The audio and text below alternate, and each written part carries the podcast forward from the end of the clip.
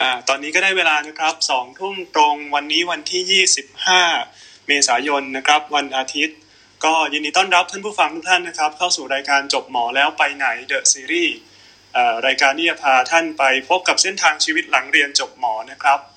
วันนี้ก็มาถึง episode ที่ 10 แล้วครับ เราก็ถือว่าผ่านกันมาพอสมควรนะฮะเราคุยกันไปหลายเรื่องทั้งเอ่อเรื่องการไปเรียนที่อเมริกาบ้างไปเรียนที่ญี่ปุ่น รวมถึงการเลือกเรียน ต่อในสาขาหลากหลายนะครับในทั้งในประเทศไทยและก็ต่างประเทศนะครับ วันนี้เราก็มาคุยกันอีกครั้งในเรื่องอะไรดีครับพี่ก๊อฟเรื่องจบหมอแล้วเรียนศัลย์ครับพี่อาร์ต อืมเป็นมายังเอ่อเป็นมายังไงนะครับ ที่เราเลือกเอาหัวข้อนี้มา เป็นมาไง เพราะว่าจริงๆแล้วเนี่ยมันเกิดจากที่เรามี form request นะครับ อยู่ในกลุ่มของเราเช่นกันนะครับว่าอยากฟังเรื่องไหน ก็เริ่มมีคน request พวก major ward ขึ้นมาเรื่อยๆนะครับคราวที่แล้วเนี่ยเราจัดของตัวอ่า med กับเด็กไปแล้วคราวนี้เราก็เลยมาศัลยกรรมบ้างครับผม อืมก็ถือว่าเป็นภาคต่อ แต่ว่าในวันนี้ก็ดูแล้วจะต่างจากคราวที่แล้วนะครับพี่ก๊อฟเพราะว่า คราวที่แล้วเนี่ยเราชวนทั้ง medicine แล้วก็ pediatric มาคุยร่วมกัน แต่ว่าในครั้งนี้เนี่ยเราชวนศัลย์มาสาขาเดียวเลยใช่แต่ว่าด้วยความที่สัญญกรรมเนี่ยสัญญศาสตร์เนี่ยนะครับ เรามีสาขาแยกย่อย เยอะแยะไปหมดเลย แล้วก็การเลือกเรียนเนี่ยก็คือต้องเลือกเรียนตั้งแต่ก่อนที่จะเข้าไปสมัครเรียนนะครับเพราะฉะนั้นเราก็เลยถือโอกาสว่าเอ่อให้เป็นเซสชั่นของสัญญศาสตร์ แล้วก็เชิญหลาย ๆ สาขามาร่วมกันนะฮะ ซึ่งพี่ก๊อฟเองก็ได้ทำโพลนะครับว่าหลายๆ คนอยากจะฟังสาขาไหนบ้างนะครับ ก็ได้มาเป็นเอ่อหกสาขาในวันนี้นะฮะผมเล่าให้ฟังคร่าวๆแล้วกันนะครับ ว่ามีสาขาสัญญาศาสตร์ทั่วไปนะครับ มียูโร มีพลาสติก มี CVT มีสันเด็กนะครับ แล้วก็นิวโรสันร่วมกับเราด้วยนะฮะก็เอ่อเพื่อไม่ให้เป็นการเสียเวลานะครับ ผมขอเชิญสปิเกอร์ของเรานะครับ แนะนำตัวกันเลยดีกว่านะฮะเดี๋ยวเชิญพี่วอลก่อนเลยครับ สวัสดีค่ะ ก็ชื่อวอนนะคะ เป็น neuro ศัลย์เรียนเอ่อ train จบจากรามาตอนตอน MD เรียนที่ ม.อ. แล้วก็ไป train neuro ศัลย์ที่รามา แล้วก็ตอนนี้กลับมาทำงานอยู่ที่ยะลาค่ะ ครับผมสวัสดีพี่วอนครับอ่าท่านถัดไป คุณอ่าพี่ปิยมิตรครับพี่ยงใช่ไหมฮะครับผม ใช่ครับ ครับก็ พี่ปิยมิตรนะครับ เรียกว่าพี่ยงก็ได้นะครับ จบศิริราชนะครับ รุ่นร้อยสิบแปดนะครับ ปัจจุบันนี้ก็เป็นแพทย์ประจำบ้านชั้นปีที่ห้าอยู่โรงพยาบาลจุฬาลงกรณ์นะครับ ก็น่าจะจบปีนี้นะครับ ประมาณกรกฎาครับ ครับสวัสดีครับพี่ยงต่อไปพี่ต้อมครับผม ครับสวัสดีครับ ผมต้อมครับ เป็นเลสเดนต์ของยูโรพระมงกุฎเก้าครับ จบเอ็มดีที่พระมงกุฎครับผม ครับ สวัสดีพี่ต้อมครับ ถัดไปเอ่อพี่ต้นใช่ไหมฮะครับผมครับผมครับอ่าชื่อพี่ต้นนะครับผมก็ตอนนี้เป็นอ่า resident ปี 5 นะครับผมอ่าจบพบที่อ่ามขอนแก่นครับผม แล้วก็เป็นเป็นเป็นแพทย์ใช้ทุน CBT อยู่ที่ขอนแก่นครับผม ครับผมก็ตอนนี้ก็ปีสุดท้ายแล้วกำลังจะสอบบอร์ดครับผม ครับ สวัสดีพี่ต้นครับ ต่อไปพี่แพรนะครับ ครับเชิญครับ สวัสดีค่ะพี่แพรค่ะ จบศิริราชศิริราชรุ่นร้อยยี่สิบค่ะ แล้วก็จบ gen ศัลย์ศิริราชค่ะ ตอนนี้ train fellow hepato ศัลย์อยู่ที่ศิริราชค่ะ ครับ สวัสดีพี่แพรครับ ถัดไปพี่เอิญครับผม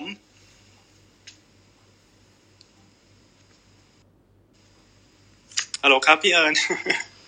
อ๋อค่ะฮัลโหลครัค่ะบค่ะก็ชื่อเอิญนะคะ จบพ อบออยู่ที่ศิริราชนะคะ รุ่นร้อยี่สิบค่ะ แล้วก็จบเอ่อสันเด็กนะคะ ที่มขอนแก่นค่ะ แล้วก็ตอนนี้ก็เป็นก็คือสันเด็กอยู่ที่โรงพยาบาลเจริญกรุงประชารัฐค่ะ ครับผมสวัสดีพี่เอิญจริงๆพี่เอิญเคยมาคุยกับเราแล้วนะครับ ครั้งหนึ่งตอนที่เราคุยกันเรื่อง Fix Board เนาะก็ยินดีต้อนรับพี่เอิญอีกครั้งหนึ่งนะครับอ่าก็สำหรับวันนี้นะครับ หลังจากที่เราได้รู้จักสปิเกอร์ทุกท่านไปแล้วนะฮะผมก็เล่าคร่าวๆว่า เราคงจะคุยกันในรายละเอียดเกี่ยวกับการเรียนสาขาสัญญาศาสตร์นะครับในในสาขาย่อยต่างๆเนี่ยก็คงใช้เวลาประมาณชั่วโมงครึ่งนะครับ แล้วเดี๋ยวประมาณสามทุ่มครึ่งนะฮะก็จะเข้าสู่ช่วง Q&A ซึ่งตอนนั้นเนี่ยเราก็จะเปิดโอกาสนะครับ ให้สำหรับท่านผู้ฟังท่านใดที่มีคำถามและมีข้อสงสัยหรือว่ามีประเด็นอะไรอยากแชร์นะครับ สามารถที่จะยกมือขึ้นมาได้นะครับ เดี๋ยวเดี๋ยวผมก็จะเชิญให้มาพูดคุยแลกเปลี่ยนมาถามคำถามกันนะครับ ในตอนนี้นะฮะเราคุยถึงรายละเอียดของสัญญาศาสตร์เนี่ยก็คงเริ่มต้นด้วยคำถามที่เราถามกันมาทุกครั้งนะครับว่าในการเลือกเลือกเรียนสัญญาศาสตร์เนี่ยมีความคิดมีแรงบันดาลใจอะไรที่ทำให้ตัดสินใจเรียนสัญญาศาสตร์นะครับ ผมขอเรียงไปตามลำดับนี้เลยแล้วกันครับ ผมขอเรียงพี่วอลก่อนเลยกันครับพี่วอลพี่วอลครับ ได้ยินไหมเมื่อกี้พี่ลืมเปิดไหมได้ยินครับ โอเค แรงบันดาลใจที่ทำให้เรียนสันใช่ไหมเอ่อนิวโรเนี่ยมันเป็นศาสตร์ที่แปลกนะ คือมันจะมีคนที่ชอบเรียนสันหลายอย่างเราไม่รู้จะเรียนอะไรก็เลยมาเรียนนิวโร หรือว่าคนที่ชอบ neuro แต่ไม่รู้จะเป็น med เป็นศัลย์ หรือจะเป็นรังสีดีแล้วถึงเลือกมาเรียนศัลย์พี่เป็นอย่างหลัง คือพี่ชอบ neuro มาตั้งแต่เด็กตั้งแต่มัธยมเลยแหละ แล้วก็ตอนแรกจะไปเรียน med แต่ว่าพออยู่ไปตอนแรกจะไปเรียนไซคายอยู่ไปอยู่มารู้สึกว่าเออเราพูดกับคนไข้ที่เป็นแบบ major depression ไม่ได้คือเขาไม่คุยกับเราอะแล้วแล้วเราเป็นคนชอบพูดใช่ไหมคนไข้ก็ไม่คุยกับเราแล้วอพอไป turn med อยากเป็น neuro med ก็ได้ตอนนั้นแบบชอบแบบ disease ชอบ disease พอไป turn med ปุ๊บอุ้ยสังคมมันไม่ใช่สังคมสำหรับเราอะแล้วพี่ก็คิดว่า แล้วเราจะทำยังไงดี เราจะทนเรียนไปหรือว่าเราทำยังไงดี แล้วก็มีวันหนึ่งพี่ไป elective ที่ต่างประเทศ แล้วก็อาจารย์ที่เขาบอกว่าไปอยู่ไต้หวันพูดจีนไม่ได้ควรจะไปอยู่สันมากกว่าอยู่เมดตอนนั้นขอไปเมดแล้วเขาก็บอกว่าเออช่วยไปอยู่สันได้ไหม เพราะว่าหมอเมดเขาคงพูดภาษาอังกฤษกับเธอตลอดวันไม่ได้ เราก็เลยไปอยู่เมดไปอยู่สัน พอไปอยู่สันเขาก็ดูชีวิตแฮปปี้มากเลยรู้สึกว่าเออชีวิตนี้เราอยู่เราสบายใจเนาะแล้วก็แต่เราก็ปรึกษาอาจารย์เขาว่าแบบเราไม่ค่อยมี skill อะเราจะทำยังไงได้บ้างอะไรประมาณนี้เขาก็บอกว่าเออไม่มี skill ก็แปลว่าเธอก็ยังสามารถฝึกได้อีกเยอะนะสิหลังจากนั้นก็เลยว่า เออ จริงด้วยงั้นเราก็งั้นเราก็พยายามแล้วเราก็อยู่ในสังคมที่เราชอบดีกว่าอะไรแบบนี้ ตอนที่ไป elective เนี่ยตอนนั้นเป็นนักเรียนแพทย์หรือว่าจบมาแล้วครับ ตอนนั้นอยู่ปีห้าโอ้แสดงว่าก็ครับผม เป็นช่วงที่พี่แบบเออเป็นเป็นช่วงที่วันแบบว่า รู้สึกว่าอ่าเราจะเอายังไงดีนะเพราะว่าเราชอบนิวโรมากเลยอะแต่เราไม่ชอบหมอเม็ดเลยอะคือเราแบบเราอยู่ในที่เราห้องทำงานเราต้องอยู่ในภาคเม็ดเราอยู่ไม่ได้ เราคุยกับเขาไม่ได้เราจะทำยังไงดี แต่เราก็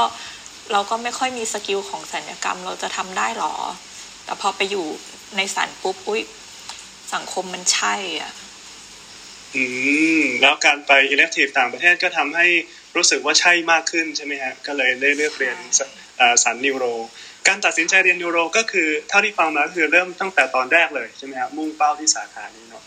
ครับผมนิวโรไซคายทรีเป็นเป็นสาขาเดียวกันแหละ โอเค ครับผมขอบคุณพี่เปามากครับต่อไปก็เป็นพี่ยงแล้วกันครับพี่ยงครับผมสวัสดีครับ ก็แรงบันดาลใจทำไมถึงมาเรียนพลาสติกนะครับ จริง ๆ แล้วต้องบอกว่าก่อนหน้านี้คือผมอะพี่อะชอบศัลยกรรมโดยพื้นฐานอยู่แล้ว ก็เลยตัดสินใจอะไป fix ward ลองดู confirm ตัวเอง ซึ่งน้องหลาย ๆ คนก็อาจจะเลือกทางนี้ ก็คือมา confirm ตัวเองก่อนว่า ชอบผ่าตัดจริงหรือเปล่า เราไม่ค่อยชอบอายุรกรรมหรือเปล่า อันนี้ผม fix เพื่อมา confirmation ตัวเองว่าชอบศัลยกรรมหรือเปล่า การเอาที่ศัลยกรรมเนี่ยมันก็ได้มุมมองอีกมุมหนึ่งคือศัลยกรรมต้องยอมรับก่อนว่างานเรารักษาด้วยมือ ไม่ใช่ medication เพราะฉะนั้นเนี่ยหลังจากผ่าตัดไปปุ๊บคนไข้มันดีขึ้นค่อนข้างรวดเร็วหลังจากที่เรามีการ หรือเอาอะไรสักอย่างออกจากตัวคนไข้ ช่วงแรกมา fix ward มันก็จะเริ่มท้าทายอะทำ appendix ทำยังไงให้มันเร็ว จากชั่วโมงหนึ่งเหลือครึ่งชั่วโมงเหลือสิบนาที เหลือห้านาทีอะไรอย่างเงี้ยครับ มันก็จะเริ่มมีความ challenge ทำให้เร็ว อะแผลทำยังไงให้มันเล็กใช่ไหมครับ แต่ว่าพอเราทำไปได้สักระยะหนึ่งเราก็จะรู้สึกว่า เออ จริง ๆแล้ว ศัลยกรรมบางทีมันก็ ความรู้สึกมันคล้ายๆ กับเป็น butcher นิดนึงครับ ปรากฏว่าผมก็ได้ไป butcher butcher ยังไงนะครับ butcher ก็คือตัดตัดไปเรื่อยๆอ๋อครับผมครับตัดครับ แต่ปรากฏว่าตอนผมไป turn plastic ก็มันก็มีศาสตร์หนึ่งที่ไม่เคยอยู่ในมุมมองผมมาก่อนเลย มันคือการสร้างครับถ้าเปรียบเทียบ butcher ก็คือผู้ทำลายก็เป็นพระศิวะ การสร้างก็เหมือนกับพรหม มันเหมือนกับว่ามันเป็นโลกอีกใบหนึ่งของศัลยกรรมครับ ปกติเรารักษาด้วยการตัด แต่ปรากฏว่า plastic surgeon เนี่ยรักษาด้วยการสร้างสิ่งที่มันไม่มีให้มันเกิดขึ้นมา อันนี้ผมก็เลยรู้สึกว่าเออมันเป็นศาสตร์ที่มันดูแปลกใหม่ แล้วก็มันเป็นการ challengeมากกว่าเราพยายามตัดตัดตัดแต่ว่ามันสามารถทำดีขึ้นไปเรื่อยๆได้ อันนี้ผมก็เลยมองว่ามันเป็นอีกมุมหนึ่งแล้วก็ challenge จนกระทั่งถึงปัจจุบันแล้วมันก็ยังคงความไม่น่าเบื่อใน ช่วง practice ของเราไปตลอดนะครับ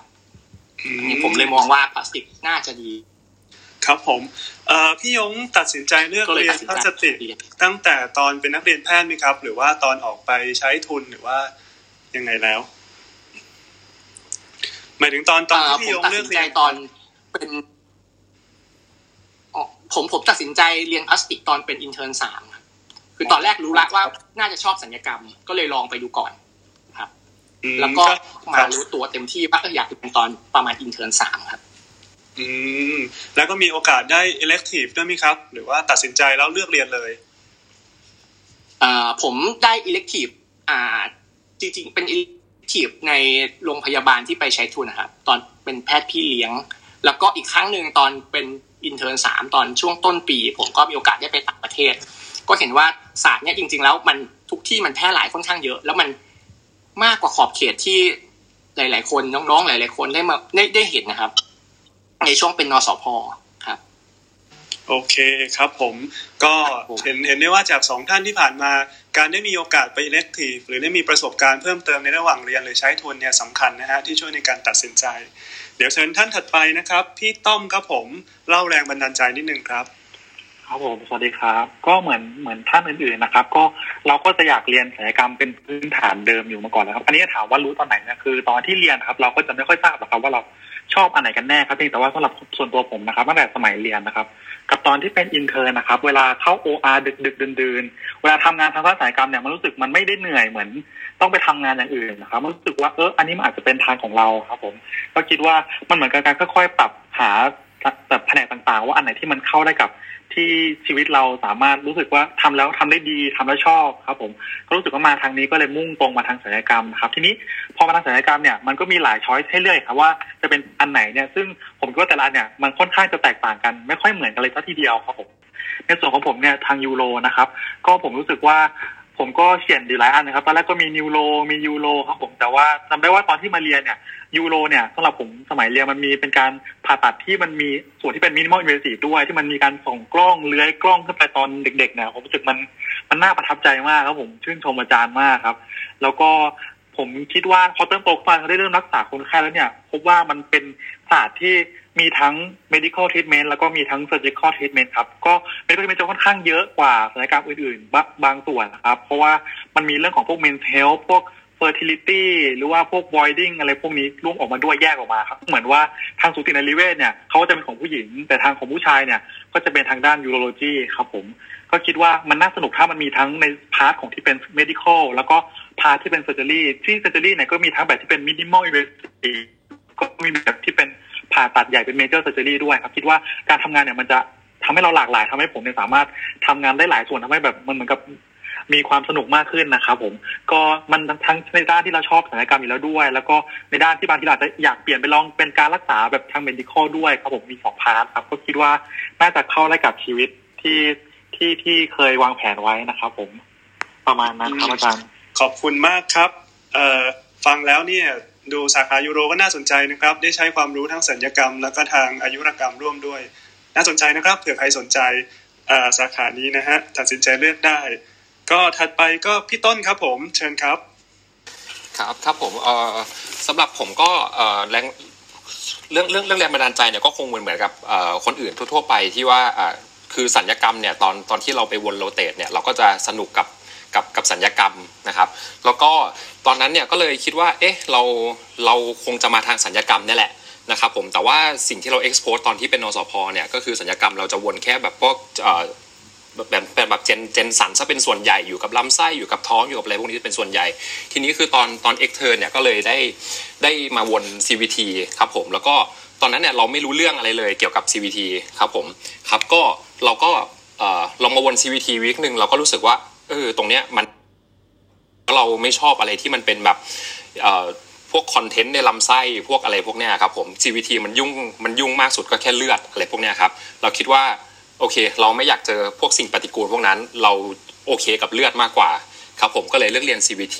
ครับแต่ตอนนั้นก็ก็ก็ยังไม่รู้นะครับว่าว่าว่ามันจะหนักแล้วก็เหนื่อยขนาดนี้ครับผมเพราะว่าตอนนั้นมันก็มีซีรีส์ก็คือไอ้ทีม Team Medical Dragon นะฮะครับก็ดูมันก็ไม่ได้เหนื่อยอะไรมาก แต่ว่าพอมา train จริง ๆ แล้วมันก็ค่อนข้างจะเหนื่อย แต่ว่าเราก็สนุกกับมัน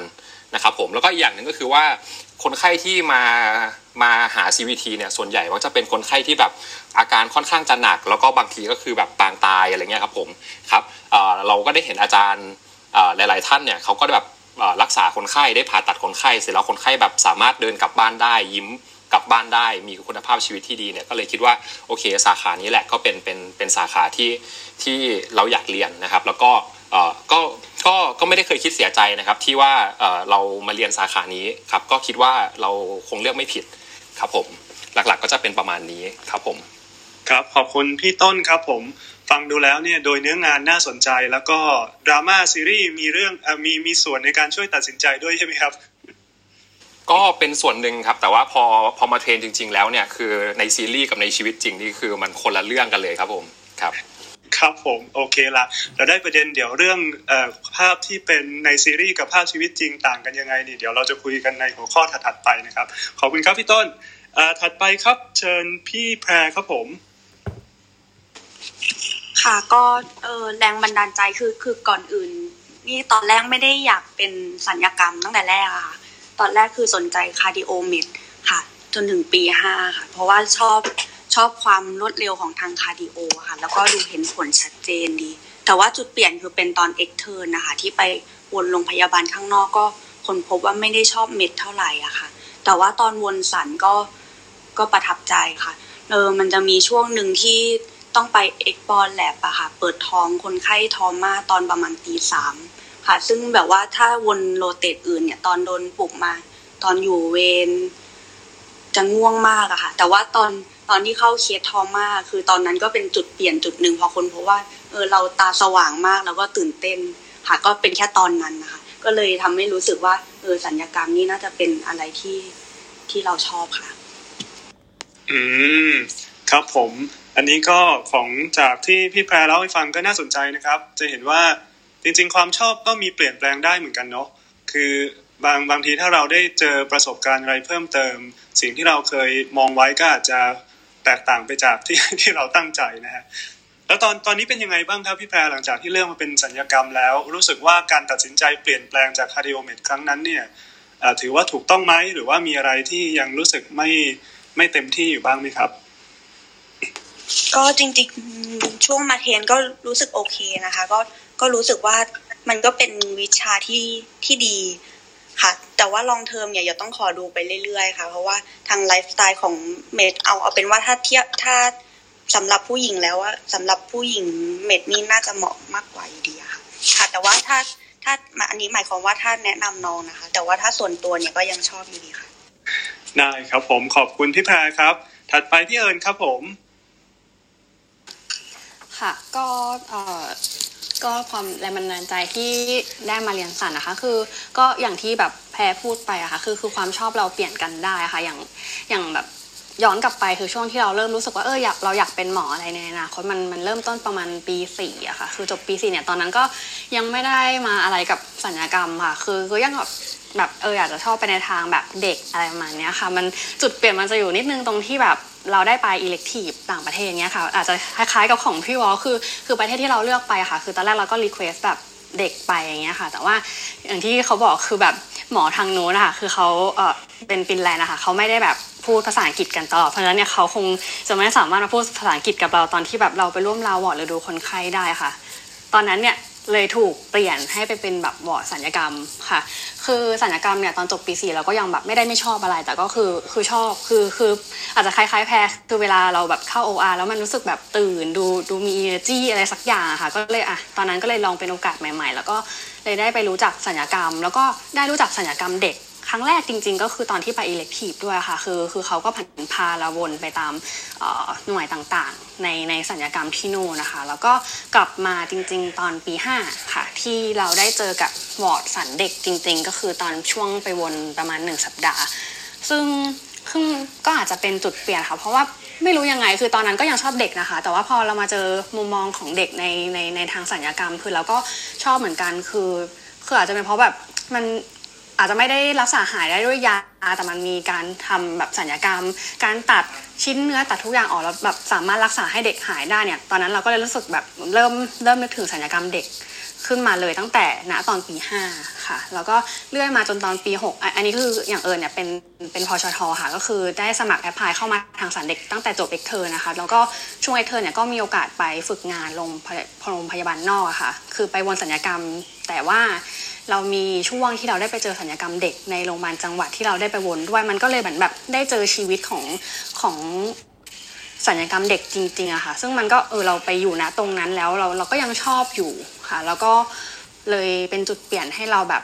สมัคร apply เข้ามา track พชทที่ที่ขอนแก่นนะคะขอบคุณพี่เอิญมากครับ ก็จะเห็นได้ว่านอกจากความชอบในเชิง skill ของศัลยกรรมแล้วนะครับ ยังรู้สึกว่าสนุกกับการได้รักษาเด็กด้วยนะฮะก็เป็นอีกเป็นเป็นอีกเหตุผลหนึ่งในการเลือกเรียนศัลยกรรมของของเด็กนะฮะศัลยศาสตร์ของเด็กหลังจากได้รับฟังแรงบันดาลใจของแต่ละท่านไปแล้วนะครับ ก็ทีนี้คงเป็นคำถามถัดไปครับว่าหลาย ๆ คนถ้าน้องๆฟังแล้ว มีแรงบันดาลใจ อยากจะเรียนสัญญกรรม อยากจะเรียนสัญญาศาสตร์ แต่ก็มันก็ต้องผ่านขั้นตอนเนาะว่าหลังจากเรียนจบแล้วจะต้องสมัครอะไรยังไง ก็เลยอยากจะถามครับว่าขั้นตอนในการเตรียมตัวก่อนที่จะสมัครนี่ครับ จะต้องเตรียมอะไรยังไงบ้าง ต้องมีทุนไหมมีเป็นฟรีเทรนต้องเตรียมเอกสารอะไรบ้างผมถามขอถามพี่แพรแล้วกันครับ เพราะว่าเป็นเจนสันก่อนเนาะก็อยากให้เล่าให้ฟังนิดนึงครับว่าตอนเตรียมตัวนั้นเตรียมตัวอะไรยังไงบ้าง เออเรื่องการเตรียมตัวก็เข้าใจว่าเป็นเตรียมตัวแบบทั่วไปเลยค่ะ ในแง่เอกสารก็คือไม่ต่างจากภาควิชาอื่น ๆนะคะ ค่ะ ส่วนเรื่องเรื่อง skill set อะไรเงี้ยค่ะ ก็อาจจะสามารถมาเรียนในช่วงช่วง train ได้อะค่ะ ค่ะถามว่าจำเป็นต้อง free train หรือเอาทุนไหมส่วนตัวคิดว่าเออแล้วแต่สถาบันด้วยค่ะ ก็คือคืออย่างส่วนตัวที่เลือกศิริราชเนี่ย เพราะว่าเออ ตัวเองอยากเรียนเร็วอะค่ะค่ะ เพราะว่าเพราะว่าคือตั้งใจเป็น free train เรียนเร็วก็เลยเลือกสถาบันที่เคยจบมาค่ะ แต่ว่าถ้าเกิดต้องการไปสถาบันอื่นเนี่ยอาจจะต้องทำการสืบนิดนึงอะค่ะว่า แต่ละสถาบันนะเขา prefer แบบไหนเขา prefer เออเอาทุนมาหรือเปล่า ใช้ทุนนานๆหรือเปล่าหรือ fix มาหรือเปล่าค่ะอืมของพี่แพรเป็น free train ใช่ไหมครับ ใช่ค่ะ โอเค ถ้าเป็น free train เนี่ยครับ การเตรียมตัว ผมเข้าใจว่าสัดส่วนการรับฟรีเทนของสัญญกรรมเนี่ยก็ถ้าเปรียบเทียบการได้ทุนก็น่าจะน้อยกว่านะเป็นเป็นปกตินะครับเออเลยอยากทราบว่าตอนที่เตรียมตัวจะต้องไปสัมภาษณ์หรือว่าไปสอบแข่งขันกับคนอื่นๆเนี่ยครับต้องมีเตรียมตัวอะไรเป็นพิเศษไหมครับ ค่ะก็เรื่องโคต้าของฟรีเทนกับทุนนะคะของของทั้งสี่ราชเนี่ยจะเป็นสี่สิบเปอร์เซ็นค่ะก็ เออรับทั้งหมดสิบห้าคนค่ะสี่สิบเปอร์เซ็นก็ประมาณสี่คนค่ะ แต่อันนี้คือมารู้ที่หลังอะค่ะตอนแรกไม่รู้ค่ะ ถามว่าเออตอนแรกต้องไปอิเล็กทีฟไหมเนี่ยคือ คือทางสีลาดเนี่ย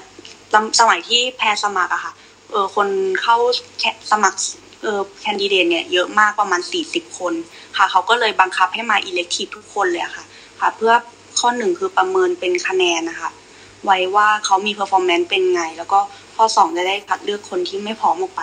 ค่ะเออตอนนั้นคือคือเขาประกาศแค่แบบหนึ่งเดือนก่อนรับสมัครอะไรเงี้ยแล้วก็บอกว่าคุณต้องมา elective เลยนะสองสัปดาห์ค่ะ ก็ต้องทำเรื่องลากันไปอะค่ะค่ะ แล้วก็เรื่องสัมภาษณ์ก็คือเออไปสัมภาษณ์ทั่วไปค่ะแข่งขันกันตามปกติค่ะอืมอัตราการแข่งขันเป็นยังไงบ้างครับตอนนั้น ค่ะตอนตอนนั้นก็เออเออ รับสิบห้าคนจากทั้งหมดสี่สิบสองคนนะคะค่ะก็เครียดพอสมควรเหมือนกันเพราะว่า เพราะว่าแข่งขันค่อนข้างสูงนะคะค่ะ แต่ว่ามาทราบทีหลังว่าสัดส่วนคนที่เป็นฟรีเทนนะเขามาแค่ประมาณประมาณหกคนอะไรเงี้ยค่ะ แล้วก็ทุนที่เหลือก็เป็นแบบสามสิบกว่าคนค่ะ เพราะฉะนั้นคือฟรีเทนก็แข่งกันน้อยมาก แต่ว่ามันเป็น variation แล้วแต่ปีอะค่ะ อืมครับผมขอบคุณครับ อันนี้ก็เป็นของ gen แล้วก็ของศิริราชนะครับเอ่อมีท่านอื่นที่เป็น free train ด้วยไหมครับ ในใน speaker ของเราตอนนี้อ่าพี่เป็น free train เหมือนกัน ครับผมเชิญเชิญพี่วอลครับ ก็เออคือใช่คือตอนตอนที่ไปสมัครก็คือ ก็คือตอนนั้น ก็ต้องมีโปรไฟล์น่าจะต้องมีโปรไฟล์นิดนึงแหละเนาะก็คือตอนที่ไปสมัครเนี่ยพี่ก็แบบตั้งใจว่าจะเป็นฟรีเทนไปเลย เพราะว่าเราก็ไม่รู้ว่าอนาคตเราจะจะได้ทำงานที่ไหนหรืออะไรอย่างเงี้ยนะแล้วก็เเตรียมตัวยังไงสำหรับฟรีเทนคือคือพี่เคยไปอิเล็กทีฟต่างประเทศตั้งแต่ปีห้าปีหกแล้วก็ก่อนไปเรียนพี่ก็พี่ก็ไปอยู่ neuro ศัลย์ที่ญี่ปุ่น ตอนปีหกก็ไปอยู่ญี่ปุ่น แล้วก็ ช่วงช่วงแพทย์ใช้ทุนพี่ก็ fix ward neuro ศัลย์ที่อะไรอยู่สองปีก็คือก็คือชีวิตนี้ตั้งตั้งแต่ตัดสินใจเรียน neuro ศัลย์พี่ก็พี่ก็ fix ward แล้วก็อยู่แต่ ward neuro ศัลย์มาตลอด พอดีเขาขาดคนด้วยเขาก็เลยให้อยู่ พอตอนไปสมัครเป็น free train เอ่อก็เลยไม่ค่อยยากเท่าไหร่ เพราะใช้โปรไฟล์เขาช่วยอะแบบพี่แต่ว่าพี่ก็ไปอิเล็กทีฟก่อนเหมือนกันนะ ให้อาจารย์เขา แบบเหมือนกับไปไปให้เขาดูตัวนิดนึง แล้วก็ให้เขารู้จักเราอะไรประมาณนี้อืมของพี่วอลนี้อิเล็กทีฟที่ไหนนะครับ ที่ตอนนั้นอะหมายถึงตอนที่ที่ก่อนก่อนที่จะสมัครเข้าเรียนนะที่รามาเนาะที่ที่รามาโดยตรงเลยใช่ไหมครับใช่ใช่โอเคพี่ตั้งเป้าว่าพี่จะไปเรียนรามา พี่ก็ไปอิเล็กทีฟรามา แล้วก็ที่เดียวนั่นแหละอืมครับผมเอ่อเห็นบอกว่าโปรไฟล์ก็มีความสำคัญทีนี้ เอ่อเรื่องอัตราการแข่งขันบ้างนะครับ ที่รามาเป็นยังไงบ้างของนิวโรสันของนิวโรมันแข่งขันไม่ค่อยเยอะนะ ปีพี่รับสี่ใช่ไหมก็จะมีเป็นแพทย์สี่อยู่แล้วหนึ่งคน แล้วก็ที่เหลือก็คืออีกสามคน ก็คืออีกสองคนเขามีทุน แล้วก็พี่เป็นคนหนึ่งที่ไม่มีทุน แต่ตอนปีที่พี่สมัครเนี่ยมีมีอีกคนหนึ่งที่มีทุนมาพร้อมกันกับพี่ แต่ว่าเขาเลือกพี่ อืมครับใช่ผมแสดงว่าโปรไฟล์พี่บอลต้องดีดีมาก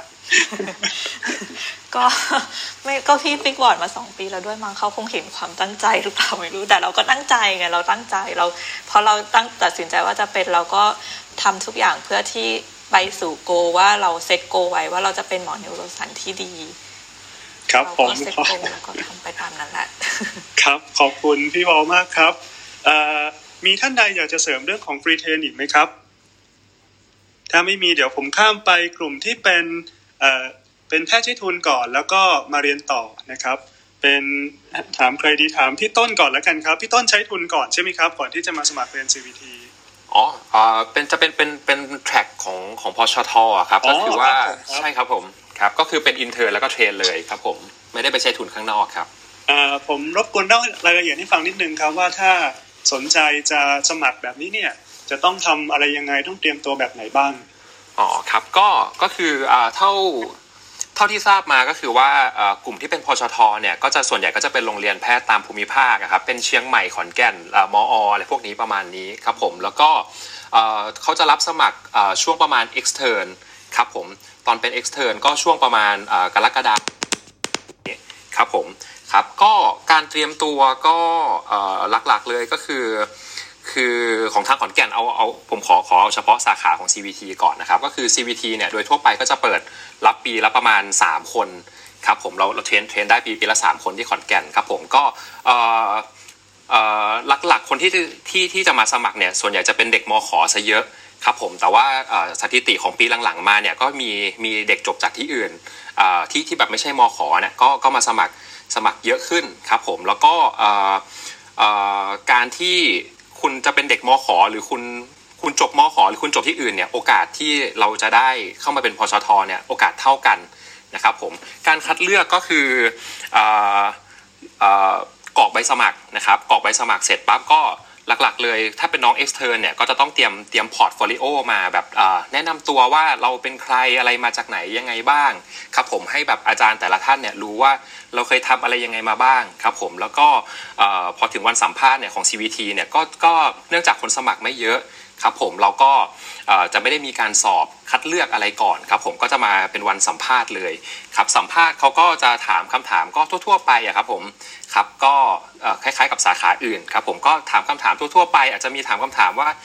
ทำไมเราถึงอยากมาเรียนตรงนี้อะไรยังไงบ้างประมาณนี้ครับผมครับก็ ส่วนการตัดสินว่าใครจะได้ไม่ได้อะไรอย่างนี้เนี่ยก็คือถ้าสมมติว่าเคยมา elective เนี่ยเราก็จะมีภาษีที่ดีกว่า เนื่องจากเรามารู้จักพี่ๆมารู้จักอาจารย์ครับผมครับอาจารย์ก็จะได้แบบรู้จักเราแล้วก็จะได้ดูดูดู performance ของเราว่าโอเค เราตั้งใจอยากจะเรียนจริงๆ เพราะว่าอัตราการการดรอปเอาการลาออกของที่ขอนแก่นเนี่ยมันค่อนข้างเยอะครับผม ครับฉะนั้นเนี่ยอาจารย์เขาก็อยากจะได้คนที่คนที่ตั้งใจที่จะมาเรียนสาขานี้ แล้วก็อยากมาเรียนที่นี่จริง ๆ ครับ ผมก็อยากให้ลองมา elective ดูดูก่อนว่าเราเราชอบสาขานี้จริงไหมแล้วก็เราชอบบรรยากาศการเรียนหรือว่าบรรยากาศการเทรนนิ่งที่นี่จริงๆไหมประกอบการตัดสินใจอะครับผมไม่ได้เขาเขาเขาไม่อยากให้แบบว่ามาสมัครแล้วก็แบบลาออกไปกลางคันอะไรอย่างเงี้ยครับผมครับหลักๆก็จะเป็นประมาณนี้ครับ ครับผมขอบคุณพี่ต้นครับ พี่เอิญล่ะครับ ของพี่เอิญก็เป็นแทร็กแบบเดียวกันกับพี่ต้นเนาะแต่ว่าเป็นของสันเด็กครับผมอ๋อค่ะ ก็อย่างของที่ที่พี่ต้นบอกไปค่ะ ก็คือที่มขก็คือส่วนส่วนใหญ่จะเป็นโรงเรียนแพทย์ภูมิภาคค่ะ ที่จะรับ track พชทเข้ามา train ในเรื่องของ sub specialty ได้นะคะ ก็เปิดรับสมัครตั้งแต่ช่วง extern ซึ่งน่าจะเป็น track แรก ๆ เลยอะค่ะ ของของของการรับสมัครเข้า training ที่ที่เปิดรับ extern เข้ามาค่ะ เพราะฉะนั้นเนี่ยการเตรียมตัวมันเล็กอาจจะแบบอย่างของเอิญคือรู้เร็วอะค่ะก็เลยมีเวลาที่จะเตรียมตัว แล้วก็ติดต่ออาจารย์ขอใบล็อกเลคคอมเมนต์เพื่อที่จะเตรียมตัวมาสัมภาษณ์มาสอบเข้าค่ะ คือประมาณกรกฎาสิเอ่อประมาณสิงหากันยาเนี่ยค่ะเขาก็จะเปิดรับสมัครแล้วช่วงกันยาก็จะเป็นช่วงแบบสอบสัมภาษณ์แล้ว ของรุ่นเอิญเนี่ยคือยังยังมีแค่การสัมภาษณ์อย่างเดียวอะค่ะ เพราะฉะนั้นเนี่ยมันก็เลยอาศัยแค่แบบโปรไฟล์ทำ portfolio มาแล้วก็แล้วก็มาสอบค่ะ ส่วนที่ขอนแก่นเนี่ยการรับสมัคร track เนี้ยค่ะคือเปิดรับแค่หนึ่งคน แต่ว่ามันจะเป็นโดยทั่วไปของโรงเรียนแพทย์ภูมิภาคอยู่แล้วอะค่ะที่ที่จะรับหนึ่งคนของของศัลย์เด็กนะคะมชก็หนึ่งคนมอก็หนึ่งคนเหมือนกันนะคะ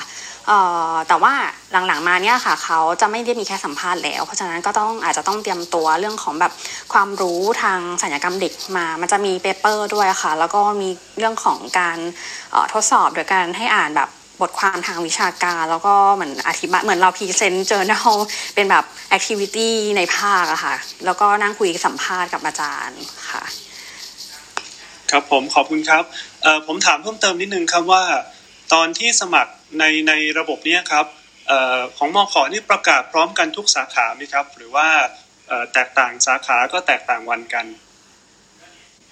ช่วงช่วงเดียวกันค่ะ แต่ว่าวันอาจจะแบบต่างกันนิดหน่อยแต่ว่าเป็นเป็นช่วงเดียวกันเลย แล้วก็ช่วงสอบสัมภาษณ์ก็จะช่วงเดียวกันเลยเดือนกันยาเนี่ยค่ะ จะเป็นแบบก็จะไล่สอบสัมภาษณ์ของแต่ละสาขาไปค่ะ ครับผม เพราะว่าผมเคยเจอน้องบางคนนะครับที่มีความสนใจมากกว่าหนึ่งสาขา แต่ก็ไม่มั่นใจว่าตัวเองจะได้รับเลือกเข้าเรียนในสาขาไหน ก็เลยถามไว้เผื่อว่าถ้าเขาจะสับรางในการไปสัมภาษณ์ได้ แต่ผมไม่แน่ใจว่าในระบบการคัดเลือกนี้เขาจะคัดยังไงนะฮะ แต่ว่าถ้าฟังตรงนี้เนี่ยแสดงว่าเป็นคนละวันก็อาจจะเป็นโอกาสได้ใช่ค่ะ เพราะว่าอย่างที่ขอนแก่นก็มีน้องเปลี่ยนใจอยู่ เพราะว่าเขาแบบสัมภาษณ์กันคนละวันค่ะ ก็ก็ก็มีการเปลี่ยนใจมานิดนึงอยู่ค่ะ ได้ครับผมขอบคุณครับ เดี๋ยวถัดไปเราถามของทหารอากาศบ้างครับ เชิญเอ่อพี่โทษครับต้อมครับผมพี่ต้อมครับพี่ต้อมครับผมครับ ก็จะแตกต่างกับผมพี่ท่านอื่นนิดนึงครับ ก็คือของผมก็คือใช้ทุนกับทางกองทัพอากาศก็สมัครตั้งแต่ extern ครับ ก็จะมีช่วงที่เขาเปิดรับสมัครจะประมาณช่วง ถ้าจำไม่ผิดจะเป็นกรกฎาสิงหาครับผมก็ยื่นใบสมัครยื่น portfolio มีนัดสัมภาษณ์นัดสอบแล้วก็ประกาศผลครับมีปีละสิบแปดคนครับ ทีนี้ก็จะเป็นการใช้ทุนในโรงพยาบาลของกองทัพอากาศครับผม ก็มันจะเรื่องเรื่องการเรียนเนี่ยก็คือทุกทุกทุกทุกผทุกปีครับผมพอครบสามปีเนี่ย เราพอช่วงใกล้ๆปีเดือนสองเนี่ยเขาก็จะมีแจ้งมาเป็นความต้องการว่าโรงพยาบาลใหญ่ของเราซึ่งเป็นโรงพยาบาลภูมิพลนะครับผมว่าต้องการต้องการสาขาไหนบ้างที่จะที่จะเปิดทุนได้แล้วก็ขาดแคลนแพทย์ครับก็เราก็จะมากระจาย กระจายกันแล้วก็ให้อินเทอร์เนี่ยเหมือนกับว่าเลือกครับผมว่าสาขาไหนที่จะเปิดทุนได้บ้างครับ ถ้าสาขาไหนที่โอกาสเปิดทุนค่อนข้างน้อยหรือว่าอาจจะเริ่มใช้เนี่ยก็อาจจะต้องติดต่อกับอาจารย์โดยตรงตั้งแต่ตอนที่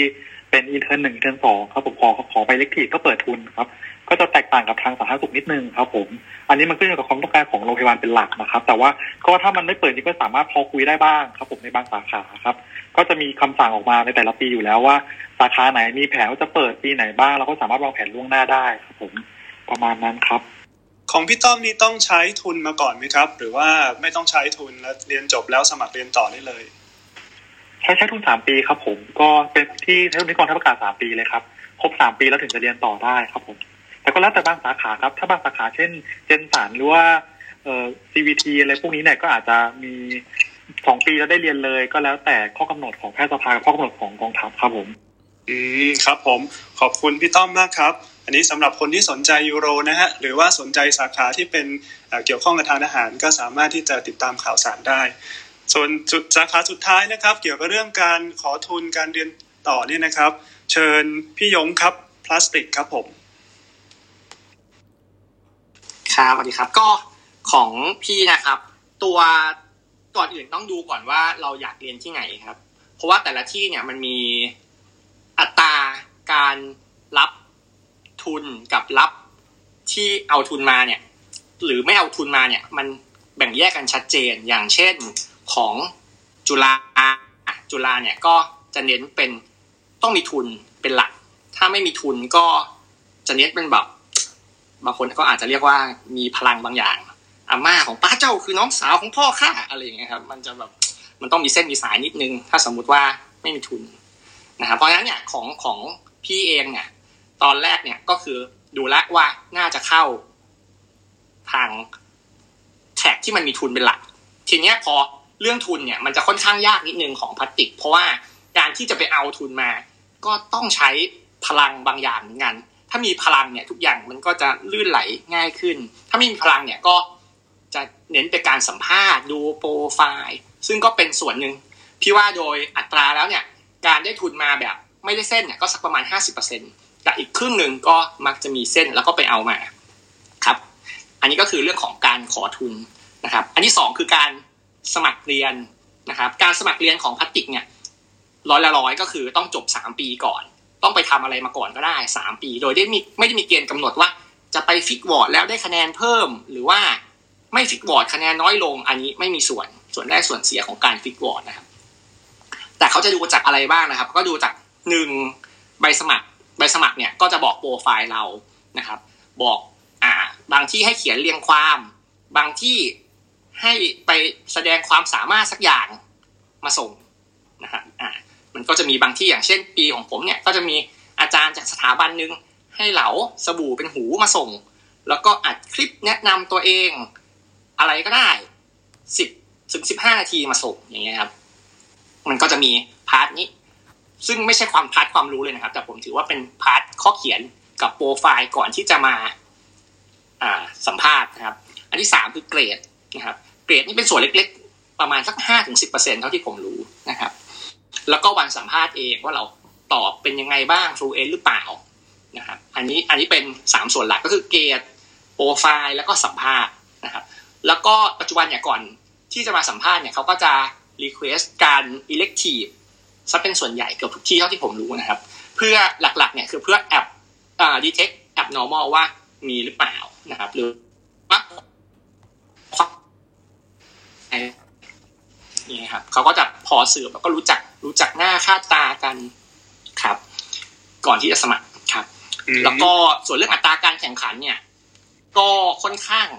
แข่งขันนิดนึงนะครับ อย่างของปีผมเองก็ประมาณสิบเก้ารับสี่นะครับของที่จุฬาครับครับสิบเก้ารับสี่นี่ก็ไม่นิดหนึ่งนะครับ ผมว่าอัตราการแข่งขันมากพอสมควรนะฮะเอ่อผมมีคำถามเพิ่มสองประเด็นครับเอ่อที่บอกว่ามีการสัมภาษณ์ มีหัวข้อการสัมภาษณ์ที่แบบอาจารย์เขาเน้นๆไหมครับ อืมคือจริง ๆ เท่าที่ผมรู้ส่วนใหญ่การสัมภาษณ์เนี่ยเขาก็จะมี คะแนนในอาจารย์แต่ละคน เช่นสถาบัน ผมมีเจ็ดคน อาจารย์ก็มีสิทธิ์ออกเสียงทั้งหมดเจ็ดเสียง เพื่อที่จะรับหรือไม่รับเนี่ยครับ แล้วก็มีคะแนนให้คืออัตราส่วนคะแนนก็จะอย่างอย่างที่ผมบอกก็เป็นเกรดข้อเขียน เพราะฉะนั้นมันค่อนข้างแวรี่ตามอาจารย์พอสมควร ครับ หัวข้อไม่ได้ชัดเจนยิ่งบางสถาบันเข้ามาถึงปุ๊บอาจจะให้แสดงความสามารถพิเศษเลย ก็จะมีคนเอากีตาร์เอาไวโอลินมาเล่นอะไรครับ มันก็จะมี ค่อนข้างแวรี่ไม่ไม่มีการตายตัวของคำถามเท่าที่ผมรู้ครับ อืมแล้วอีกอันหนึ่งก็คือเห็นพี่ยงพูดถึงมีสอบข้อเขียนด้วย เออมันไม่ไม่ไม่ใช่ข้อเขียนครับ ผมผมขอแทนข้อเขียนไปพาร์ทนี้ก็คือ จริง ๆ แล้วเขาให้ส่งเป็นพวกเรียงความตอบคำถามอะไรเงี้ยครับ เช่นอ่าเรียงความทำไมถึงอยากเป็นพลาสติกหนึ่งหน้าอะไรเงี้ยครับอ๋อครับ ผม โอเคครับ ขอบคุณพี่ยงครับ สำหรับคนที่สนใจพลาสติกนะครับ ก็เท่าที่ฟังก็คืออัตราการแข่งขันสูงพอสมควร แล้วก็ถ้ามีทุนก็จะเป็นแต้มต่อ แต่ว่าถ้า free train ก็ยังมีโอกาสได้ใช่ไหมครับพี่พี่ยง free train มีโอกาสครับอย่างสถาบันที่ผมจบมาก็รับ free train เยอะอยู่เหมือนกันครับเท่าที่รู้ครับ ได้ครับผมขอบคุณพี่ยงครับ ตอนนี้เราก็ได้รับฟังแล้วนะฮะว่าในแต่ละสาขานะฮะจะมีรูปแบบการรับเรียนต่อยังไงบ้างนะครับ ในนี้ก็มีทั้งกลุ่มที่เป็น free train นะครับก็อาจจะต้องเตรียมโปรไฟล์สักนิดหนึ่งนะฮะเนื่องจากว่าสัดส่วน free train ของหลาย ๆ ที่ก็จะน้อยกว่าการรับทุนอีกอีกกลุ่มหนึ่งนะครับทางของมอขอก็มีพี่เอิญกับพี่ต้นนะฮะที่เป็นระบบแบบ fix ward แบบเป็นแพทย์ใช้ทุน แล้วก็เรียนในสาขานั้น ๆ เลย ก็จะมีวิธีการรับที่แตกต่างกันออกไปกับสุดท้ายก็คือที่เป็นทุนนะครับของทหารอากาศแล้วก็พี่ยงที่เป็นทุนพลาสติกนะฮะก็ อันนี้ก็เรื่องการขอทุนก็คงต้องมีโอกาสได้ elective หรือว่าทำเรื่องกระต้นสังกัดอะไรเพิ่มเติมเข้ามานะฮะแล้วก็วิธีการรับสมัครก็แตกต่างกันไปฮะเดี๋ยวหลังจากจบเรื่องการขอทุนเรื่องการเตรียมตัวผมส่งต่อไมให้พี่ก๊อฟนะครับ โอเคครับ ก็หลังจากเราได้ทำการสมัครเข้าเรียนมาแล้วนะครับ ทีนี้เราก็จะมาดูกันว่าแต่ละที่เนี่ยเรียนอะไรแต่ละสาขาละกันครับ เรียนอะไรยังไงกันบ้างในแต่ละปีนะครับ อันนี้ขอเริ่มที่เจนก่อนละกันเพราะว่าเพราะว่าทุกคนอาจจะต้องผ่านเจนกันก่อนเนอะเดี๋ยวขอเชิญพี่แพรเล่าให้ฟังหน่อยครับว่าส่วนของเจนเองเนี่ยเขาวนอะไรกันบ้างในที่เรียนมาครับผมแล้วเรียนทั้งหมดกี่ปีแต่ละปีวนอะไรยังไงบ้างครับคร่าว ค่ะของของ general นี่น่าจะมีความกว้างขวางมากที่สุดอะค่ะเพราะว่าผ่าตัดกันตั้งแต่หัวจดเท้าอะค่ะ ค่ะก็ของแต่ละสถาบันเนี่ยก็จะมีโรเตชันการแบ่งออแกนหน่วยที่วนก็ค่อนข้างต่างกันนะคะแล้วแต่สายที่เขามีเนาะแต่ว่าขอพูดของทางศิริราชละกัน ของศิริราชเนี่ยก็จะมี gen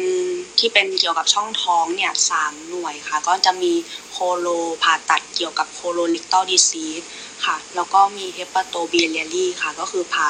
ตับตับอ่อนทางเดินน้ำดี แล้วก็เปลี่ยนออกแกนค่ะ แล้วก็จะมี MIS ค่ะ หรือว่า minimally invasive surgery ค่ะ ก็ผ่าตัดอะไรที่เป็น minimally invasive laparoscopic robot surgery อะไรอย่างเงี้ยค่ะ ก็จะอยู่กับหน่วยนี้ ค่ะ แล้วก็นอกจากนี้ก็ยังมีนอกช่องท้องค่ะ ก็จะมีเฮเนกเบรสผ่าตัดนม ผ่าตัดคอไทรอยอะไรเงี้ยค่ะ ค่ะ แล้วก็จะมีทอม่าค่ะแล้วก็จะมีผ่าตัด acute care surgery หรือว่าเป็นศัลย์ฉุกเฉินนะคะ ของศิริราชจะเป็น rotation แยกออกมาค่ะ แล้วก็ของ general เนี่ยจะมีแบ่งเป็นสี่ชั้นปีค่ะ ก็จริงๆ แล้วทั้งทั้งสี่ปีเนี่ยก็จะวน rotation เหมือนเหมือนกันหมดค่ะ ก็คือมี หลาย ๆ หน่วยที่ว่ามาค่ะ แต่ว่าจะเปลี่ยนวอร์ดกันไปตามตามอาวุโสอะค่ะ คือ dent หนึ่งกับ dent สี่เนี่ยจะอยู่วอร์ดสามัญค่ะ ส่วน dent สอง dent สามเนี่ยจะมีคนไข้โซนพิเศษของตัวเองค่ะ ที่ต้องรับผิดชอบแยกออกไปค่ะ อืม แล้วอย่างนี้ตอนตอนตอนเดนสองเดนสามอ่า มันจะมีแบบหัตถการที่ได้ทำแต่ละปีขึ้นไปเรื่อยๆใช่ไหมครับแบบมันจะมีเช็คลิสต์ไหมว่าแต่ละปีต้องได้ทำอะไรไปหรือว่าจบสี่ปีแล้วต้องทำอะไรเป็นบ้างอะไรเงี้ยครับของเจน ค่ะก็ด้วยหลักสูตรนะคะก็จะมีหลักสูตรคล้ายๆ EPA ก็คือเป็นเป็นการไปให้เดนเนี่ยไปสอบกับอาจารย์นะคะ ว่าเออแต่ละปีเนี่ยต้องสอบอะไรบ้าง อย่างเดนหนึ่งเนี่ยก็จะมีสอบ appendix ค่ะเออเดนสองคือคือเอามันอาจจะไม่ได้ตรงกับที่สอบนะแต่ว่าอันที่เรารู้ๆกันก็คือเดนสองเนี่ยควรทำ hernia ได้เดนสามควรทำ LC หรือว่า laparoscopic cholecystectomy ได้ ค่ะ ส่วนการผ่าตัด colon rectum อะไรเงี้ยค่ะ ก็จะเป็นส่วนของเดนสามเดนสี่explore lap ก็ได้ตั้งแต่เดนสองถึงเดนสี่ค่ะค่ะ ส่วน requirement เนี่ย คือทางราชวิทยาลัยเนี่ยเขาจะมี logbook ที่ require อยู่แล้วว่า เราต้องแบบเป็น surgeon ของหัตถการต่างๆ กี่ กี่ชนิดกี่เออกี่กี่ครั้งอะไรเงี้ยค่ะ ที่ต้องบันทึกลงไปอะค่ะ ก็ต้องพยายามเก็บให้ครบค่ะ อืมหมายความว่าแบบ พอเราเรียนไปจนแบบจบ 4 ปี แล้วเนี่ยเราก็จะได้ทำหัตถการพื้นฐานต่างๆ แทบจะครบทั้งหมดใช่ครับแล้วออกไปทำงานก็ค่อยๆ ไปเก็บประสบการณ์เพิ่มเติมแต่ว่าอันที่เป็น requirement คือเราก็ต้องทำได้หมดแล้วอะไรอย่างนี้ถูกไหมใช่ค่ะ ก็คือจะมีขั้นต่ำอยู่แล้วว่าพื้นฐานเนี่ยต้องทำได้แค่ไหนค่ะ ทีนี้ขอถามเพิ่มเติมเรื่องการทำวิจัยตอนเรียน resident นะครับ เพราะว่าจากภาพความทรงจำของนสพเนาะจะเห็นแบบพี่เดนศัลย์ round ตามวอร์ดอย่างเงี้ยแต่ว่าหลายคนก็ไม่รู้ว่าอ่าจริงๆเราเรียน resident ต้องมีการทำวิจัยด้วยเนาะอย่างอย่างเดนศัลย์นี่เขาทำวิจัยเรื่องอะไรกันนะครับ แล้วก็เหมือนว่าโปรเซสการทำวิจัยมันเป็นยังไงบ้างต้องมีแบบไปหาอาจารย์ที่ปรึกษาไหมหรือว่าแบบปรึกษาสถิติกับใครอะไรประมาณนี้ครับคร่าวๆ เอออันนี้มันก็จะเป็นความเจ็บปวดใจอย่างหนึ่งของเดนสันนะคะเพราะว่าก็ไม่มีใครชอบทำวิจัยกันอยู่แล้วแต่ว่ามันก็เขากำหนดว่าเออ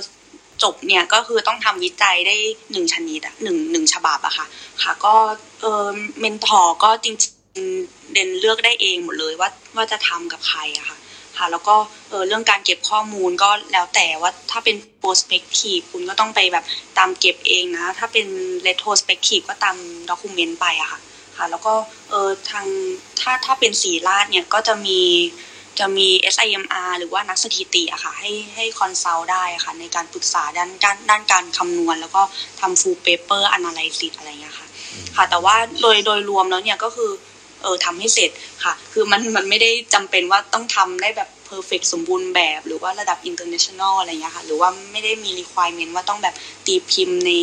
ใน journal ที่แบบมี high impact factor อะไรเงี้ยอืมก็คือแบบเอาเอาเป็นว่าให้เสร็จก็พอค่ะก็คือว่าไม่ได้ยากเกินไปก็ทำได้แน่ๆอะไรอย่างเงี้ยใช่ถามใช่ข้อค่ะสุดท้ายของพี่แพรระหว่างเรียน 4 ปีของ Gen ศัลย์ครับ รู้สึกว่าอะไรแบบเป็นเรื่องที่ท้าทายในการเรียนบ้างครับ แบบที่เราต้องแบบ อันนี้มันดูแบบ challenge เรามากเลยอะไรอย่างเงี้ยครับอืมจริง ๆ แล้วคือคือถ้าเกิดระหว่างเรียนเนี่ย มันก็สิ่งที่ challenging สุดน่าจะเป็นช่วงที่ต้องผ่าตัดโดยที่โดยที่ไม่มี supervisor ค่ะ หรือว่าต้องเจอสถานการณ์ที่กดดัน แล้วก็ตัดสินใจไม่ถูกว่าจะทำยังไงอะค่ะ ค่ะ แต่ว่าส่วนส่วนตัวเองเนี่ยคือไม่ได้มีประสบการณ์เลวร้ายเท่าไหร่ตอนเป็นเดนนะคะก็ก็ผ่านมาได้ด้วยดีค่ะ อืมโอเคครับ ก็อันนี้เนื่องจากจบเจนไปแล้วเนาะเดี๋ยวเราจะลองไปถามเนื่องจากทาง specialty ต่างๆนะครับเหมือนจะมีต้องวนต้องวนผ่านเจนด้วยเดี๋ยวเราลองคุยกับพี่เอิญก่อนเป็นคนแรกว่าช่วยอธิบายหน่อยว่ามันต้องแบบวนผ่านเจนอะไรยังไงบ้าง แล้วตอนที่แบบเราอยู่เจนเราต้องแบบโฟกัสขนาดไหนในการเนื้อหา เพราะว่าเราเดี๋ยวจะไปเข้า specialty ของเราใช่ไหมอะไรอย่างงี้ใช่ไหมครับเดี๋ยวพี่เอิญช่วยรบกวนอธิบายให้ฟังนิดนึงค่ะ ก็ของสันเด็กนะคะ ก็เรียนทั้งหมดเนี่ยสี่ปีค่ะ ก็จะมี ปีหนึ่งค่ะ เฉพาะเดนหนึ่งนะคะ ที่จะได้ไปวนกับ general แต่ว่าในระยะเวลาหนึ่งปีเนี่ยค่ะ คือเราก็ไม่ไม่ได้วน just general อะค่ะ คืออตาราง rotation ของของตัวเองเนี่ยค่ะ อย่างของที่ขอนแก่นช่วงเดนหนึ่งของสถาบันอื่นๆอาจจะแบบแตกต่างกันนะคะนนี้ก็อิงที่ขอนแก่นก็ที่ขอนแก่นเนี่ยจะไม่ได้แบบแยกชัดเจนเหมือนทางที่ศรีราชว่าจะเป็นแบบอันเนี้ยเป็นสายแบบ เฮปาโต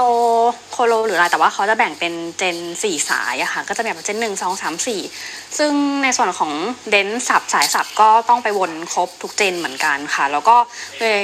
เดือนอื่นทำอะไรก็มันจะมีโรเตทที่เราต้องไปผ่านดมยานะคะ แล้วก็อย่างของด้วยความเป็นเดนสันเด็กอะค่ะ อาจารย์ก็จะมีให้เราไป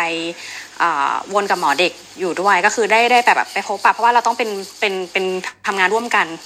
นะคะ ก็อาจารย์ก็เลยแบบให้ไปคุ้นเคยกับทางทีมหมอเด็กไว้ตั้งแต่ช่วง intern นะคะก็เลยจะมี rotation ที่ต้องไปอยู่ ICU เด็กค่ะตั้งตั้งตั้งแต่ intern แล้วก็เรื่องของ ortho ค่ะ ก็จะมีทางศัลยกรรมและกระดูกค่ะ ก็จะเป็น ortho เด็กค่ะ ก็คือแบบไปเจอแบบสาขาอื่นที่ที่ที่ดูแลเรื่องการผ่าตัดเด็กด้วยค่ะ แล้วก็มีเรื่อง ของเอ่อของของทางสายสับของสันเด็กจะไม่ได้มีไปวนเรื่องของพาโถหรือว่าอนาโตมีอะค่ะหลักๆ ก็จะเป็น general ทั้งหมดแล้วก็วนสายสับอื่น ๆ ก็คือสายสับของตัวเองด้วยก็ก็ได้จะได้ได้ได้เข้าหน่วยตั้งแต่ช่วงอินเทอร์เหมือนกัน แล้วก็สายสับอื่น ๆ ในโรงพยาบาล ซึ่งที่ขอนแก่นก็มี CVT แล้วก็นิวโรแล้วก็ยูโรก็คือมีมีครบอะค่ะซึ่งเราก็ไปวนครบทุกหน่วยเลย นะคะอันนี้ก็คือจะเป็นการเรียนการสอนในช่วงเด่นหนึ่งของของสันเด็กที่มอขอนแก่นค่ะ แล้วก็เริ่มเข้าหน่วยตั้งแต่เด่นสองสองสามสี่เลยค่ะ ช่วงที่วนเจนครบทั้งสี่เจนเนี่ยคือคือเราก็เหมือนปฏิบัติงานเป็นแบบทีมงานช่วยพี่ๆสายเจนนะคะ ก็จะแบบ มีทั้งแบบงานเอกสารหรือว่างานเข้าฟิลผ่าตัดก็คือทำทำทุกอย่างค่ะ ไม่ไม่ไม่ได้แบบแบ่งแยกกันค่ะ ก็คือเป็นเป็นทีม ตอนนั้นอยู่เจนก็เป็นสายเจนไปเลยค่ะแล้วพอเข้าภาคปีสองสามสี่อันนี้แบบบนยังไงบ้างครับผมแบบบนไปตามมันมีหน่วยย่อยหรือมาของสันเด็กนนี้ผมไม่แน่ใจ อ๋อไม่ละค่ะ ก็ก็คราวนี้พอเป็นปี 2 ก็จะกลายเป็นเดนหน่วยเต็มตัวแล้วค่ะ เพราะฉะนั้นเนี่ยโรเตชันเราก็จะไม่ได้ขึ้นกับภาคและอ่าตอนเดนหนึ่งเนี่ยก็จะเป็นธุรการภาคสารนะคะจัดจัดมาให้เราค่ะ แต่ว่าพอเข้ามาในหน่วย 2 3 4ปุ๊บเนี่ยจะเป็นเราจัดกันเองกับอาจารย์ในในในหน่วยเราแล้วอะค่ะ ก็จะเน้นแต่สันเด็กเลย แต่ก็จะยังมีเอ่อไปไปแบบ วนอยู่ในของเด็กด้วยอยู่นะคะ แล้วก็มีทรมาค่ะ เพราะว่าบางบางครั้งเราก็ต้องได้ดูแบบทรมาเด็กด้วย ก็จะแบบเป็นในเรื่องของ rotation elective ค่ะ คือสันเด็กเนี่ย มันเป็น subspecialty ซึ่งซึ่งโดยตัววิชาค่ะ คือเคสมันน้อยอะค่ะ เพราะฉะนั้นเนี่ย เราก็จะมีวิชาเอ่อ rotation ที่เป็น elective ค่อนข้างเยอะ คือคือเหมือนอาจารย์ก็แบบตั้งใจจะให้เราไปหาประสบการณ์ในโรงเรียนแพทย์อื่นๆ แล้วก็ตามโรงพยาบาลศูนย์ จังหวัดใหญ่ ๆ ที่อันนี้เป็นแบบ free elective เลยค่ะ ที่เราสามารถเลือกไปได้ แล้วก็จะมีในส่วนของอ่อ elective ที่โรงเรียนแพทย์ในในกทมอะค่ะ ซึ่งจะแบบฟิกเลยก็คือแบบจุฬารามาศิริราชโรงพยาบาลเด็กก็คือจะได้จะได้เข้ามาดูงานที่เขาแบบเป็นเวลาแบบที่ละหนึ่งเดือน แล้วก็จะมีเอ็กซ์ตร้าแบบเป็นที่มชมอ คือโรงเรียนแพทย์ภูมิภาคอื่นๆแล้วก็สามารถเลือกไปได้ค่ะ แต่ว่าที่ขอนแก่นเนี่ยคือเนื่องจากว่าโรงพยาบาลจังหวัด ขอนแก่นโรงพยาบาลจังหวัดคือโรงพยาบาลศูนย์ขอนแก่นนะคะ ก็คือมีศัลย์เด็กเหมือนกัน แล้วก็แบบเป็น co-training กันนะคะก็เลยจะต้อง fix ที่จะไปวนไปเป็น chief ที่ที่ศัลย์เด็กโรงพยาบาลขอนแก่นด้วยเหมือนกันนะคะ มันก็จะแบบเพิ่มประสบการณ์ให้เราด้วยค่ะ ก็คือพอเข้าหน่วยปุ๊บเนี่ย rotation ต่างๆ เราจะจัดกันเอง กับอาจารย์นะคะ สมมติเราอยากไปนี่เมื่อไหร่คือคุยกับอาจารย์ได้เลยแล้วอาจารย์ก็จะแนะนำว่าที่นี่ควรไปแบบเดือนไหนไปช่วงไหนค่ะ แล้วก็ requirement หัตถการเนี่ยอาจจะไม่ได้มีแบบต้องเก็บเคสเการผ่าตัดนี้กี่เคสเหมือนทาง Gen แต่ว่าเราจะมีแบบ เอ่อเหมือนตาม skill ที่จะ up ขึ้นไปเรื่อยๆค่ะ ว่าแบบเดนสองอาจจะทำได้เท่านี้อาจารย์จะยังไม่ปล่อยให้เป็น surgeon ต้องหัตถการนี้จะต้องรอเป็นเดนสามหรือเป็นเดนสี่ค่ะ แต่ว่าด้วยความที่เอ่ออยู่มมขอแล้วก็เราแบบคนน้อยอะค่ะ ส่วนใหญ่ก็เลยจะได้ทำแบบเป็นแบบ surgeon ผ่าเองแล้วมีอาจารย์แบบ cover อยู่ตั้งแต่แบบเดนเล็กๆอะค่ะแบบเดนสองปลายปีบางบางบางหัตถการก็ได้เริ่มทำเองแล้วอะไรอย่างเงี้ยค่ะ เพราะว่าคนน้อยด้วยไม่ไม่ต้องแบบรอตามลำดับชั้นอะไรเงี้ยค่ะแบบบางทีเราแบบไปเทในในสถาบันใหญ่ๆเราอาจจะต้องมีคนเยอะค่ะแบบเพื่อนในรุ่นกันเองก็แบบมีหลายคนแล้วก็รุ่นพี่อะไรเงี้ยค่ะ มันก็จะต้องรอว่าหัตถการเนี้ยก็รอทำตามชั้นปีค่ะ แต่แบบนี้หมายถึงว่าสี่ปีจบมาเราก็จะแบบมี สับมีแบบหัตถการที่เราคิดว่าต้อง common ที่มันทำได้แน่ๆอะไรอย่างนี้ใช่ไหมครับแบบที่จะออกไปทำงานเป็นเป็นใช่ค่ะเด็กได้ใช่ค่ะ ก็คือเลยเป็นเหตุผลที่ทำให้เราต้องแบบออกไป elective เยอะๆ คืออาจารย์เลยต้องส่งไป elective เยอะๆ อาจจะเห็นว่าเรียนศัลย์เด็กเนี่ยพอเข้าหน่วยปุ๊บอาจจะแบบหายหน้าหายตาไปจากโรงเอ่อสถาบันเราก็คือเราต้องแบบเหมือนถูกส่งไปตามที่อื่นๆ เพราะว่าเราต้องแบบไปให้เห็นเคสให้ครบก่อนที่เราแบบจะจบ training สี่ปีอะค่ะ เพราะว่าด้วยด้วยเคสคือมันน้อยอยู่แล้ว แล้วบางทีมันกระจุกตัวอยู่ใน center อย่างเงี้ยค่ะ แล้วก็เราต้องไปแบบไปเจอเคสตามสถาบันอื่น ๆด้วยค่ะอืมโอเคครับพี่ยังคิดว่าแบบมีอะไรที่แบบมัน challenging สุดในการ train เป็นศัลยแพทย์เด็กบ้างครับ ระหว่างเรียนก็คนไข้เนี่ยแหละเพราะว่าอย่างที่เขาพูดกันก็คือแบบ เด็กก็คือแบบไม่ใช่ผู้ใหญ่ตัวเล็กอะค่ะ คือในการสื่อสารเนี่ยค่ะคือการ challenging มันก็คือตั้งแต่การการรู้ว่าคนไข้ตัวเองอะเป็นเด็กแล้วแล้วแล้วคืออย่างของสันเด็กเนี่ยค่ะอ่าอย่างที่ขอนแก่นเนี่ยเราจะดูตั้งแต่แรกเกิดจนถึงตัด 15 ปีนะคะ แต่ว่าบางบางสถาบันเนี่ยเขาจะตัดไปถึง 18 ปีเลยค่ะ ก็อ่าโอเคเด็กโตพอคุยกันรู้เรื่องก็อย่าแบบสบายใจหน่อยแต่ว่าแบบเด็กแรกเกิดเนี้ยค่ะ คือเรา เราก็ต้องแบบอาศัยสกิลซึ่งมันต้องฝึกฝนตามปีเลยค่ะ ช่วงเป็นเดนสองแบบเข้าหน่วยใหม่ ๆ ก็คือแบบ คือแบบรู้สึกแบบใจเสียอยู่เหมือนกันว่าทำไมเราแบบตรวจไม่ได้เหมือนอาจารย์อะไรเงี้ยค่ะแต่อาจารย์เขาก็คือดีคอยบอกตลอดว่าเออมันต้องฝึกฝึกเรื่อยๆนะคะ มันมันต้องอาศัยแบบการฝึกฝนแล้วก็สังเกตมันก็เลยแบบเราก็เลยต้องฝึกฝนตัวเองอยู่ตลอด แล้วก็เนื่องจากคนไข้เราก็คือต้องดีลกับความกังวลใจของผู้ปกครองอะค่ะ ซึ่งผู้ปกครองเนี่ยก็มีตั้งแต่พ่อแม่ปู่ย่าตายายเลย เพราะว่าเด็กเนี่ยคือบอกไม่ได้เลยว่าเขาจะอยู่กับพ่อแม่หรือว่าอยู่กับใครมันเนี่ยเราก็เลยต้องมีสกิลมีทักษะในการคอมมิวนิเคตแบบภาวะของคนไข้ที่ที่เป็นแบบให้พ่อแม่ให้ผู้ปกครองเขาแบบเข้าใจด้วยค่ะ คือบางทีเราก็กังวลตัวเนี้ยบางบางทีเขาแบบคาดหวังมาก เราก็แบบต้องคอยให้เขาแบบ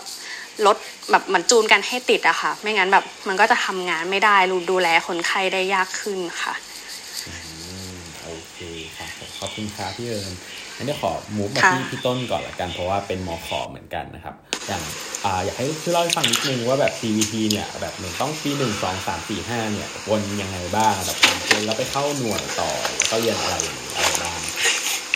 ครับผมครับเรื่องเรื่องโรเตชันเนี่ยหลักๆ ก็จะคล้ายๆกับเอิญครับผมก็เอ่อก็จะวนเจน ช่วงปี 1 2 3 ครับผมแล้วก็วนวนสับต่างๆ วนพลาสติก วนยูโรวนสันเด็ก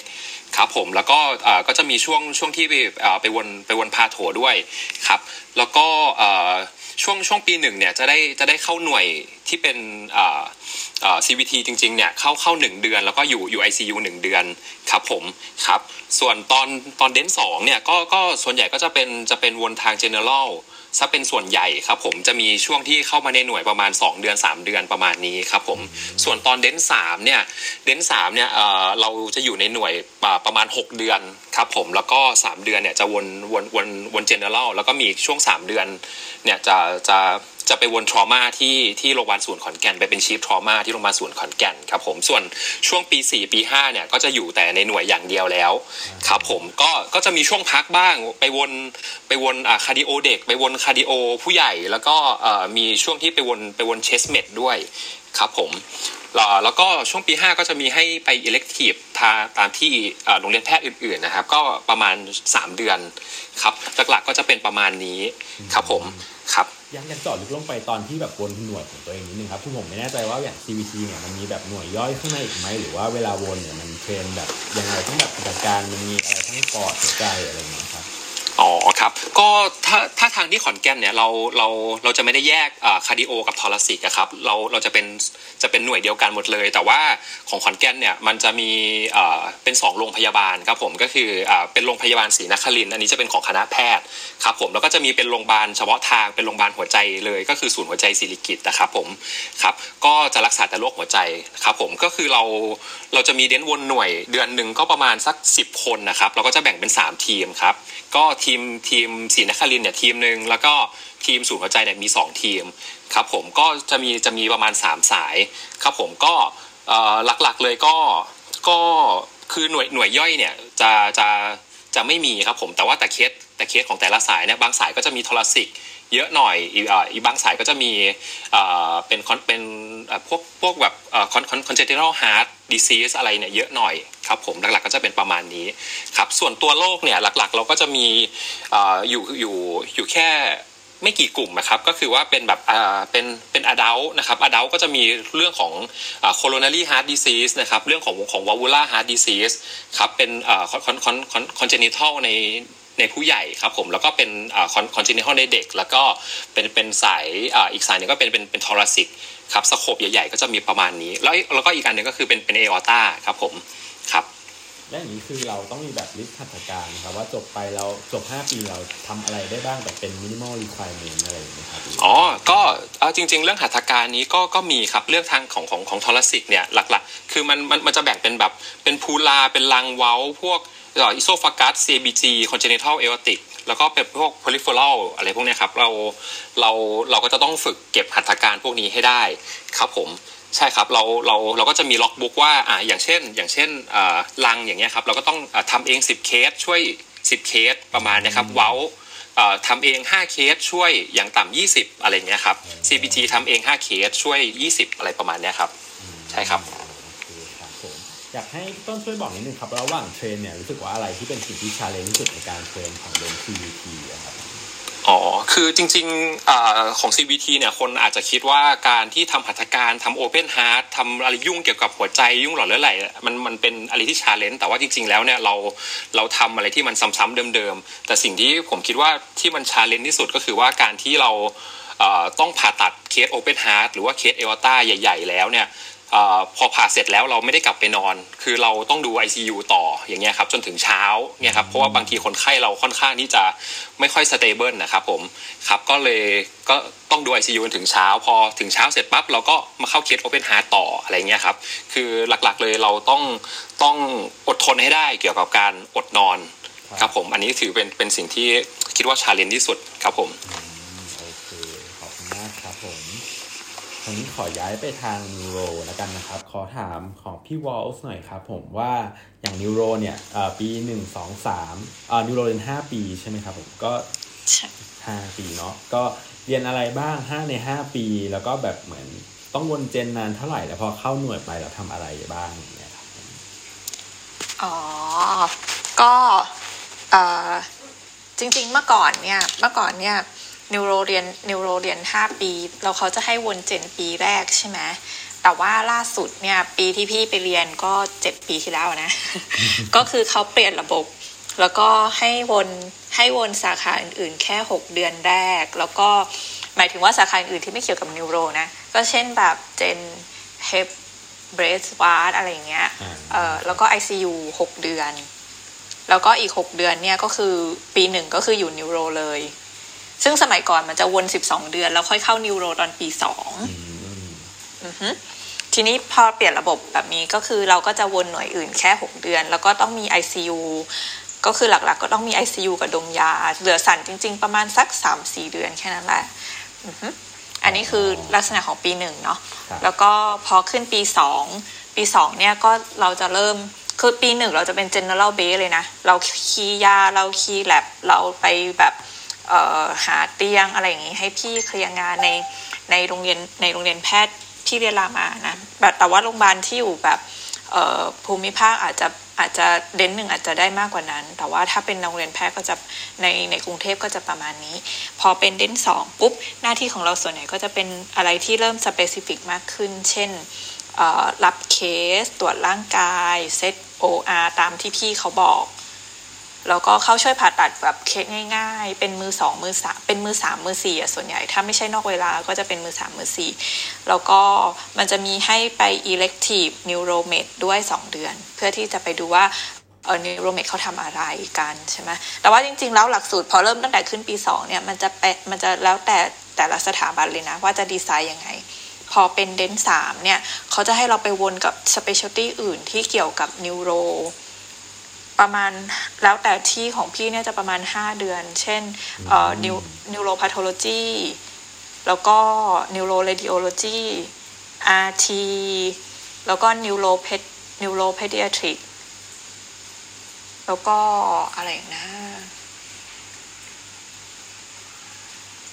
เอ่อประมาณนี้แหละ ก็คือประมาณสี่ห้าเดือนที่เราจะต้องไปวนไปวนเรื่องที่เกี่ยวกับ neuro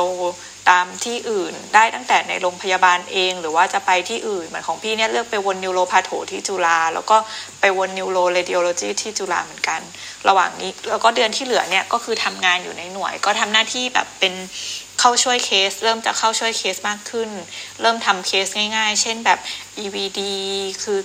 อะไรที่แบบทำเสร็จเร็วๆ หรือไม่ก็ช่วยพี่เปิดท้องเวลาทำชั้น แล้วก็พอปีสี่เนี่ยก็คือทั้งทั้งปีเราจะโรเตทอยู่ในนิวโรแล้วก็มี 2 เดือนที่เป็นเดือนอิเล็กทีฟให้เราไปอยู่ข้างนอก แล้วช่วงอิเล็กทีฟก็จะเป็นช่วงที่เราได้ทำมากขึ้น เพราะว่าอยู่ในโรงเรียนแพทย์เราก็จะไม่ได้ค่อยเราก็จะไม่ค่อยได้ทำเนาะพอปี 5 ก็เหมือนกับปี 4 ก็คือเราจะ advance ขึ้นเลยคือเราเป็น chief แล้วก็เราก็จะสามารถแบบทำเคสง่าย ๆ เองได้แล้ว หรือว่าแบบเปิดเคสให้อาจารย์มาทำเช่นแบบถ้าทำ tumor แล้วก็เปิดให้อาจารย์ แล้วก็แล้วก็ให้อาจารย์มาทำต่อ แล้วเราก็ปิดอะไรแบบนี้อาจารย์ก็จะมาช่วงที่แบบทำ tumor แล้วเขาก็จะไป แล้วก็จะมี elective ให้เราสองเดือน แล้วก็อาจจะบางที่ก็อาจจะเว้นว่างให้เราสักสองเดือนไว้อ่านหนังสือเตรียมสอบบอร์ด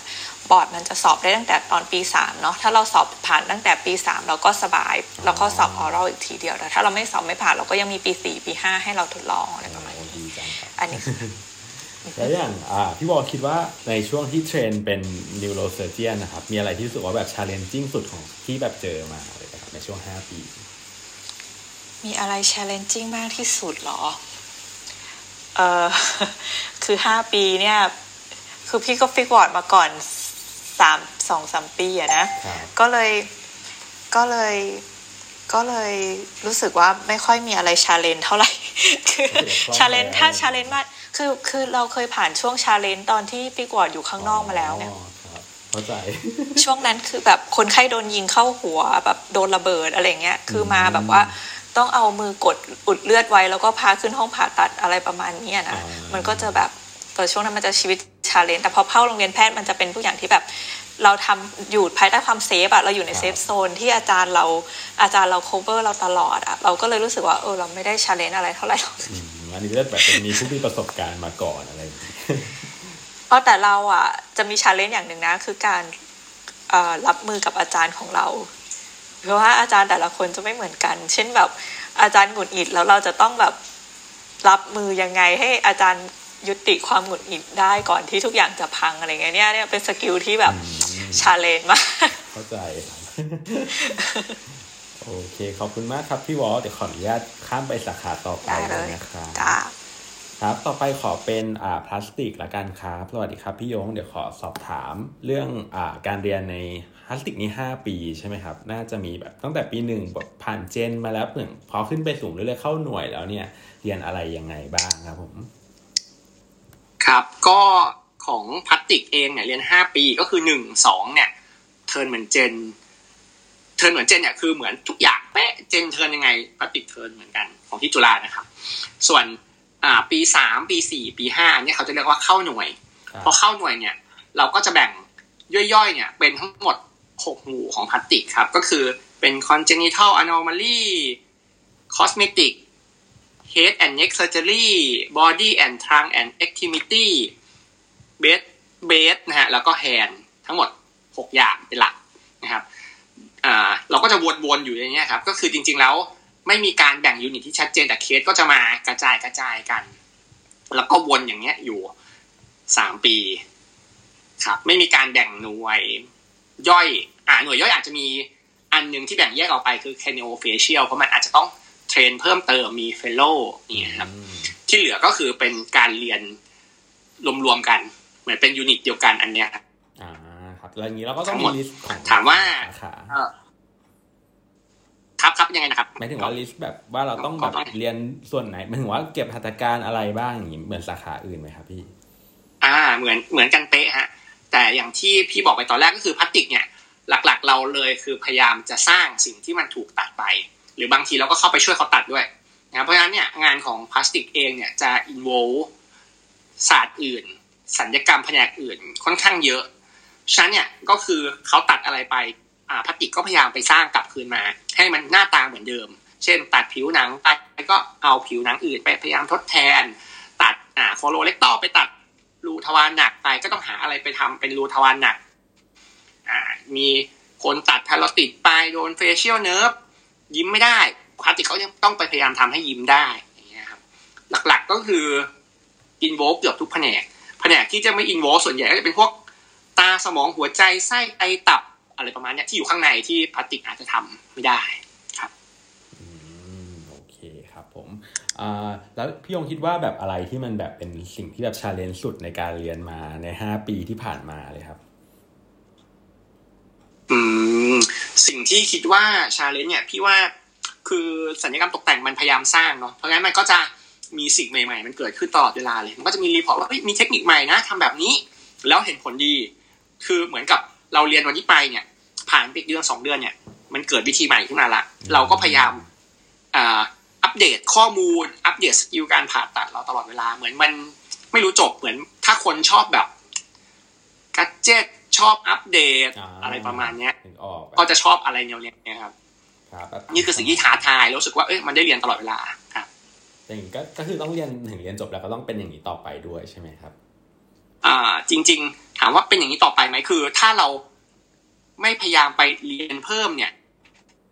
เราก็คือคนที่อยู่ข้างหลัง เราก็คืออดีตครับโอเคครับผมกระจ่างแจ้งขอบคุณมากครับ ต่อไปนะครับ ขอเชิญเป็นยูโรครับ น้องต้อมครับ ผม อย่างน้องต้อมเนี่ยช่วยให้ฟังหน่อยว่า ตอนนี้น้องต้อมเดนสองกำลังจะขึ้นสามแล้วก็ผ่านมาประมาณยูโรนี่สี่ปีเนาะก็คือผ่านมาครึ่งทางแหละก็อยากรู้ว่าแบบ ปีหนึ่งสองสามสี่เนี่ยเรียนอะไรบ้างครับผมแบบเหมือนผ่านเจนกี่เดือนอะไรแล้วแบบเรียนเข้าหน่วยแล้วอะไรยังไงต่อไป ครับผม ก็ของยูโรก็มันก็จะไม่ค่อยแตกต่างในแต่แต่ละสถาบันนะครับ เพราะว่าก็จะมีของสมาคมที่เขาเป็นแกนกลางไว้อยู่ครับ ก็คร่าวๆคือ dent หนึ่งก็จะเหมือนสาขา gen subspecialty อื่นที่ว่าจะต้องไปวน general surgery ครับผม อันนี้แล้วแต่ แล้วแต่บางสถาบันเลยครับ บางสถาบันก็หกเดือนเจ็ดเดือนแปดเดือนบางสถาบันก็เข้าเร็วหน่อยครับ อย่างที่ผมเรียนเนี่ยก็จะอยู่ข้างนอกประมาณเจ็ดเดือนครับ ก็จะวนพวก general surgery วนพวกพลาสติก วนเอ่อดมยา อะไรพวกนี้ครับ ผมจนครบก็ครบเจ็ดเดือนหลังจากนั้นเนี่ยช่วง dent หนึ่งตอนปลายจนกระทั่งถึง dent สองทั้งปีเนี่ยก็คือจะเป็นยูโรอย่างเดียวเลยครับ ไม่ได้ออกไปไหนเลย ก็คือจะวนอยู่ภายในหน่วยเลย ไม่ได้มีแบ่งแยก ไม่ได้มีแบ่งเหมือนกับแบ่งคลินิกอะไรเลยครับ ผม ก็จะวนยาวๆ อันนี้เนี่ยสอบถามเพื่อนๆที่เรียนยูโรด้วยกันหลาย ๆ ที่เนี่ยก็จะพบว่ามันมันจะเป็นช่วงเวลาที่ค่อนข้างจะหลายๆท่านก็จะเบิร์นเอานิดนึงเพราะว่ามันจะไม่ได้มีช่วงพักไม่ได้มีช่วงวนข้างนอก ก็จะ วนทำงานเดิมๆอยู่ประมาณประมาณปีถึงปีครึ่งแล้วแต่สถาบันครับผม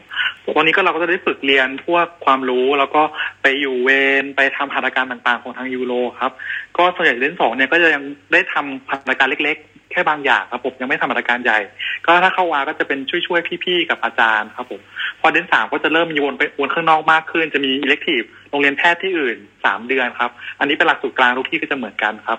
ก็พอวนโรงเรียนแพทย์ที่อื่นเนี่ยเราก็จะได้เห็นการทำหลายๆอย่างที่โรงเรียนแพทย์เราอาจจะไม่ได้มี หรือว่าอุปกรณ์บางอย่างที่โรงเรียนที่โรงเรียนแพทย์เราไม่มีครับ ก็ก็จะเป็นการวนสามเดือนอันนี้ครับ แต่ว่าส่วนอันที่เหลือเนี่ยก็จะเป็นวนในภาคตัวเองที่สถาบันตัวเองอีกเหมือนกันครับ ก็จะวนกวนกันแปดเดือนถึงเก้าเดือนเลยครับผมพอเดนสี่เนี่ยก็จะได้ออกไปอยู่ข้างนอกโรงพยาบาลจังหวัดที่ โรงพยาบาลโรงเรียนแพทย์ของเราเนี่ยได้ดีไว้ครับ ก็อันนี้ก็สามเป็นสี่เดือนแล้วแต่สถาบันเช่นกันครับ แต่ว่าแกนกลางก็เขาจะกำหนดไว้ว่าไม่เกินสามเดือนหรือสี่เดือนครับผมอันนี้ก็จะได้ไปฝึกพี่ๆเขาจะได้ไปฝึกทำข้างนอกมากขึ้น ได้ไปเจอเคสจริงบางที่ที่คุณพี่ๆเขาเล่ากันมาเนี่ยก็คือว่าเขาจะปล่อยให้เราทำเลย ให้เรารับผิดชอบเลย โดยที่มีอาจารย์ดูอยู่ห่างๆก็เหมือนกับได้ฝึกโดยโดยโดยตรงเลยนะครับ ผมก็จะประมาณนี้นะครับในสี่ปีครับ ก็จะไล่ลำดับขึ้นไปครับผม ครับผมแล้วอย่างนี้ตั้งแต่เรียนมาสองปีเนี่ยรู้สึกว่าอะไรเป็นเรื่องที่แบบ challenge สุดในการเรียน uro เลยครับ ก็ถ้าอย่างผมไม่ได้ฟิกมาครับผมก็จะมีปัญหาเรื่อง surgical skill ซึ่งบางทีเราเจอกับพี่ๆเพื่อนๆที่ฟิกมาหรือว่าที่มีที่มีที่มีความสามารถมากกว่าเนี่ยเขาก็จะ เหมือนกับว่านำเราไปประมาณ9ก้าถึงสองเก้าที่เรายังไม่เคยทำมาบ่อยๆ ครับ ก็เราก็ต้องรีบปรับตัวเรียนรู้ให้ทันคนอื่นเขาครับ ผม ส่วนเรื่องความรู้เนี่ยก็เราก็มานั่งอ่านนั่งเรียนพร้อมๆกันก็จะไม่ค่อยแตกต่างกันเท่าไหร่ครับ เรื่องภาระงานก็ไม่ค่อยแตกต่างกับที่อื่นไม่ค่อยต่างกับสาขาอื่น ก็น่าจะเป็นช่วงปรับตัวระหว่างที่เป็น intern กับเป็น resident ก็น่าจะเหมือนเหมือนกันนะครับ อืมโอเคครับผม ขอบคุณน้องต้อมมากเลยครับ ที่ช่วยรีวิวให้ในช่วงปีว่าเรียนอะไรบ้าง ทีนี้เราก็จบไปแล้วนะครับ ในส่วนของ part ที่เป็นเรื่องปีหนึ่งสองสามสี่ห้าเนี่ยเรียนอะไรบ้างครับ ต่อไปนะครับจะเป็นแบบอยากจะให้ทุกคนเนี่ยครับช่วยรีวิวสาขากันสั้นๆนะครับแบบอารมณ์ประมาณว่า ถ้ามีน้องนสพฟังอยู่ในห้องนี้นะครับ แล้วแบบเหมือนว่าอยากจะเหมือนอารมณ์ประมาณพีชนะครับว่าแบบทำไงให้แบบน้องมาเรียนสาขาเราสาขาเราเนี่ยมันมีแบบทำอะไรวันวันวันหนึ่งเราทำอะไรบ้าง หรือว่ามีจุดเด่นอะไรยังไงบ้างแบบ พูดถึงสาขาจะเป็นสั้น ๆ แบบคนละสักสองสามนาทีอะไรอย่างเงี้ยครับเดี๋ยวขออนุญาตเริ่มพี่น้องต้อมก่อนละกันเพราะเดี๋ยวต้องมีภารกิจเล็กน้อยนะครับผมขออนุญาตครับทางยูโรนะครับเหมือนที่ได้เรียนไหมทราบตอนตอนต้นแล้วนะครับ ผมก็ทางสุตินส่วนทางผู้หญิงเนี่ยก็มีสุตินารีเวชของผู้ชายนี่ยก็จะเป็นยูโรจีครับมันไม่ได้มีแต่เรื่องไตเรื่องมะเร็งเกี่ยวกับไตเรื่องของลูกหมากครับ มันมีเรื่องของ fertility เรื่องของ men's health อะไรอื่นด้วยที่มาแบ่งเป็นทั้ง medical แล้วก็ surgery ครับผม ก็สำหรับคนที่ชอบการเรียนผ่าตัดนะครับ ก็ถ้าสมมติว่าผมสนใจในด้านที่เป็นด้านนี้ด้วยเนี่ย ก็สามารถมามาเรียนกันได้ครับ เราเป็นครอบครัวเล็กๆครับ มีปีละไม่กี่คนครับ ต่อสถาบันละสองสามสี่คนวันนั้นครับ ทั้งทั้งหมดก็ประมาณสามสิบสี่คนครับ ก็รู้จักกันหมดอยู่ดีครับ ผม ก็มาร่วมกันได้ครับ ถ้าน้องๆคนไหนสนใจนะครับผม โอเคครับ ผมขอบคุณมากเลยครับ เดี๋ยวขออนุญาตวนกลับรอบเดิมนะครับผมต่อไปเป็นพี่แพรนะครับ ช่วยรีวิวเจนสันสั้น ๆ ให้ฟังหน่อยครับผมค่ะก็เออเชิญชวนใช่ไหมคะเออเจนสันรีวิเนี่วยเฉยๆเดี๋ยวจะมีช่วงเชิญชวนอีกรอบหนึ่งจริงๆแล้วอะรีวิวรีวิวก็คือคือโดยรวมแล้วเนี่ย Gen ศัลย์มันเป็นงานที่ เออศัลยกรรมมันเป็นงานที่อาจจะไม่ได้เหมือนสาขาวิชาอื่นที่จะเป็นเน้นการ round ward ตรวจคนไข้อะไรเงี้ยแต่ว่ามันจะมี part OR ค่ะ ซึ่ง part OR เนี่ยมันต้องใช้หลายอย่างก็คือต้องมีทั้งใช้สมองซีกขวา สมองซีกซ้ายในการเออสร้างงานศิลปะมาด้วยส่วนหนึ่งค่ะ แล้วก็เออทำให้มันปลอดภัยด้วยส่วนหนึ่งค่ะ มันก็จะเป็นงานที่เออค่อนข้างท้าทายแล้วก็ น่าสนใจค่ะ ต้องมีความครีเอทีฟอีกนิดหน่อยอะไรเงี้ยแล้วก็โดยที่ทำให้คนไข้ไม่มีไม่มีปัญหาค่ะ ค่ะ แล้วก็เออของเจนสันก็สามารถผ่าตัดได้ทั้งตัวค่ะ หัวจดเท้าค่ะ แขนขาระยางได้ทั้งหมดค่ะ แล้วก็ถึงก้นค่ะ ค่ะ ก็ถ้าสนใจก็มาเรียนได้ค่ะได้ครับขอบคุณมากเลยครับพี่แพรอ่าต่อไปขอเชิญพี่เอิญครับ มาคุยเรื่องรีวิวสัตว์เด็กสั้น ๆ ให้ฟังหน่อยนะครับค่ะก็ รีวิวสั้นๆ ก็คือสาขานี้ถ้าพูดถึงที่ไม่เกี่ยวกับสเตรสเรื่องเรื่องการงานนะคะ คือสเตรสระหว่างแบบเรากับอาจารย์เนี่ยค่ะ คือมีน้อยมากค่ะ คืออาจารย์อาจจะด้วยความที่หัตถการมันยากนาน แล้วก็เคสเป็นเด็กด้วยค่ะ คือเพราะฉะนั้นเนี่ยการที่แบบเราเข้าผ่าโดยที่แบบฉายเดี่ยวไปเลยอาจารย์ทิ้งไม่มาเนี่ยคือมีน้อยมากค่ะ แทบจะไม่มีเลยด้วยซ้ำเพราะนั้นเนี่ยความสบายใจ ฟีลลิ่งกับอาจารย์เหมือนเป็นพี่น้องมากกว่าแบบผู้บังคับบัญชาการอะไรอย่างเงี้ยค่ะ เพราะฉะนั้นแบบดีค่ะ ดีครับโอเคครับขอบคุณครับพี่เอิญต่อไปขอเชิญพี่ต้นครับผมขอฟังรีวิว CBT หน่อยนะครับครับผมก็สำหรับ CVT นะครับก็สำหรับใครที่ชอบสัญญกรรมนะครับ ชอบการผ่าตัดนะฮะชอบอยู่ใน OR แต่ว่าอาจจะไม่ชอบพวกเอ่อสิ่งปฏิกูลอะไรพวกเนี้ยครับผมก็ เชิญชวนมาเรียน CVT ได้นะครับว่าฟิลเรานี้สะอาดแน่นอนนะครับ ก็มีแต่เลือดครับผมแล้วก็สำหรับที่ขอนแก่นนะครับก็คืออทาง Resident เราเนี่ยอาจารย์จะได้ทำเคสเยอะมาก แล้วก็ไม่ค่อยโดนปล่อยทำทำอะไรที่เป็นแบบคนเดียวมากเท่าไหร่ เพราะว่ามันส่วนใหญ่มันเป็นเคสเกี่ยวกับหัวใจเนาะมันก็จะมีความเสี่ยงเยอะนะครับฉะนั้นเนี่ยอาจารย์ก็ก็คัพเ e อร์ทุกคนนะครับ แล้วก็ อาจารย์ที่ขอนแก่นเนี่ยค่อนข้างจะให้ให้ให้ทำให้ทำเยอะมากนะครับ ผมเคสไหนง่ายๆเนี่ยอาจารย์อาจารย์ให้ทำเลย โดยโดยที่ตอนที่ dent สามก็อาจจะให้เริ่ม on bypass เริ่มอะไรง่ายๆก่อนพอเขาเห็นเราทำได้แล้วเขาก็จะให้เราทำไปเลยครับผมครับก็ส่วนเรื่องการอดนอนอการการเหนื่อยอะไรพวกนี้เนี่ยคือที่ที่ขอนแก่นตอนนี้ก็คือว่ามันเบาลงแล้วนะครับ เพราะว่า เอ่อเนื่องจากคนจำนวนคนเราเยอะขึ้นนะครับ เวรเราก็จะจะห่างขึ้น แล้วก็คนอยู่เวรในแต่ละวันเนี่ยก็จะเยอะขึ้นนะครับ ฉะนั้นเนี่ยงานงานพวกนี้มันก็จะจะไม่ได้หนักมาก แต่ถามว่าเหนื่อยไหมมันมันก็เหนื่อยอยู่ แต่ว่าแต่ว่ามันไม่ได้เหนื่อยขนาดนั้นครับผมก็ใครชอบผ่าตัดแล้วก็ชอบเลือดนะครับ ก็เชิญมาเรียน CVT ได้ครับผมได้ครับขอบคุณมากเลยครับผมต่อไปขอเชิญพี่วอลส์ครับผมขอฟังเป็นรีวิวของนิวโรหน่อยนะครับรีวิวของนิวโรเหรอก็เอันดับแรกเลยนะ ถ้าชอบก็มาเรียนเลย ถ้าไม่ชอบอย่ามา เพราะว่าสาขานี้เหนื่อย แต่เราจะดูดีและเราจะดูเท่ ก็คือเดินเข้ามาสวยๆ ไม่มีการปนเปื้อนอึขี้ไม่มีเด็ดขาด เราเดินเข้ามาเราสวยๆ เราได้ทำก่อนแน่นอน เราไม่ต้องรอใคร อย่าไปเชื่อพวกออโถที่แบบว่าเรียนออโถสบายนะรอได้ใช่รอไปทำตอนตีสามไปเลยจ้ะแต่เราได้ทำก่อนเราได้นอนก่อน เราได้ทำก่อนเรานอนก่อน เวลาเดินไปทุกคนจะเกรงใจ เพราะเราจะดูเป็นมาเฟียคือ ถ้าถ้าทุกคนสนใจนะ ถ้าแต่เวลาเวลาเรา discuss เราก็จะดูดี เพราะว่าเวลาเราพูดเรื่อง neuro ปุ๊บทุกคนก็จะแบบโอ้โหระบบสมองเนาะ neuron อย่างนู้นอย่างนี้ เราจะดูดีมากเราจะดูเท่ถ้าน้องๆแบบอยากสัมผัส feeling ความพรีเมียมความพรีเมียมก็เชิญที่ neuro ได้เลยค่ะได้ครับขอบคุณมากเออ โอเคครับ ต่อไปขอฟังรีวิวพลาสติกจากพี่ยงหน่อยนะครับ ครับก็จริง ๆ ของพลาสติก ของพลาสติกพี่ว่าน้องส่วนหนึ่งที่สนใจเนี่ยคงจะมองเห็นจากมุมเล็ก ๆ มุมหนึ่งของพลาสติกก็คือ cosmetic นะครับแต่จริง ๆ แล้วโลกของพลาสติกเนี่ย cosmetic อย่างที่บอกไปมันเป็นแค่ส่วนเล็ก ๆ เสี้ยวหนึ่งพลาสติกมันมีอะไรที่เราให้ค้นหาเยอะ มีหลายเรื่องที่น่าสนใจที่เราสามารถสร้าง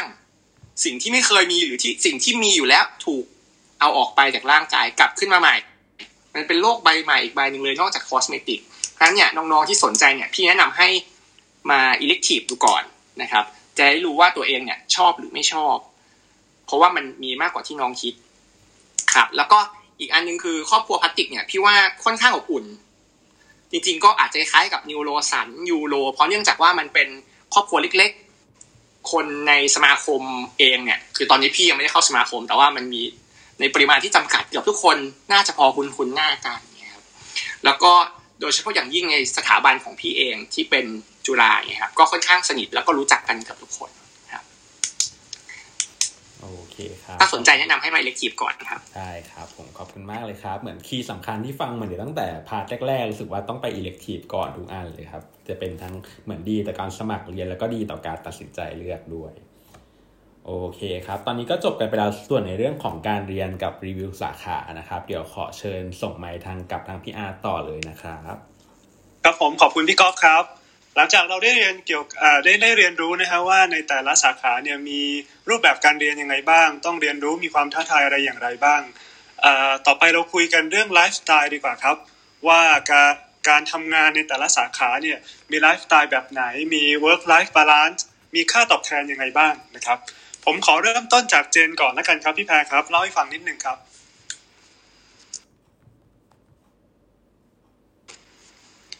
ฮัลโหลครับพี่แพรครับ ค่ะ ก็อันนี้เป็นระหว่างเรียนใช่ไหมคะอ่าเป็นการทำงานรวมๆครับไลฟ์สไตล์ของศัลยศาสตร์ที่เป็น Gen ศัลย์เนี่ยเป็นยังไงบ้าง ค่ะก็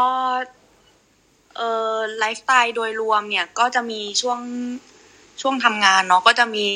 เออ round ward ค่ะ ออก OPD แล้วก็ OR ค่ะ คือถ้าเป็นช่วงช่วงเรียนเนี่ยก็จะหนักหน่อยแต่ว่า ถ้าเกิดจบออกไปแล้วว่าโดยทั่วไปก็จะเป็น OR หนึ่งหนึ่งวันต่อสัปดาห์ OPD หนึ่งวันต่อสัปดาห์ ส่วน round ward ก็แล้วแต่ระบบทางโรงพยาบาลค่ะค่ะ แต่ว่าก็จะมีการอยู่เวรนะคะ ที่เป็นนอกเวลาค่ะ ซึ่งอันนี้ก็จะเป็น part ที่ที่อาจจะเหนื่อยหน่อยค่ะ เพราะว่า เออศัลยกรรมมันเป็นอะไรที่ถ้ามีเคสเนี่ยต้องมาผ่าตัดเองค่ะ แล้วก็ถ้าเกิดเคสเยอะมากยุ่งมาก อาจจะต้องผ่าทั้งคืนโต้รุ่งไม่ได้นอนค่ะ ค่ะ ก็จะเหนื่อยหน่อยส่วนนี้ แล้วก็ทำให้วันถัดไปที่เป็นโพสต์เวรเนี่ยก็หมดแรงกันได้ค่ะ ค่ะส่วนรายได้เนี่ยก็เออในช่วงเรียนเนี่ยก็ของแพรจะได้เงินเดือนสองหมื่นเจ็ดค่ะ แล้วก็บวกค่าเวรอีกหมื่นหนึ่งเหมารวมอะค่ะ ค่ะก็จะเป็นสามหมื่นเจ็ดค่ะ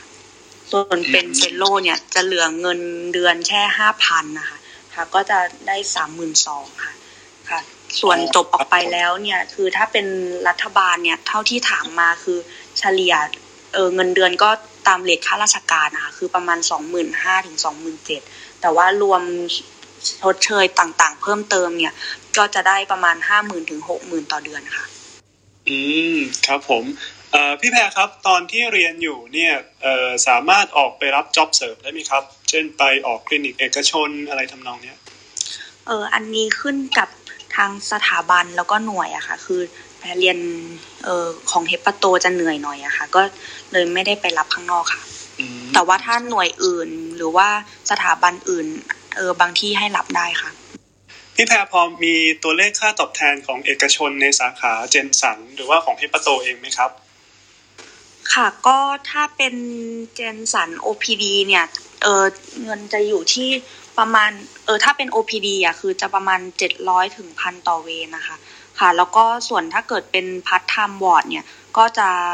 ก็จะประมาณสามพันถึงสี่พันต่อเวรค่ะ ถ้าเป็นโรงพยาบาล high-end หน่อยก็หกพันต่อเวรค่ะอืมอันนี้ยังไม่ได้รวมค่าผ่าตัดอะค่ะ อืม ครับผม ฟังดูก็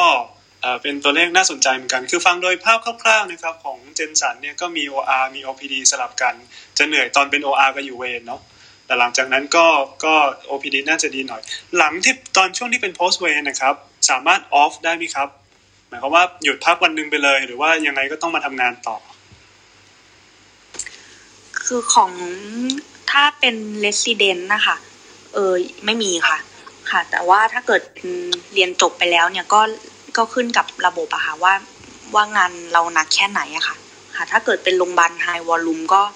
อาจจะไม่ได้พักค่ะ แต่ว่าถ้าเกิดจัดระบบดีๆ เนี่ย มันก็อาจจะมีได้คือปกติแล้ววันทำงานของโรงพยาบาลข้างนอกมันไม่ได้เยอะมากอยู่แล้วค่ะ ก็คือ OR วันหนึ่ง OPD วันหนึ่งอันนี้คือมาตรฐานนะคะ แต่ว่าถ้าเกิดขาดแคลนหน่อยก็คงเหนื่อยกว่านี้ค่ะ อืมครับผมขอบคุณพี่แพรมากครับ เดี๋ยวเราขยับไปดูของสันเด็กบ้างดีกว่าครับ พี่เอ่อพี่เอิญครับเล่าให้ฟังนิดนึงครับไลฟ์สไตล์การทำงาน work life balance ค่าตอบแทนเป็นยังไงบ้าง ค่ะ ก็ตั้งแต่ช่วง training เลยใช่ไหมคะ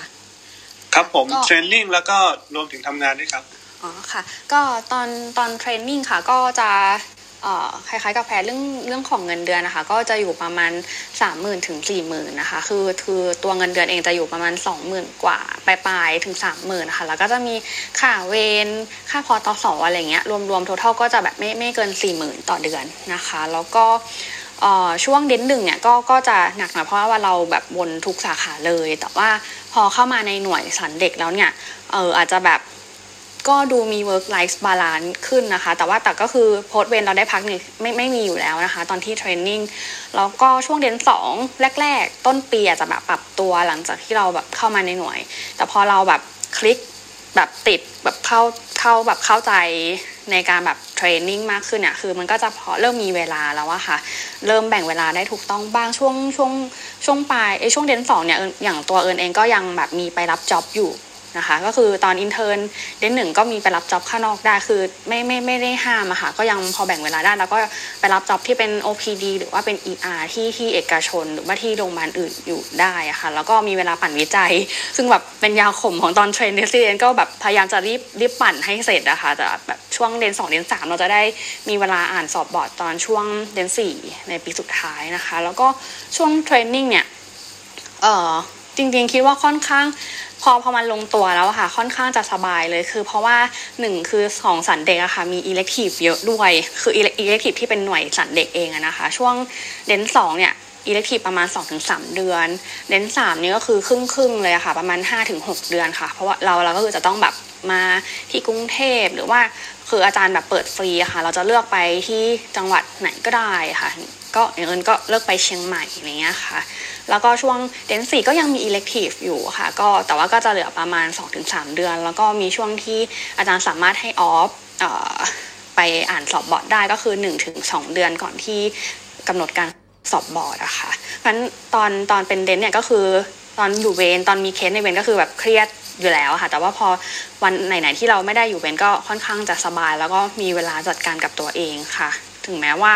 เรื่องเวรตอน training ก็อาจจะเยอะหน่อยก็คือ 15-16 เวรต่อเดือนนะคะหลังจากจบแล้วเนี่ยก็ค่อนข้างจะแบบมีเวลานะคะเขาคือคืออย่างอย่าง staff แค่ตอน training ค่ะคือ staff ก็แบบมีเวลาไปโยคะไปเข้าคลาสหรือว่าเปิดธุรกิจตัวเองอย่างเงี้ยค่ะคือคือค่อนข้างจะแบบ work life balance อยู่ค่ะแต่ว่าเอ่อด้วยความมีเวลาค่ะ แต่ว่า รายได้เราจะไม่ค่อยเยอะเท่าสาขาอื่นนะคะ อย่างการแบบรับเอกชนเนี่ยค่ะ คือถ้าสมมติอะพูดถึงในกทมเองอะค่ะ ก็จะแบบมีอาจารย์อาวุโสตามสถาบันต่างๆค่ะ คือเขาก็จะแบบเหมือนฟิกที่อยู่แล้วค่ะ สมมติเราจบใหม่มาเป็นรุ่นน้องเนี่ยเราแบบอยากจะทำบางทีก็อาจจะต้องแบบ ติดต่อเข้าไปพบอาจารย์แต่ละท่านก่อน แล้วก็แบบให้อาจารย์ท่านแนะนำเข้ามาที่จะไปแบบอยู่เวรตามเอกชนต่าง ๆ ค่ะอย่างของส่วนตัวเอิญเองก็ยังไม่ได้รับเอกชนนอกเวลา แล้วก็ที่สำคัญคือแบบสาขาเราเนี่ยมันคนน้อยเรียนน้อยอะค่ะเพราะฉะนั้นเนี่ยเวรในโรงพยาบาลตัวเองก็ค่อนข้างเยอะนะคะ ก็ก็ยังเป็น 15ถึง16 เวรต่อเดือนเหมือน resident แต่ว่าภาระงานก็อาจจะสบายกว่าค่ะ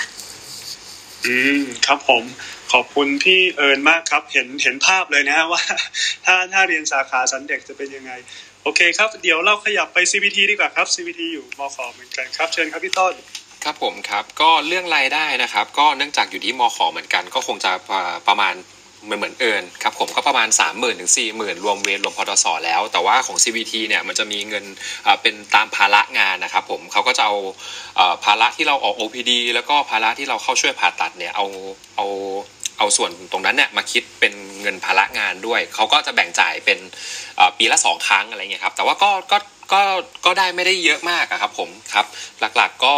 ก็ช่วง training ก็เรื่องเรื่องเรื่องรายได้เนี่ยมันจะไม่เยอะอยู่แล้ว ครับผมครับแล้วก็ส่วนเรื่องไลฟ์สไตล์เนี่ยส่วนใหญ่ชีวิตประจำวันของเราก็จะมีตื่นเช้ามาก็มา round ward นะครับ round ward เสร็จปั๊บก็จะแบ่งคนลงไปตรวจ OPD นะครับแล้วก็ที่เหลือก็จะไปเข้า OR ส่วนใหญ่จะเป็นงานหลักๆเนี่ยจะเป็น OR ซะมากกว่านะครับผม OR เสร็จปั๊บเราก็มาดู ICU นะครับแล้วเราก็รับ consult ตามบอร์ดตามอะไรต่างๆนะครับแล้วก็เรื่องการอยู่เวรนี่ก็คือ อยู่ประมาณ 10 เวรต่อเดือนนะครับผมเพราะว่าคนคนในหน่วยเราเยอะนะครับเราก็อยู่ประมาณ 10 เวรต่อเดือนครับผมก็รับเคส refer จากทุกที่ในอีสานนะครับผมครับก็ส่วนใหญ่ก็จะชอบ refer มาดึกๆนะฮะเราก็จะไม่ค่อยได้นอนเวลา refer ทีก็จะแบบชอบโทรมา refer ตอนประมาณสี่ทุ่มห้าทุ่มกว่าเคสจะมาก็ตีสองตีสามเราไปรับเสร็จ set OR ตีสี่อะไรเงี้ยครับส่วนใหญ่มันมักจะเป็นแบบนั้นครับผมก็ ก็ถามว่าวันอยู่เวรหนักไหมก็คืออยู่เวรก็คือแทบแทบแทบจะไม่ได้นอนนะครับผมถ้าเป็นส่วนใหญ่นะครับ ก็แต่ว่าพอวันต่อมาเนี่ยเราก็ก็ก็ต้องก็ต้องไปเข้าอาเหมือนเดิมครับผมแต่ว่าพอเสร็จแล้วเราก็ ก็ก็จะได้พักนะครับ ก็จริง ๆ ตอนแรกเนี่ยถามว่ามันมันเหนื่อยไหมก็คือว่ามันจะเหนื่อยที่สุดก็คือตอนตอนช่วงประมาณเดนสามครับเพราะว่ามันจะเข้ามาในหน่วยเยอะขึ้น แล้วก็ได้เริ่มเห็นอะไรที่มันเป็น field เกี่ยวกับ CVT เยอะขึ้นนะครับช่วงนั้นก็คือเป็นช่วงที่ที่เป็นหัวเลี้ยวหัวต่อที่จะต้องจะต้องปรับตัวให้ได้ครับผมครับแต่พอหลังจากปรับตัวได้แล้วช่วง dent สามเนี่ยพอขึ้น dent สี่มาเนี่ยเราก็จะเริ่มเริ่มแบบอยู่ตัวละเราเราเราก็พอที่จะ manage ตารางได้แล้วว่าวันนี้เราเราเลิกเร็วนะ เราอยากจะไปอ่านหนังสือเราอยากจะไปออกกำลังออกไปพักผ่อนหย่อนใจอะไรเงี้ยคือมันมันมันได้อยู่ครับผมก็ค่อนข้างมีมี work life balanceที่ค่อนข้างดีนะครับที่ที่ที่ขอนแก่นนะครับ แล้วก็ส่วนตอนที่เป็น dent สี่ dent ห้าเนี่ยเราเราจะต้องทำพวก MM ครับผมอันนี้ก็คือจะจะเยอะมากเนื่องจากเนื่องจากเราผ่าค่อนข้างเยอะครับแล้วเคสส่วนใหญ่เนี่ยค่อนข้างที่จะจะ ค่อนข้างที่จะหนักนะครับฉะนั้นเนี่ย MM มันจะมีมาตลอดนะครับ ก็ส่วนใหญ่ก็ก็มีมาทุกอาทิตย์อาทิตย์ละเคส2เคสอะไรเงี้ยครับก็ต้องทำสไลด์ต้องทำอะไรไปครับผมแรก ๆ ก็ใช้เวลาทำนานฮะเคมเอ็มต่อเคส แต่พอเราลงตัวแล้วเราก็หลังๆมาก็คือแค่ครึ่งชั่วโมงถึงหนึ่งชั่วโมงแล้วก็ทำทำทำเสร็จละครับก็ไม่ได้มีปัญหาอะไรนะครับผมส่วนตอนเรียนเนี่ยก็คงเรื่องของรับจ็อบเนี่ยส่วนใหญ่เราก็จะไม่ค่อยอยากที่จะไปรับจ็อบแล้วเพราะว่าทำงานเรา ก็เหนื่อยแล้วเราก็คงอยากจะนอนนะครับแต่ถามว่ามีคนไปรับจ็อบไหมมันก็คงมีครับผมแต่ว่าแต่ว่าโดยส่วนตัวเนี่ยผมผมผมผมไม่ได้ไปรับจ็อบเลยตั้งแต่ขึ้นเดนมาครับผมครับแล้วก็ส่วนเรื่องรายได้ที่จะตอนจบแล้วเนี่ยคือผมอาจจะยังไม่จบอะครับผมคือกำลังจะจบก็อาจอาจอาจอาจอาจจะจบตอบตอบตรงนี้ไม่ได้ แต่ว่าเท่าที่เห็นมาเนี่ย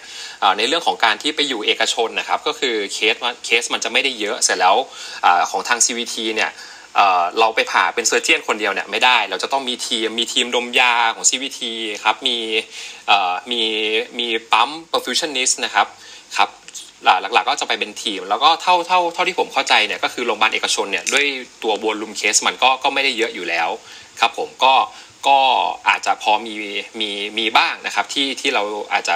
ก็เห็นอาจารย์ที่ไปผ่าอยู่อยู่อยู่เอกชนบ้างเป็นครั้งข่าวครับผมหลักๆก็จะเป็นประมาณนี้ครับผม ครับ ขอบคุณพี่ต้นมากครับ เดี๋ยวเราขยับไปของพลาสติกบ้างครับพี่ยงเล่าไลฟ์สไตล์นิดนึงครับ ครับ ก็ไลฟ์สไตล์พี่อ่าพี่น่าจะพูดได้เฉพาะตอนเรียนเนาะเพราะตอนนี้พี่ยังไม่จบนะครับเป็นเดนแท้ก็ตอนเรียนเนี่ยแบ่งหลักๆเนี่ยก็คือเป็น OPD OR แล้วก็เวนเนาะ OPD ก็น่าจะเหมือนสัญญกรรมทั่วๆไปความหนักไม่ได้ต่างกันมาก ส่วนมากอ่าบังเอิญพี่อยู่จุฬาครับ OPD ที่จุฬาแล้วก็รวมถึงหลาย ๆ ที่เนี่ยก็จะเลือกประมาณเที่ยง ส่วนตอนบ่ายก็จะเป็น academic day เป็นส่วนใหญ่นะครับ ส่วน OR เนี่ย OR ก็ไม่หนักมากเช่นกันส่วนมากไม่ค่อยมีเลิกดึกโดยเฉลี่ยเนี่ยอาทิตย์หนึ่งก็จะมีเลิกดึกสักหนึ่งวัน เลิกดึกเนี่ยก็จะเป็นเคสที่ค่อนข้างใหญ่ ยกตัวอย่างเช่น reconstructive ยากๆ เช่นทำ free flap อะไรเงี้ยครับ บางทีก็จะมีหนึ่งวันต่อสัปดาห์อาจจะเลิกเที่ยงคืนตีหนึ่งตีสองตีสาม ครับ อันนี้อาจจะต้องเผื่อใจนิดนึงถ้าน้องสนใจและอยากเรียนก็คือ มันอาจจะไม่ได้สบายอย่างที่น้องคิดสำหรับพัตติกครับ อ่าส่วนเรื่องเวรเนี่ย เวรเนี่ยอ่ามันขึ้นความหนักเนี่ยขึ้นกับชั้นปี ยิ่งชั้นปีเล็กๆ น้องขึ้นเข้าหน่วยเป็นเดนสามก็จะหนักกว่าเดนสี่ในช่วงอยู่เวรเล็กน้อย ส่วนถ้าเป็นเดนห้าก็คือหนักสุด ก็คือเหมือนจะ เป็นลูกคลื่นสองหัวครับ ก็คือ dent สามหนัก dent สี่จะเบาลงนิดนึง ส่วน dent ห้าเนี่ยอ่าพวกพี่จะเรียกกันว่าเป็น chief ก็คือเป็น chief resident ก็จะรับผิดชอบภาระทั้งหมดก็จะกลับขึ้นมาหนักอีกระลอกหนึ่งครับ เคสพลาสติกจะต่างกับเคสคนอื่นนิดนึง คือส่วนมากทุกๆ คนจะมองว่าเคสพลาสติกเนี่ยไม่มีอะไรเป็น emergency เลย ซึ่งเอาเข้าจริงแล้วมันจะมีหลายอย่างที่เป็น emergency เหมือนกันแต่ว่าหลาย ๆ คนก็จะบอกว่าเราเป็นเคส cosmetic เคสไม่ด่วนเป็นส่วนใหญ่เหมือนอย่างถ้าพี่ว้าวอะไรมาเนี่ยก็คงจะได้ไปก่อนฮะ ก็คือมาเปิดหัวมาเปิดบายพาสหัว อ่า blunt abdomen ก็จะมีพวกเนี้ยแซงเรื่อยๆ เพราะฉะนั้นเนี่ย เราก็อาจจะได้นอนเป็นคนหลังๆ ครับ แล้วก็แต่ว่าถามว่าจบไปแล้วเนี่ย ความ emergency เนี่ยอาจจะลดลงเพราะเราสามารถ adjust case emergency ได้ เช่นแบบอะเราสามารถ อ่ารอได้เล็กน้อยในการเย็บแผลบางอย่างในจุดที่สำคัญเช่นพลาสติกถูกคอนโซลไปเย็บหน้าอย่างเงี้ยครับก็เราก็จะพอเลือกเวลาได้บ้างครับ อ่า เรื่องรายได้รายได้ อ่า พี่คงพูดได้แค่ตอนช่วงเรียนเนาะช่วงเรียนเนี่ยก็เท่ากับคนอื่นเลยครับ ประมาณสักสามหมื่นนะครับ แล้วก็รับเอกชน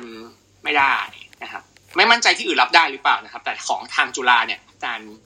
ขอความร่วมมือว่าอย่ารับเพราะอาจจะส่งผลต่อการเรียนนะครับ อืมครับ ผมเป็นเป็นข้อกำหนดเลยเนาะว่าว่าไม่อยากให้รับใช่ไหมครับใช่ครับ ใช่ครับ ส่วนเรื่องจบไปแล้วนี่ไม่มั่นใจเหมือนกันว่าจะเป็นยังไงครับ อาจจะต้องถามผู้มีประสบการณ์อีกทีครับ น่าจะมีอยู่ในที่นี้ ได้ครับ เดี๋ยวตอนเปิด Q&A น่าจะมีคนมาช่วยให้ข้อมูลเพิ่มเติมครับผม ขอบคุณพี่ยงมากครับ เดี๋ยวขยับไปของ neuro บ้างครับ พี่พี่บอลครับ เชิญเลยครับ ไลฟ์สไตล์ของ neuro เหรอ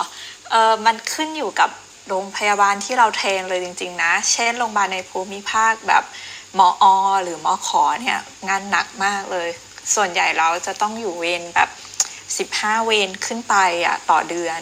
ซึ่งแบบน้องๆที่อยู่ที่ข้างนอกเขาจะเขาจะเหนื่อยนะแล้วก็แบบต้องเข้าเคสตลอดเวลาอะไรเงี้ยพวกกลุ่มเนี้ยจะเบิร์นเอาท์ได้ง่ายมาก แล้วไหนจะสเตทจากการทำงาน มีหลายคนที่แบบ พอขึ้นปีสูงๆ แล้วก็เบิร์นเอาแล้วก็ออกไป แต่ถ้าเป็นในกรุงเทพส่วนส่วนกลางอะ่ะ มันจะสบายมาก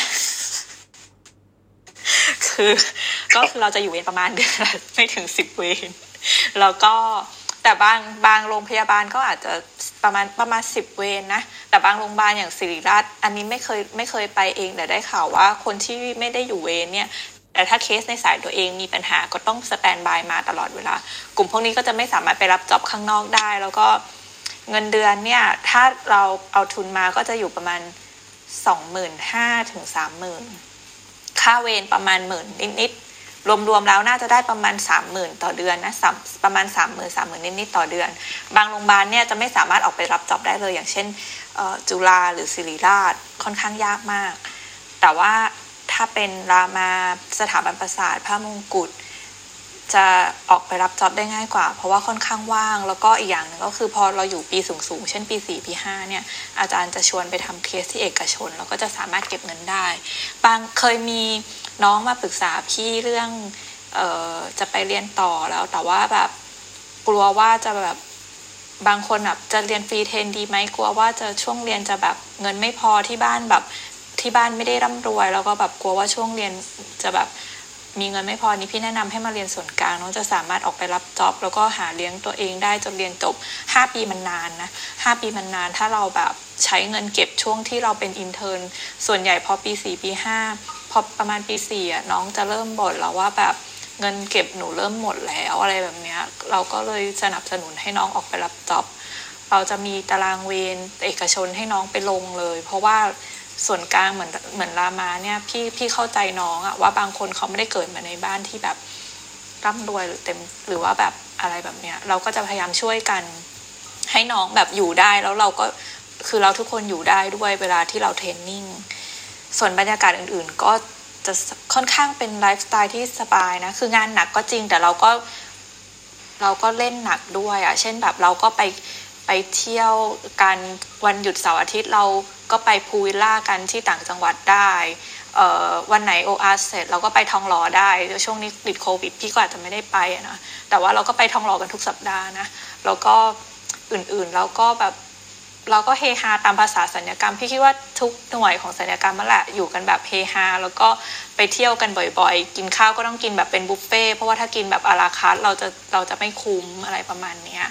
โอ้ก็นิวโรเป็นเป็นสาขาที่งานหนัก แต่ว่าก็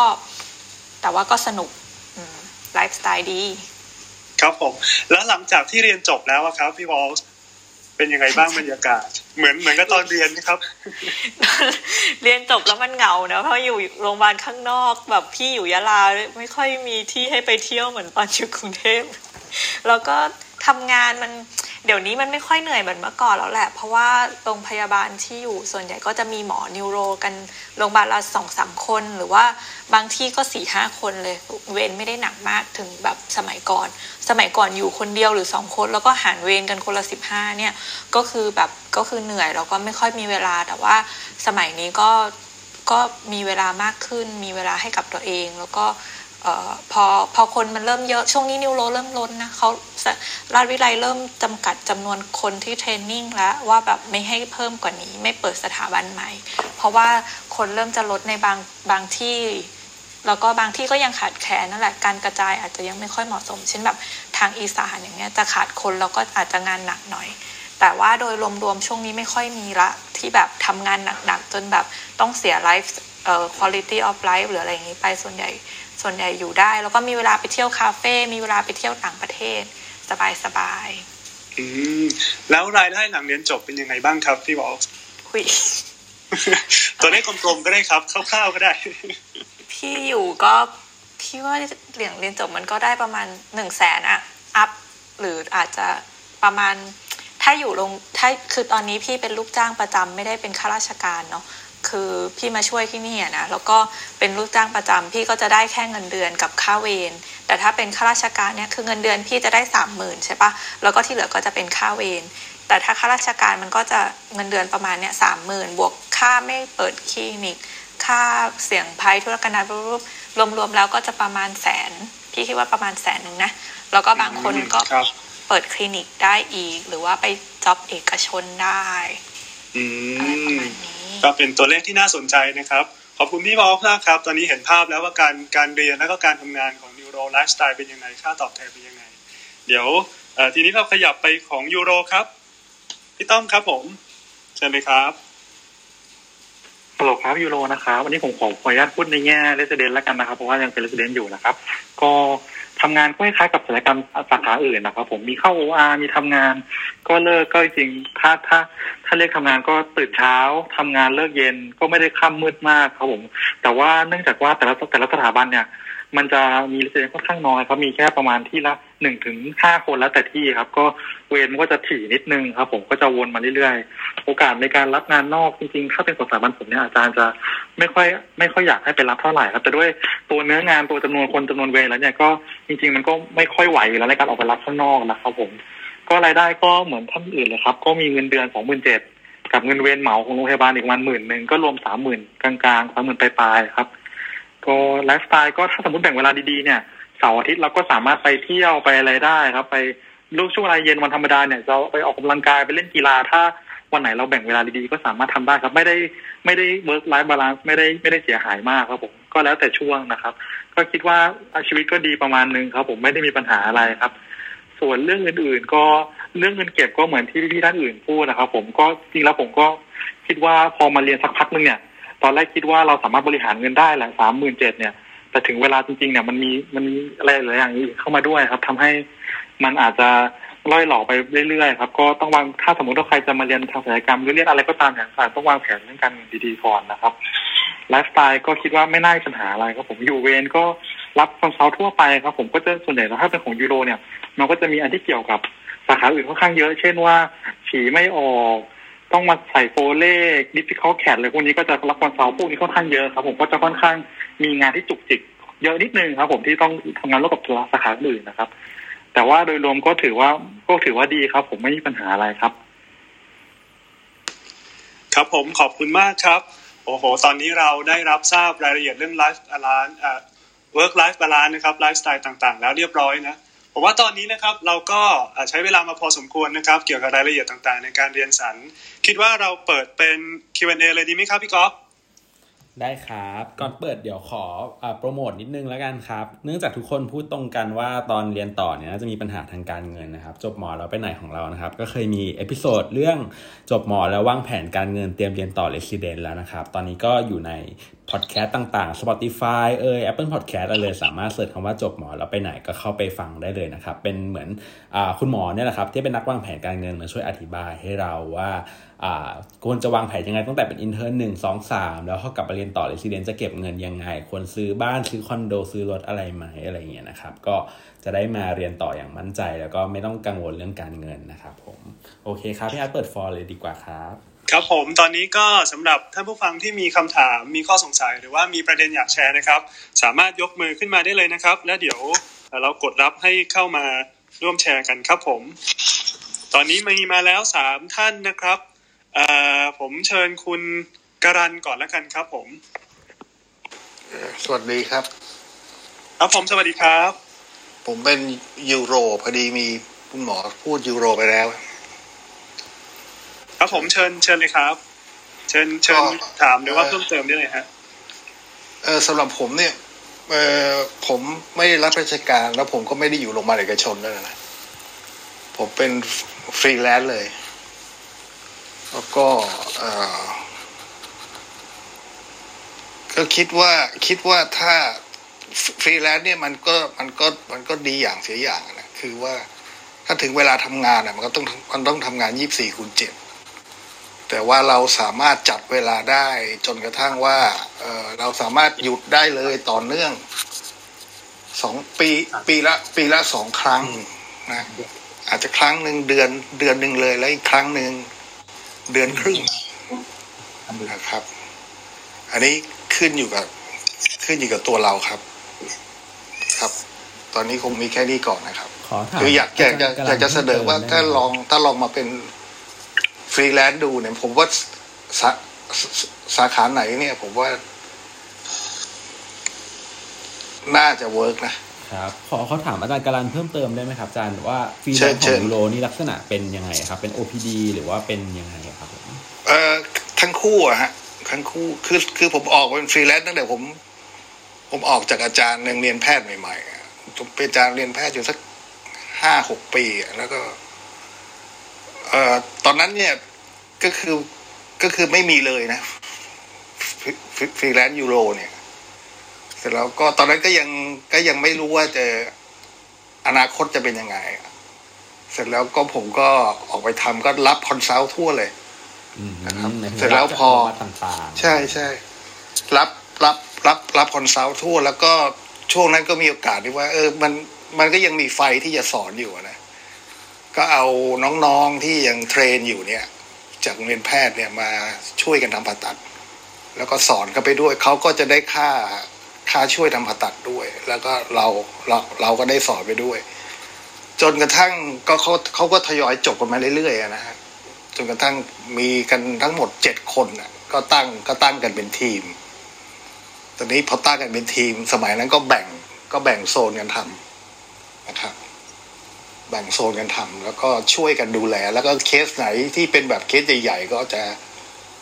รวมหัวกันไปผ่าทีงสามสามคนอะไรอย่างเงี้ย แต่ถ้าเป็นเคสปกติธรรมดาก็ปล่อยเข้าไปได้นะครับ นี่ก็อยากจะเสนอว่าถ้าถ้าต้องการมีอิสระเนี่ย อืม ผมว่าฟรีแลนซ์ก็เป็นเป็นวิธีหนึ่งที่จะเราจะสามารถมาเนสทั้งเรื่องงานเราด้วย แล้วก็ทั้งเวลาพักเวลาพักของเราได้ด้วยนะครับ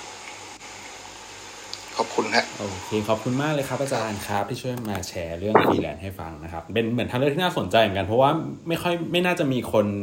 รู้เรื่องนี้เยอะครับหมายถึงว่าแบบทุกส่วนก็ยังรู้สึกว่าแบบต้องอยู่ตามโรงพยาบาลอะไรอย่างนี้อยู่ ใช่ผมผมผมเคยคุยกับอีกหกคนน่ะนะที่เป็นอยู่ในทีมเดียวกันนะ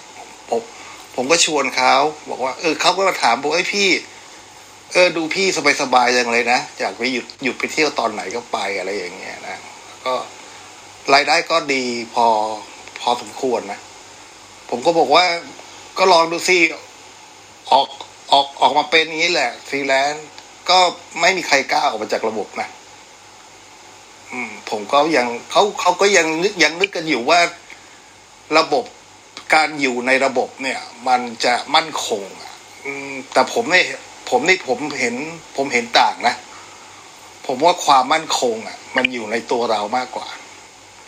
อย่างคนไข้ส่วนตัวผมปัจจุบันนะเขาไม่รู้แม้กระทั่งนามสกุลผมอะแล้วเขาไม่เคยสนใจว่าผมเรียนจบที่ไหนนะเขาไม่เคยถาม เขารู้แต่ว่า เออหมอชื่อเนี่ยแล้วเขามาหาแล้วเขารักษาเขาหายอะแล้วอีกอันหนึ่งเออแต่ว่าข้อข้ออีกการหนึ่งในการเป็นฟรีแลนซ์ก็คือว่าคุณต้อง คุณต้องพัฒนา การผ่าตัดของคุณไปเรื่อยๆ ไม่มีที่สิ้นสุดนะครับคือถ้าหยุดพัฒนาเมื่อไหร่ก็ก็อาจจะมี อันนี้ อันนี้เป็นความคิดส่วนตัวนะถ้าคุณหยุดพัฒนาเมื่อไหร่เนี่ยเท่ากับว่าคุณไม่ได้อยู่แถวหน้าแล้วถ้าคุณไม่ได้อยู่แถวหน้า คุณก็อาจจะไม่ถูก อาจจะไม่ถูกเรียกให้ไปใช้งานนะครับ และอย่างของผมเนี่ยผมเล่าเล่าต่อยนี้ได้ไหมครับ ได้เลยครับเรื่องเรื่องของผมเนี่ย ผมจบยูโรนะฮะแล้วก็ตอนหลังเนี่ยก็ได้ได้มีโอกาสไปทำทางมีลูกยากของฝ่ายชายเนี่ยมันก็เป็นมันก็เป็นอาณาอาณาบริเวณที่ไม่เคย ไม่เคยทำมาก่อน แต่เราก็ไปเริ่มก่อน ก็ไปเริ่มก่อนก็เป็นก็เป็นอีกก็เป็นอีกแนวหนึ่งที่ผมทำคู่ไปด้วยกับการเป็นยูโรนะครับงั้นถ้าอะไรที่เราไปเริ่มก่อนเนี่ยมันก็จะได้เปรียบอะเหมือนกับเหมือนกับเรามาขับรถแท็กซี่คนแรกในในกรุงเทพอะเราก็จะรู้ถนนหนทางว่าทางไหนจะไปอะไรเงี้ยนะครับ ครับขอบขอบคุณนะได้ครับ ขอบคุณมากเลยครับที่ร่วมแชร์ครับ ต่อไปขอเชิญพี่บัวครับ ครับสวัสดีครับ ผมสวัสดีครับสวัสดีครับสวัสดีครับครับพอดีมามามาช่วยจันยงในทำเรื่องพลาสติก ก็เลย เห็นว่ามีมีแนวหนึ่งที่ที่พลาสติก ตอนนี้มีสอง channel นะครับ ที่จะจบเป็นหมอศัลยกรรมตกแต่งได้ ก็ channel แรกก็คือที่ที่ที่ที่องบอกไปแล้วก็คือว่าเรียนห้าปีนะครับ ก็ ผ่านเจนสองพลาสติกสามเป็นห้าก็จะได้หนึ่งบอร์ดคือ board plastic นะครับ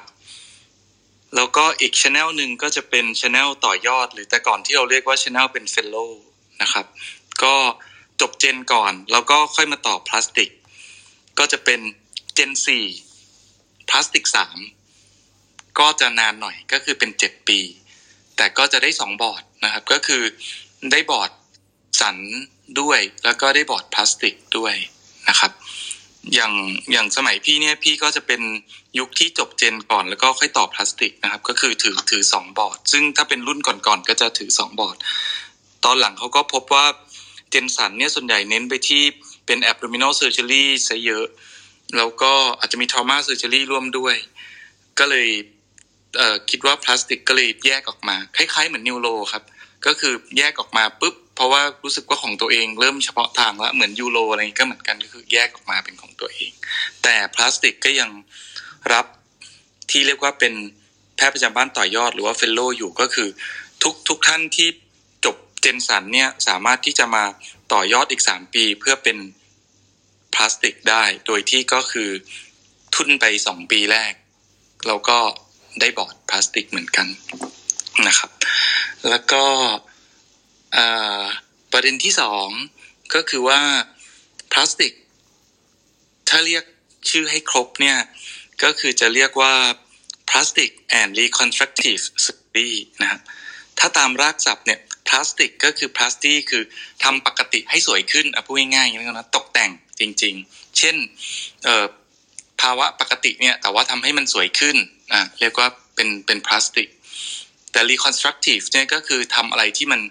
เสียหายไปแล้วให้ดีขึ้นนะครับ ยกตัวอย่างเช่น สมมุติบอกว่าจบจบพลาสติกมาทำจมูกอย่างเงี้ย เช่น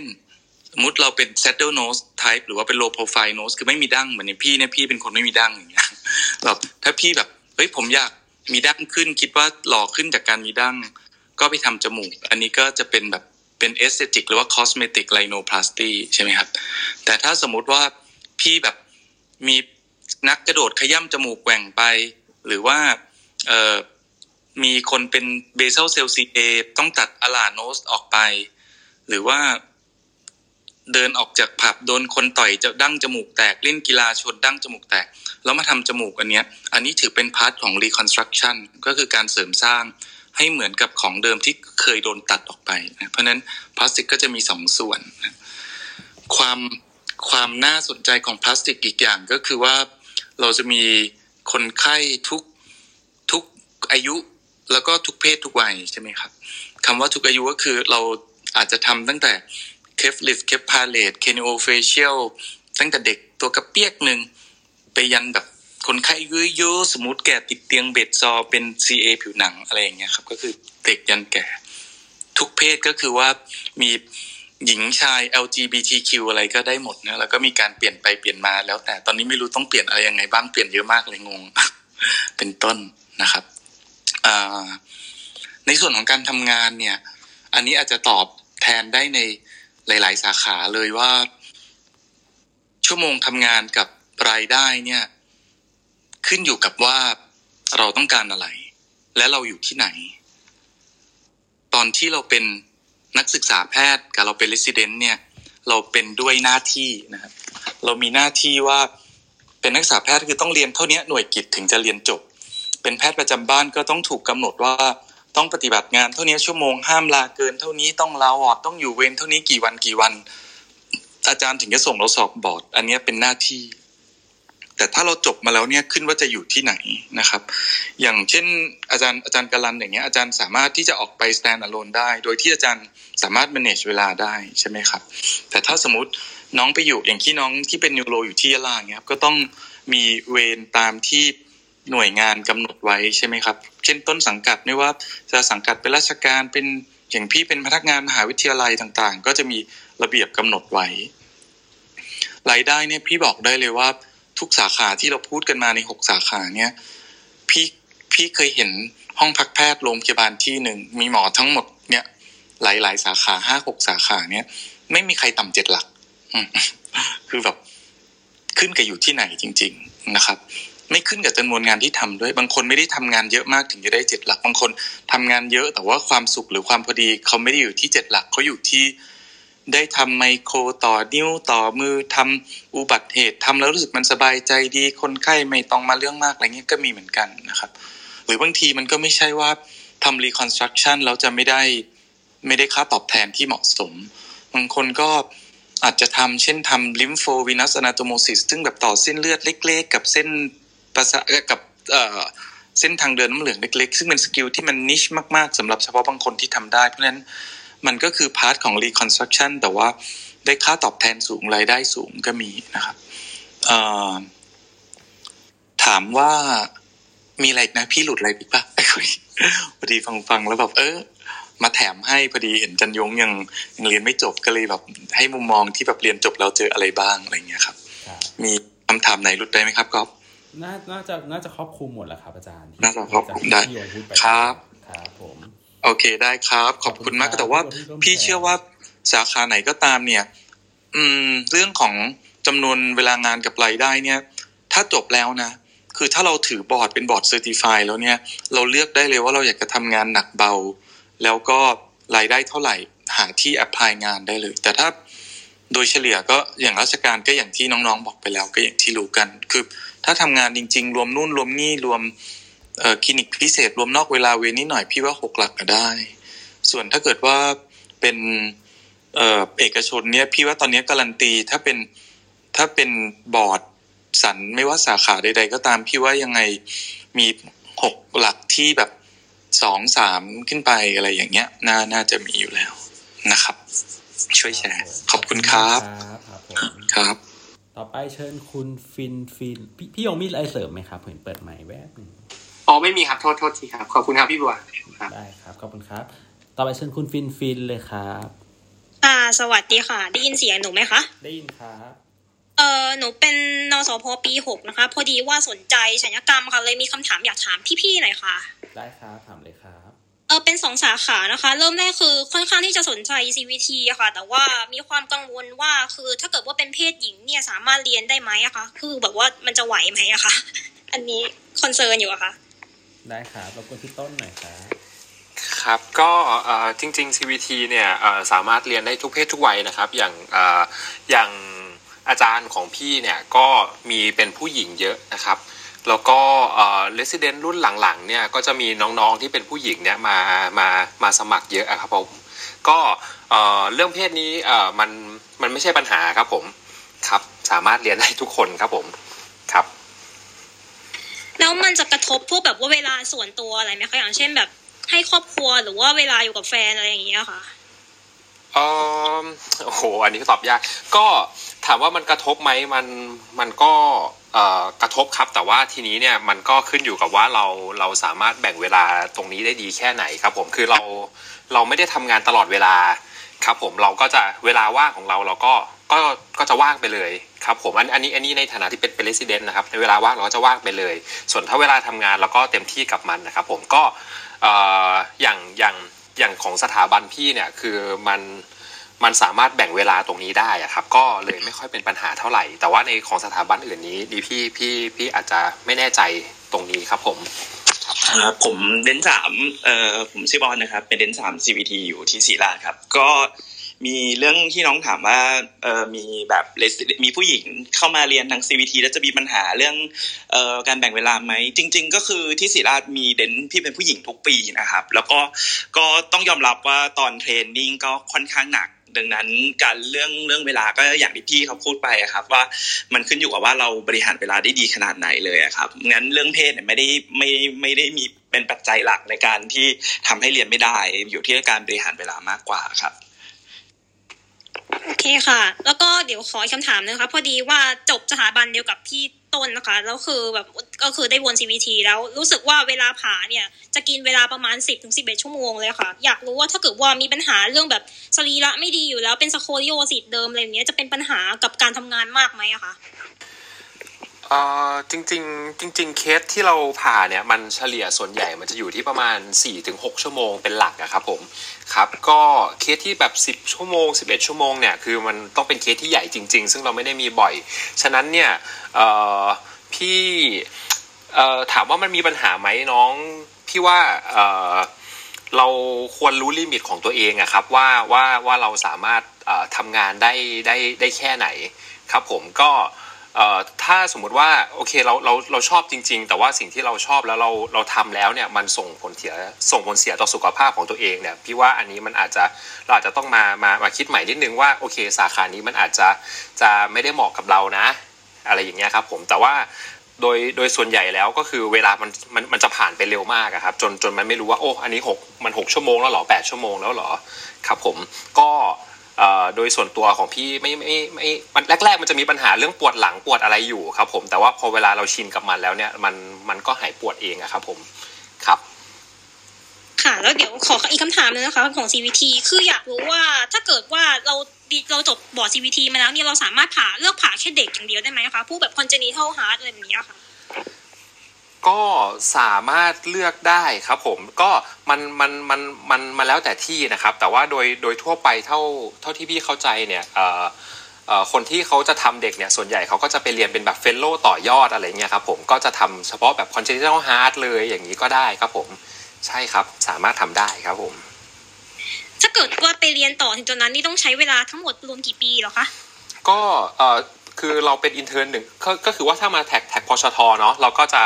จะเป็นเป็น intern ก่อนปีหนึ่งแล้วก็ training เนี่ยห้าปีนะครับผมแล้วก็ส่วนถ้าเราจะไป train เรื่องของเอ่อ congenital heart อะไรเงี้ยมันมันแล้วแต่สถาบันที่ไปเลยอย่างที่อย่างอย่างเอ่อเอ่ออาจารย์ของพี่เนี่ยก็คือก็มีท่านหนึ่งก็ไปไปต่อที่อเมริกาเลยอะไรเงี้ยครับผมก็จะใช้เวลาเพิ่มจากจบบอร์ดอีกประมาณ4ี่ห้าปีครับผมครับรวมๆแล้วก็ประมาณ 10 กว่าปีครับผมครับใช่ครับ ค่ะโอเคค่ะขอบคุณพี่ต้นมากค่ะ เดี๋ยวขออนุญาตขอถามอีกสาขานะคะ คราวนี้เป็นเด็กอะค่ะ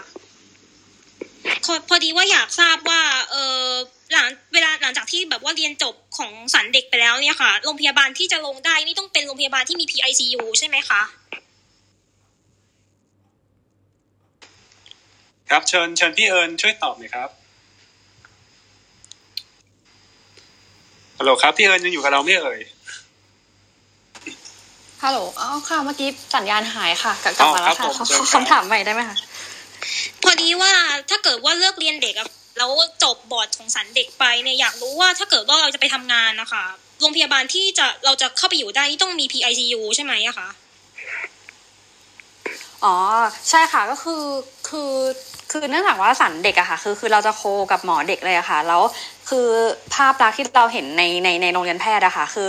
คือเราตามโรงเรียนแพทย์หลักเนี่ยเราจะมีวอร์ดสัลยกรรมเด็ก เป็นของตัวเองใช่ไหมคะอย่างแต่อย่างของพี่จบมาแล้วเนี่ยก็น่าจะยังเป็นส่วนใหญ่อยู่ของตามโรงพยาบาลต่างๆเนี่ยคือจะยังไม่ได้มีวอสัลยกรรมเด็กโดยเฉพาะนะคะ เพราะฉะนั้นเนี่ยคนไข้เราเนี่ยเรา admit appendix หรืออะไรเข้าไปเนี่ยจะยังเป็นคนไข้อยู่อยู่ที่วอร์ดเด็กนะคะเพราะฉะนั้นเนี่ยและยิ่งเราต้องผ่าตัดเคสใหญ่ๆเนี่ยมันก็เลยจะต้องมีไอซียูเด็กรองรับด้วยค่ะ เพราะฉะนั้นถ้าเราไม่มี ICU เด็กรองรับเราก็จะแบบไม่มั่นใจที่จะผ่าหรือว่ามั่นใจในการดูแลโพสต์ออฟของคนไข้อะค่ะ แต่แต่ส่วนใหญ่โรงพยาบาลใหญ่ๆก็น่าจะมี PICU แล้วนะคะอ๋อแล้วก็ขอถามเรื่องศัพท์หลังจากจบเจนเออหลังจากจบสันเด็กเลยค่ะ มันสามารถไปต่ออะไรต่อยอดได้อีกไหมคะค่ะ ก็ในส่วนของอ่าก็อธิบายก่อนนะคะ ก็คือคำว่าเฟนโลสันเด็กเนี่ยคือคืออาจจะแบบไปตรงกับที่พี่บัวได้ได้เล่าไว้นะคะ คือมันจะมีอ่าอีกแทร็กหนึ่งเหมือนกันที่เราสามารถแบบจบเจเนอเรลสัน แล้วคือเป็นเป็นเจนสันแล้วแต่ว่ามีความอยากเรียนสันเด็กเนี่ยเราสามารถมาสมัครแล้วก็เรียนศัลย์เด็กได้นะคะ แต่ว่าถ้า track เนี้ยคือเขาก็อาจจะแบบเรียกกันทั่วไปว่าเออเป็น fellow fellow นะคะ ก็คือจะเรียนในทางศัลย์เด็กเนี่ยคือเข้ามาเป็น dent สามนะคะแล้วก็เรียนทั้งหมด 2 ปี เราก็จะได้ 2 บอร์ดเหมือนกันเป็นบอร์ดสัลย์ gen แล้วก็บอร์เด็ก นะคะ อันนี้ก็คือถ้าจบ gen แล้วมาศัลย์เด็ก เราก็จะแบบอยู่ในฐานะเป็น fellow ศัลย์เด็กนะแต่ว่าถ้าเป็นแบบเฉพาะทางต่อยอดของทางศัลย์เด็กเลยเนี่ยจริงๆเนี่ยมีนะคะ แต่ว่าในประเทศไทยของเราเนี่ยยังไม่สามารถแบบมี train fellow ได้นะคะ คือส่วนใหญ่อาจารย์ในสถาบันต่างๆเนี่ยก็จะไป train ที่ต่างประเทศนะคะ ที่ที่จะเป็นแบบ clinical fellowship ที่ถ้าแบบได้ฟัง Clubhouse เรื่องของการไป train แบบ ที่อเมริกาเนี่ยก็อาจจะพูดถึงเรื่องของ clinical fellowship อยู่ ซึ่งในทางอเมริกาหรือในทางประเทศยุโรปเนี่ยเขาก็จะเปิด clinical fellowship ให้ให้กับทางสาขาต่างๆ แล้วยิ่งที่อเมริกาเนี่ยก็สาขาสันเด็กนี่คือจะบูมบูมมากก็คือเป็นสาขาที่แบบค่อนข้างมีความแบบแข่งขันสูงเลยค่ะ แล้วก็สาขาที่ต่อยอดทางสันเด็กก็จะคล้ายๆของเจนอยู่นะคะ ก็เออให้ปาโตเบลลี่ค่ะแล้วก็ทาง การ transplant การเปลี่ยนถ่ายนะคะแล้วก็ MIS นะคะแล้วก็และยิ่งที่อเมริกาเนี่ยคือพี่เคยไปอิเล็กทีที่อเมริกามาเนี่ยคือสาขาของ fellow เนี่ยคือมีเยอะและหลากหลายมากนะคะ อาจจะมีตั้งแต่ fetal surgery ก็คือรักษาตั้งแต่เด็กยังยังอยู่ในครรภ์มารดาเลยนะคะ แล้วก็ neonatal surgery ก็คือเรียนลงไปเฉพาะ รักษา newborn อย่างเดียวเลยก็มีนะคะ แล้วก็อื่นก็คือเหมือน gen นะคะ แบบ vascular หรือว่า colo อะไรเงี้ยคือเขาก็เปิดนะคะ เพราะฉะนั้นเนี่ยทางการต่อเฟนโลชิพของสันเด็กก็คือ ส่วนใหญ่ตอนนี้ยังต้องไปเรียนที่ต่างประเทศอยู่ค่ะ โอเคค่ะ ขอบคุณมากเลยค่ะ ขอบคุณครับ ต่อไปขอเชิญพี่ท็อปเลยครับฮัลโหลครับ ได้ยินไหมครับ ได้ยินครับ อ๋อ เห็นเห็นมีคำถามว่าแบบ ใครใครนอนดึกสุดอะไรอย่างเงี้ยเวลาจบมาจริงจริงผมจะบอกว่า ดึกสุดเนี่ย ส่วนใหญ่มันมักจะเป็น gen ศัลย์นะครับ แต่จริงๆ คือมันขึ้นกับบริบทหลาย ๆ อย่าง คือ อย่างเวลาเราจบมาอยู่โรงพยาบาลจังหวัดเงี้ยแผนกที่ได้ทำเร็วสุดเนี่ย ผมจะบอกว่าไม่ใช่ของพวกศัลยกรรมนะ คนเร็วสุดอะมันเป็นเป็นหมอสูอะทุกคนน่าจะเคยแบบเข้าใจว่าแบบ เอ้ยเดี๋ยวเซตมาอีกละฟีตัลดิสเทสเซตมา CPD คือสูมันแซงทุกอย่างอะเขาเซตมายังไงเขาก็ได้คิวแรกเสมอ ดึกดึกสุดเนี่ยยังไงก็ gen ศัลย์ ortho ว่าผมจะบอกว่าจบมาส่วนใหญ่ แล้วแต่ความแล้วแต่โชคด้วยแหละ คือส่วนใหญ่ถ้าเกิดแบบมันไม่ได้มีพวกแบบมี dislocate joint dislocate ไป compromise vascular อะไรพวกนี้ส่วนใหญ่มันก็รอรอทำได้ได้ได้หมดอะครับ ผม อย่างหนึ่งที่นอนดึกอย่างนอกจาก gen ศัลย์ก็ในประสบการณ์ของผมนะที่อยู่โรงพยาบาลจังหวัดก็คือ neuro เนี่ยแหละ เพราะว่าคนไข้ส่วนใหญ่ของ neuro อะมันเป็นพวก head injury อะครับ ซึ่งเฮจูรี่เสร็จมันก็เกิดดึกๆอะ เมารถล้ม หัวฟาดพื้นมา มันก็ทำดึกๆอยู่กับสันอยู่สองสามแผนก ถ้าเกิดแบบคิดว่าแบบไม่อยากนอนดึกมากไม่อยากอะไรเงี้ย ผมจะบอกว่าเจนสันมันก็จะเป็นทางเลือกที่ไม่ค่อยดีมากเท่าไหร่นักแบบเว้นแต่ว่าแบบถ้าเกิดเราจบมาอยู่ในเซ็นเตอร์ที่แบบเป็นมีเลส i เดนช่วยผ่าตัดมีเลส i เดนจากเรียนแพทย์มาวนอะไรแบบนี้อ่าโอเค งานเราอาจจะเบาลง มีน้องช่วยทำมีคนช่วยผ่า เราอาจจะนอนไม่ดึกมาก ไม่ต้องแบบผ่าคนเดียว ยืนผ่าตั้งแต่ ห้าโมงหกโมงเย็นจนถึงหกโมงเช้าอะไรแบบเนี้ยครับ ผมได้แล้วก็เสริมเรื่องอะไรอีกดี เรื่องจริงๆแล้วค่าตอบแทน ผมว่าจบจบเจนสันมาอย่างที่อาจารย์บัวบอกไปอะครับ คือรายได้มันค่อนข้างดีอยู่นะ เอาจริง ๆแล้ว คืออยู่ในโรงพยาบาลรัฐบาลอาจจะได้ไม่เยอะหรอกก็อย่างที่อาจารย์บัวบอกอะประมาณหกหลัก ผมว่าได้นะส่วนใหญ่อะถ้าอยู่ได้ไม่ถึงหกหลักผมว่ามันน้อยกว่า intern อีกอะมันน่าจะอยู่กันไม่ไหว ถ้าไปเอกชนก็น่าจะได้ถึงแบบ สองสามหรือเจ็ดหลักแบบที่อาจารย์บัวบอกขึ้นกับหลาย ๆ อย่างนะ ขึ้นกับชื่อเสียงเราขึ้นกับฝีมือเราอะถ้าเราฝีมือดีฝีมือเก่งเดี๋ยวก็มีแต่คนชวนไปผ่า คือคือส่วนตัวผมเองตอนนี้ยังเป็น resident อยู่แต่ว่าเคยเคยไปอยู่เอกชนบ้างนะ แบบไปรับเวรรับอะไรเงี้ยตอนแบบว่างๆช่วงที่แบบเป็น elective เป็นอะไรเงี้ยคืนหนึ่งได้ได้ได้เยอะอยู่นะ ได้เจ็ดแปดพันเก้าพันอะไรเงี้ยถึงนะครับ อันนี้คือเป็นแบบเวรนอนเลยนะ เวรนอนแบบรับ notify รับ notify อย่างเดียว ไม่ได้ผ่าตัดเลย ไม่ได้ผ่าตัดเลยเพราะว่า ตอนนี้บอกตรงว่าไม่กล้าทำเอกชนกลัว คืออยู่ในจังหวัดอาจจะแบบผ่าไส้ติ่งมาเป็นร้อยผ่าอีกปอมาเป็นร้อยแต่ว่าแบบอยู่เอกชนนี่ทำส่วนใหญ่ทำแต่เย็บแผลเลยอะอย่างอื่นไม่กล้าทำเคสใหญ่เคสอะไรนี่ admit รอ staff ในเวลา staff ผู้ทำเขามาทำให้ตลอด เอาเอาประมาณนี้แล้วกันครับครับผมที่พี่ท็อปบอกคือไม่ต้องกังวลว่ารายได้จะน้อยเนาะไปทำที่เอกชนเพิ่มได้อะไรอย่างนี้เนาะคือถ้าผมว่าจบไอสาขาสายผ่าตัดเนี่ย ค่าหัตถการมัน workload ต่อครั้งมันได้ได้เยอะมากเลยนะ คือถ้าใครเคยเห็นแบบเลข DF เวลาผ่าตัดแต่ละครั้งจะแบบโอ้มันมันน่าดึงดูดใจอะ เออ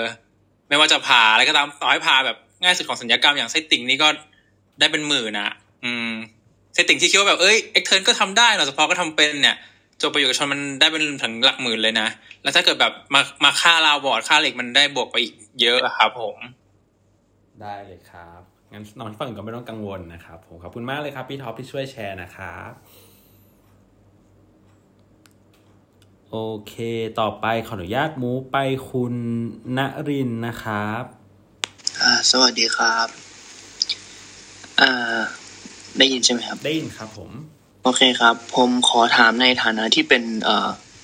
น้องนักศึกษาแพทย์ที่ยังแบบยังอยู่ปีสองขึ้นปีสามนะครับ อยากถามในเรื่องของการแบบ เตรียมตัวเข้าสันนะครับ คือ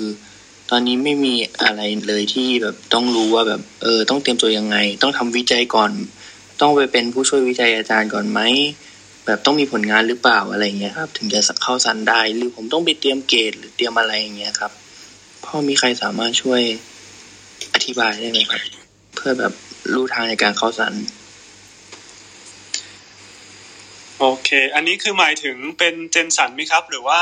จำเพาะเจาะจงว่าเป็นสันสาขาไหนเป็นพิเศษครับ อ่า เป็นเจนสันก่อนก็ได้ครับ ได้ครับเจนสันรบกวนพี่แพรหน่อยแล้วกันครับ เออพี่ว่าเออน้องน้องไม่อาจจะไม่ต้องกังวลมากอะค่ะ ว่าแบบว่าต้องมีการเตรียมทำวิจัยอะไรไปก่อนหรือเปล่าอะไรเงี้ย หลักๆ คือเวลาเขาคัดเลือกคนอะเขาจะหลักๆเลยคือข้อแรกคือน่าจะต้องเป็น คนปกติที่คุยรู้เรื่องค่ะ แล้วก็ที่เราต้องการเลือกของสันมาเป็นพิเศษเนี่ยก็คือเลือกคนที่แบบพอควบคุมอารมณ์ตัวเองได้คบกับสเตทได้อะไรเงี้ยค่ะ เรื่องเกรดเนี่ยคือความจริงแล้วมันก็เป็นปัจจัยหนึ่งที่ใช้เลือกคนนะคะในกรณีที่แบบการแข่งขันสูงมากจริงๆ แต่ว่าเราก็ดูหลาย ๆ อย่างประกอบกันด้วยค่ะอืมคือถ้าเกิดเออคือคือมันก็น่าจะเป็นหลักการที่เหมือนกับการเข้าเรียนทุกภาคเหมือนกันนะคะก็คือ ทำให้เขารู้จักทำให้เขารู้ว่าทำไมเราอยากเรียน เรามีแรงบันดาลใจอะไรอย่างเงี้ยค่ะอืมแล้วก็ถ้าเกิดไม่รู้ตัวเองว่าเราชอบตรงไหนหรือว่ายังไม่รู้ชีวิตจริง ๆ ก็ลองมาอิเล็กทีฟบ่อยๆค่ะแล้วก็ลองเก็บข้อมูลไปเรื่อยๆค่ะ ก็จะพอได้ข้อมูลมากขึ้นค่ะอ่าสอบถามเพิ่มเติมได้ไหมครับ ในคำว่า elective เนี่ยครับ พอดียังอยู่ปีสองขึ้นปีสามยังแบบไม่ค่อยมีความรู้ เอ่ออิเล็กทีฟก็คือ การการที่หาเวลามาดูมันมาวนดูอะค่ะ อันนี้คือที่ต้องการถามหรือเปล่าคะ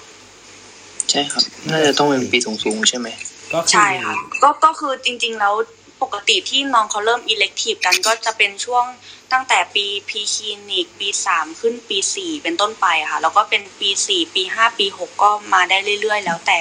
สถาบันที่น้องอยู่อะค่ะ ว่ามีเวลาปีให้สามได้มากน้อยปีแค่สามไหนนี่เล็กทีกับเขาได้ด้วยเหรอฮะ มันมันจะมีช่วงคือเท่าเท่าที่พี่เคยเห็นจะเป็นช่วงหลังจบปีสามอะค่ะแล้วก็เริ่มขึ้นชั้นคลินิกอะไรเงี้ยเขาก็เริ่มมา elective ดูกันนะคะอ๋ออ่าเดี๋ยวเดี๋ยวผมให้ข้อมูลเพิ่มเติมจากพี่แพรแล้วกันครับเอ่อเรื่อง elective ก็เหมือนกับเป็นวิชาเลือกอะครับ แต่ว่าเป็นวิชาเลือกที่เราสามารถเลือกก็เลือกได้เอง แล้วก็อยู่นอกหลักสูตรได้ครับ สมมุติว่าเราเรียนปี 2 ปี 3 4 5 6 แล้วเรามีเวลาว่าง เช่น เป็นช่วงปิดเทอมนะฮะเราอาจจะลองติดต่อกับอาจารย์ในสาขาวิชาที่เราสนใจ แล้วก็ลองดูว่าถ้าจะขอเหมือนไป attend class นะครับถ้าเราเปรียบเทียบกับสาขาวิชาอื่นที่นอกจากหมอ ก็ไป attend class เช่นสักสัปดาห์หนึ่งสองสัปดาห์หรือเท่าที่เวลาเราจะอำนวยครับก็จะเป็นช่วงเวลาที่เราสามารถได้ได้เรียนรู้เพิ่มเติมในสาขานั้นๆ ถ้าเป็นของสัญญาศาสตร์เองเนี่ยก็เหมือนกับว่า สมมุติเรามีเวลานะครับช่วงปิดเทอมเราจะสนใจเจนสันนะเราก็ไปติดต่ออาจารย์ที่เจนสันบอกว่าอะผมอยากจะมาอิเล็กทีฟอยากจะมาเรียนเสริมในสาขานี้อะไรประมาณนี้ครับอ๋อครับผม คือมันจะมีอีกสองเซตมีสอง set setting อะนะครับ ก็คือ elective แบบปิดเทอมเอาเวลาว่างไปปิดไปไป elective ได้อะครับผมหรือไม่ก็เป็น elective ในหลักสูตร ก็แล้วแต่สถาบันบางสถาบันก็จะอยู่ตามปี 4 มี2 week บ้าง4 week บ้างอะไรอย่างเงี้ยหรือปี 5 ปี 6 ก็จะพอมีเหมือนกันนะครับผมหรือแล้วอย่างหนึ่ง elective เนี่ยมันได้2 setting อะนะครับก็คือ setting แบบอ่าอาจจะไปอยู่ตามแบบ รพศรอพรอพทอะไรอย่างเงี้ยเพื่อดู real life ว่าเขา practice กันยังไงนะครับ หรือว่าแบบลองทำพวกหัตถการเนี่ยถ้าเขาให้อนุญาตช่วยแบบเย็บแผลอะไรอย่างงี้ได้เนาะอ่าหรือไม่ก็อีกทีก็คือมา elective โรงเรียนแพทย์ อันนี้มันจะเป็นแนวประมาณว่าดูตัวนิดนึงอะครับ อารมณ์เหมือนอ่าถ้าสมมติน้องอยากสมัครภาคศัลย์ที่มหาลัยนี้นะน้องก็ไป elective ที่นั่นบ่อย ๆ จนเขาจำหน้าได้จังคนในทีมจำหน้าหรืออาจารย์จำหน้าได้ประมาณนี้ครับผมครับเดี๋ยวผมผมขอขอเสริม เล่าให้น้องนารินฟังหน่อยได้ไหมครับ ได้เลยครับผม ตอนตอนนี้น้องอยู่ชั้นไหนนะนะปีไหนนะอ่า จบปีสองกำลังจะขึ้นปีสามครับเออสมัยผมนี่ผมตั้งตั้งใจจะเรียนสันเนี่ยนะ ผมไปผ่าเอ่อนิติเวชฮะ โอ้ผมไปผ่าจนอาจารย์นิติเวชจำได้เลย ไปช่วยอาจารย์ผ่า ช่วยจนคือคือในความคิดผมเนี่ยอันนี้อาจจะผิดหรือถูกไม่ทราบลองลองคิดดู ผมมีความรู้สึกว่าถ้าเราจะเป็นหมอสัญญกรรมเนี่ย เราควรจะมองให้เห็นเลยว่า มองเข้าไปแล้วเรารู้เลยว่าอวัยวะคนเนี่ยมันอยู่ตรงไหนบ้างคือวิธีการของผมคือว่า ผมก็ไปขออาจารย์ช่วยตอนแรกก็ไปช่วยอาจารย์ผ่าก่อนพวกพวกถูกยิงถูกแทงอะไรเงี้ยหรือว่าคนไข้ที่ต้องทำออทอปซี่ทั้งหลายนะครับเพราะว่าเราเพราะว่าเราจะได้ผ่าทั้งตัวเลยพอ พอตอนหลังพออาจารย์เขาเห็นว่าเราผ่าได้ดีแล้วเราเราก็ทำเองเลย แล้วก็รายงานให้รายงานให้อาจารย์ทราบ แต่ว่าอาจารย์อาจารย์ อาจารย์ก็ยังคุมเราอยู่นะ ก็อาจจะเป็นอาจจะเป็นวิธีหนึ่งที่ช่วยให้เราคุ้นคุ้นเคยขึ้นนะครับ ขอบคุณนะ ขอบคุณครับ โอเค ขอบคุณครับ คุณนลินมีคำถามเพิ่มเติมไหมครับอ่าไม่มีแล้วครับ โอเคครับ ขอต่อไปมูฟไปยังคุณ NK นะครับเอ่อ สวัสดีครับ ได้ยินเสียงผมนะฮะ ได้ยินครับ ครับผมชื่อนัทครับ เป็น Resident เจนสันอยู่ตอนนี้นะฮะ ก็ขอถามคำถามแทนน้องๆนสปฮะ ที่น่าอาจจะฟังอยู่ คือในที่นี้เรามีคุณหมอสัญญาแพทย์แล้วก็ว่าที่สัญญาแพทย์อยู่ พอสมควรเลย เรารู้ว่ากว่าจะเป็นสัญญาแพทย์เนี่ย กว่าจะได้ชื่อว่าเป็นผู้ที่มีความเชี่ยวชาญเนี่ย มันมีต้นทุนที่จะต้องจะแลกอยู่ ไม่ว่าจะเป็นเรื่องของเวลาสุขภาพ ความสัมพันธ์กับคนที่รักคนใกล้ชิด หรือว่าเงินก็ตาม ผมอยากได้ยินด้านที่น้องๆ อาจจะต้องเสียไปในการแลกเพื่อจะแลกมาให้ได้ชื่อว่าเป็นสัญญาพทย์นะให้น้องได้ยินว่ามันมันมีริสมีเบเนฟิตมีประโยชน์ที่ที่ต้องชั่งยังไงบ้างครับ ก่อนที่จะก้าวเข้ามาในเส้นทางของหมอผ่าตัดขอบคุณครับผมขอตอบไปนี้ก่อนเลยนะ ตอนเรียนเนี่ยนะฮะไม่ไม่ได้คิดถึงเรื่องสตางค์เลยนะ เข้ามีโอกาสเมื่อไหร่ เข้าเคสทันที อยู่เวรไม่อยู่เวรไม่สนใจเข้าไปดู เพราะว่าผมสำหรับผมเนี่ยตอนระหว่างเรียนเนี่ยถือว่าเป็นช่วงหาหาหาประสบการณ์ เพราะฉะนั้นมีมีเวลาว่างเมื่อไหร่อะถ้านอกจากพักผ่อนแล้วก็เข้าเคสตลอด ขอเข้าไปเลยตลอดเลยครับขอบคุณฮะ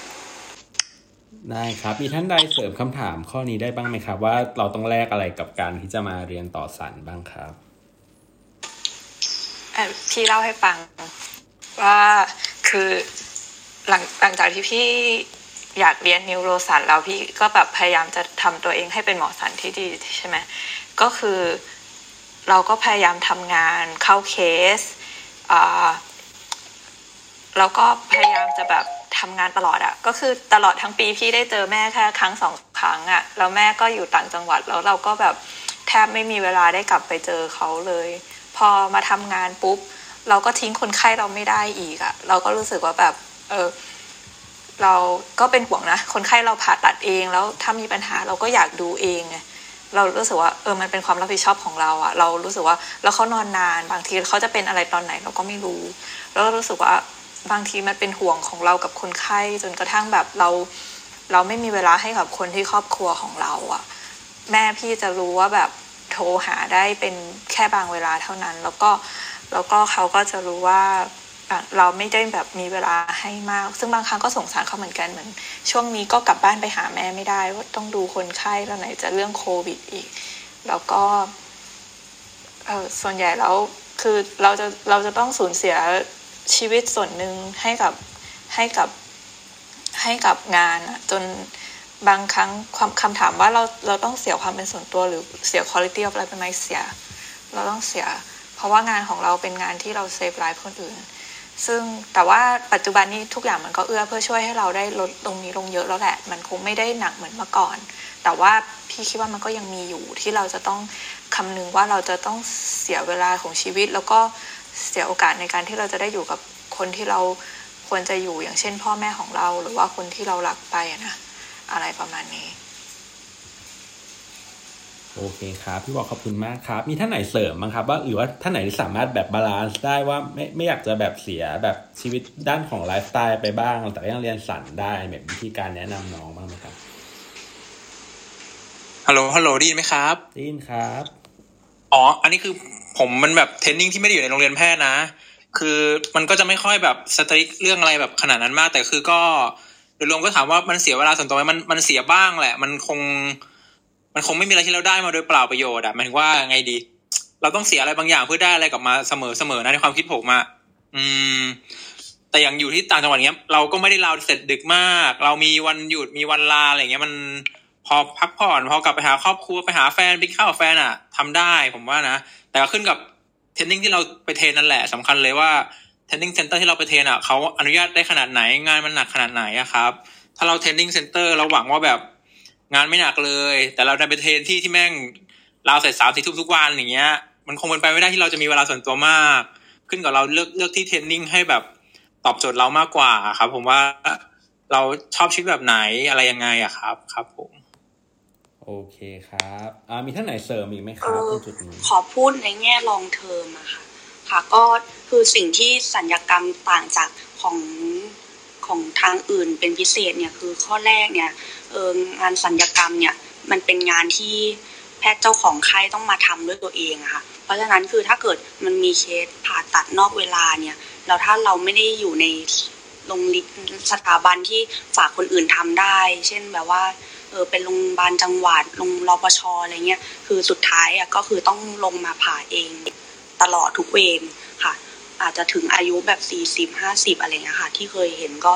ก็เป็นอย่างนี้มาตลอดค่ะ แล้วก็ข้อสองก็คือเออบางบางโรงพยาบาลเนี่ยเขาจะยึดระบบว่า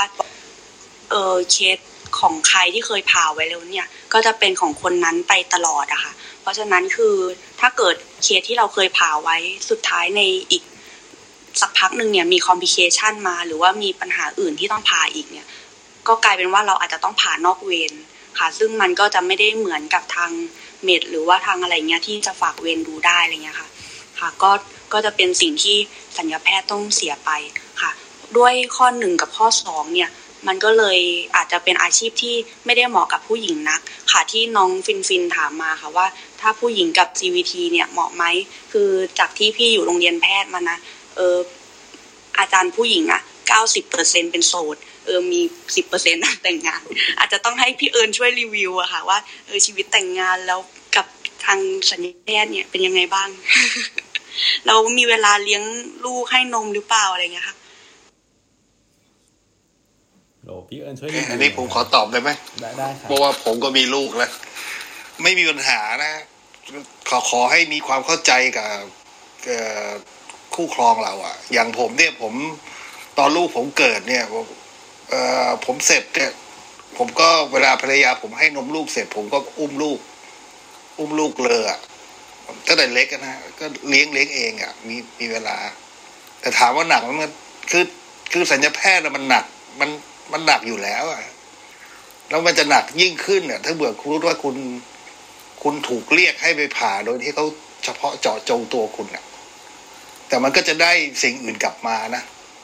มันก็ขึ้นมันมันก็ขึ้นอยู่กับว่าเออเราเราจะเลือกคือคือมันมันมันจะไม่มีอะไรได้ไปหมดทั้งทั้งสองอย่างสามอย่างเนี่ยจะให้ชีวิตครอบครัวดีด้วยเวลามากด้วย เงินเยอะด้วยผ่านน้อยลงมันเป็นไปไม่ได้อะคือถ้าเราถ้าเราอยากเป็นสัญญาแพทย์มันก็ต้องยอมเสียสละเวลา เงินก็อาจจะตาเอ่อไอ้เงินเนี่ยมันมาแน่อยู่แล้ว แต่ว่าไอ้เวลาให้ให้ครอบครัวมันก็จะน้อยลง แต่ว่าถ้าเราให้เวลา ถึงแม้อย่างของผมเนี่ย เวลาครอบครัวน้อยก็จริง แต่ว่าผมอยู่กับครอบครัวเนี่ย ผมเป็นเวลาที่ผมให้คุณค่ากับครอบครัว เพราะฉะนั้น แต่ว่าเรื่องเพื่อนเพื่อนเพื่อนฝูง เรื่องไปเที่ยวนี่อันนี้สำหรับผมนี่ตัดออกไปเลยนะคือ มันก็จะมีแต่งานกับครอบครัวเท่านั้นเองครับขอบคุณนะ โอเค ขอบคุณครับอ่ามีท่านไหนเพิ่มเติมประเด็นนี้อีกไหมครับ ว่าเราต้องแบบแลกอะไรไปบ้างกับการมาเรียนสารพี่บัวนะครับครับผมขอครับพี่บัวนิดนึงครับ คือพี่ว่าเท่าที่เห็นมาพอดีพี่อย่างที่น้องๆเลยแหละคือพี่แบบโตมาในครอบครัวที่คุณพ่อเป็นสัญญาแพทย์ใช่ไหมครับ พี่ก็เห็นแบบวิถีชีวิตของของเจนสันที่แบบตื่นตีหนึ่งตีสามออกมาทำเคส ราวหกโมงเจ็ดโมงกลางคืน อยู่เวร OPD เดินราวอะไรเงี้ย มาเรื่อยๆ จนจนวันหนึ่งเนี่ย พี่รู้สึกว่าศัลย์อย่างที่น้องๆบอกไปแล้วคือ ศัลย์เนี่ยมันใช้ร่างกายเยอะ เพราะฉะนั้น peak ของศัลยแพทย์เนี่ยพี่ว่าแล้วศัลย์ศัลยแพทย์เนี่ยเราไม่เก่งเลยไงคือมันเป็นมันเป็น hand skill เป็น handcraft มาก เพราะฉะนั้นกว่าเราจะเก็บ up level skill จนกระทั่ง มันเหมือนเราขับรถกลับบ้านเราขับ เราขับ ปีแรกมันอาจจะไม่คล่องมาก ขับมาห้าปีเนี่ยมันแทบจะรู้แล้วว่า ไปทางไหนเร็วไปทางไหนช้าตรงไหนต้องเบรกตรงไหนมีกล้องจราจรอะไรเงี้ย เพราะฉะนั้นกว่าจะถึง peak เนี่ยเขาว่ากันว่านะ อันนี้ตาม paper เลยนะ ไม่ใช่แบบวิษณุ recommend นะ เป็นแบบ paper recommend เลยว่าแบบ peak ของศัลย์เนี่ย มันจะประมาณสักอายุห้าสิบอืม ประมาณอายุสักห้าสิบ เสร็จแล้วเนี่ยมันอาจจะพาโต้ไปสักพักหนึ่งแล้วยังไงมันก็ต้องดีคลายดีคลายก็คือว่าเริ่มถดถอยไปด้วยกายภาพไปด้วยเทคโนโลยีไปด้วยอะไรก็ตามทั้งหลายอย่างสมมติยุคหนึ่งเราอาจจะเป็นสัญญาแพทย์ที่เก่งมาก แต่ณวันนี้พอเริ่มมี endoscopic เข้ามามี 3D 4D เข้ามาเนี้ยถ้าอาจารย์ที่อายุ 60 70เนี่ยอาจจะไม่สามารถมา train ทำ endoscopic หรือว่าทำ อะไรอีกครั้งหนึ่งได้ หรือเอาง่ายๆ สมมติเช่นมี robotic เข้ามาอย่างเงี้ย คนที่ไป train robotic มาก็พูดง่ายๆคือเป็นคลื่นลูกใหม่ เพราะฉะนั้นถ้าเป็นผ่าตัดเทคนิคที่ต้องใช้พวกนี้เข้ามา เราก็ไม่สามารถที่จะให้เราอายุหกสิบเจ็ดสิบเนี้ยเราจะไป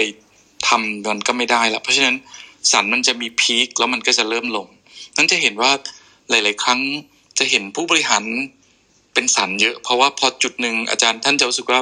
อาจจะไม่ผ่าละ หรือว่าเริ่มอิ่มตัวละ หรือว่าอะไรอย่างเงี้ยครับ ก็ไปเป็นผู้บริหารหรือไปทำอย่างอื่น ซึ่งเป็นประโยชน์ในด้านอื่น หรือในวงกว้างอย่างอื่น มากกว่าที่จะมาโฟกัสในเคสผ่าตัดก็มี แต่ก็มีอาจารย์หลายๆท่านที่เป็นอาจารย์ผ่าตัดจนกระทั่งอายุเยอะไปก็มีนะครับ ทีนี้ทำไมต้องเปรียบเทียบอย่างนี้ เพราะว่าพี่อาจจะรู้จักอาจารย์องโคท่านหนึ่ง ซึ่งแบบท่านอาจจะเป็นคนที่ใช้ ยามาตั้งแต่แบบโอ้โหทำออกซิเฟนเป็นคนแรก ๆ จนมียาใหม่เข้ามาเป็น targeted therapy เป็นอะไรเงี้ยท่านก็ยังเป็น frontier อยู่ตลอด คืออายุรศาสตร์เนี่ย อายุการทำงานยืดยาวกว่า ต่อให้หกสิบเป็นหัวหน้า เป็นศาสตราจารย์หกสิบห้าจนเจ็ดสิบอย่างเงี้ย ยังไงก็ตามวอลุ่มของคนไข้หรือว่าความไว้ใจของคนไข้ก็ยังมีอยู่แล้ว ในขณะที่ ฟิสิกอลกับประสบการณ์อาจารย์ก็มากขึ้นเรื่อยๆ ไม่ต้องเรียกว่าสายตาสั้นสายตายาวไม่เกี่ยวละปวดหลังปวดคอไม่ค่อยเกี่ยวละการที่อาจารย์ยังสั่งยาได้อะไรได้เนี่ยทำให้อาจารย์keep up กับยาใหม่ ๆ ได้ตลอดนึกนึกออกไหมเพราะนั้นเทคโนโลยีใหม่ๆเนี่ยอาจจะทำให้ศัลยแพทย์ถูก fade out หรือ wash out ไปตาม skill set ของตัวเอง แต่ว่าแพทย์หลาย ๆ สาขาเนี่ยอาจจะไม่ถูกตรงนี้ที่ เรียกว่า physical หรือว่าปวดคอปวดหลังปวดมือปวดไหล่สายตาสั้นยาวเนี่ยมีผลกับการทำงานได้เท่าศัลยแพทย์ เพราะว่าสุดท้ายเราต้องใช้skill ของ physical skill เนี่ยในการที่จะทำงานเพื่อให้มันได้แบบคุณภาพที่สูงสุดจริง ๆ ครับผม ขอบคุณครับ โอเค ขอบคุณครับ พี่บัว คุณ NK มีอะไรเสริมก่อนจะจบคำถามข้อนี้ไหมครับ ไม่มีครับ ขอบคุณมากครับ ขอบคุณครับ อ่าต่อไป น้องบอสครับ มีอะไรเพิ่มเติมไหมครับ พี่วอวอมีอะไรเพิ่มเติมไหมครับเมื่อกี้แบบอ๋อ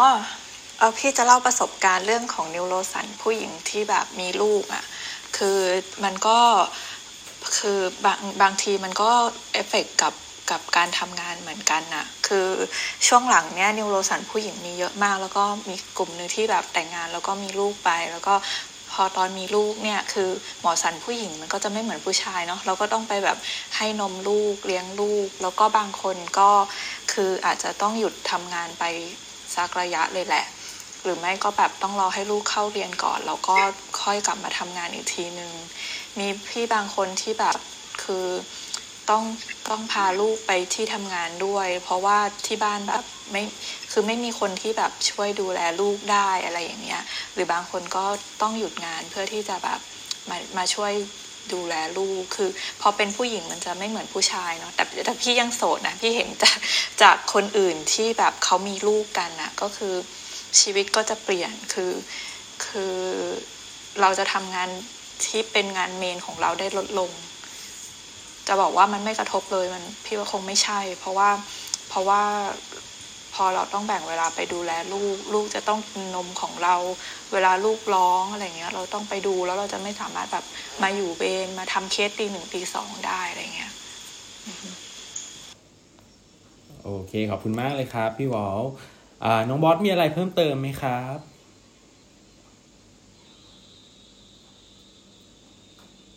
ฮัลโหลน้องบอสอยู่บ่เอ่ย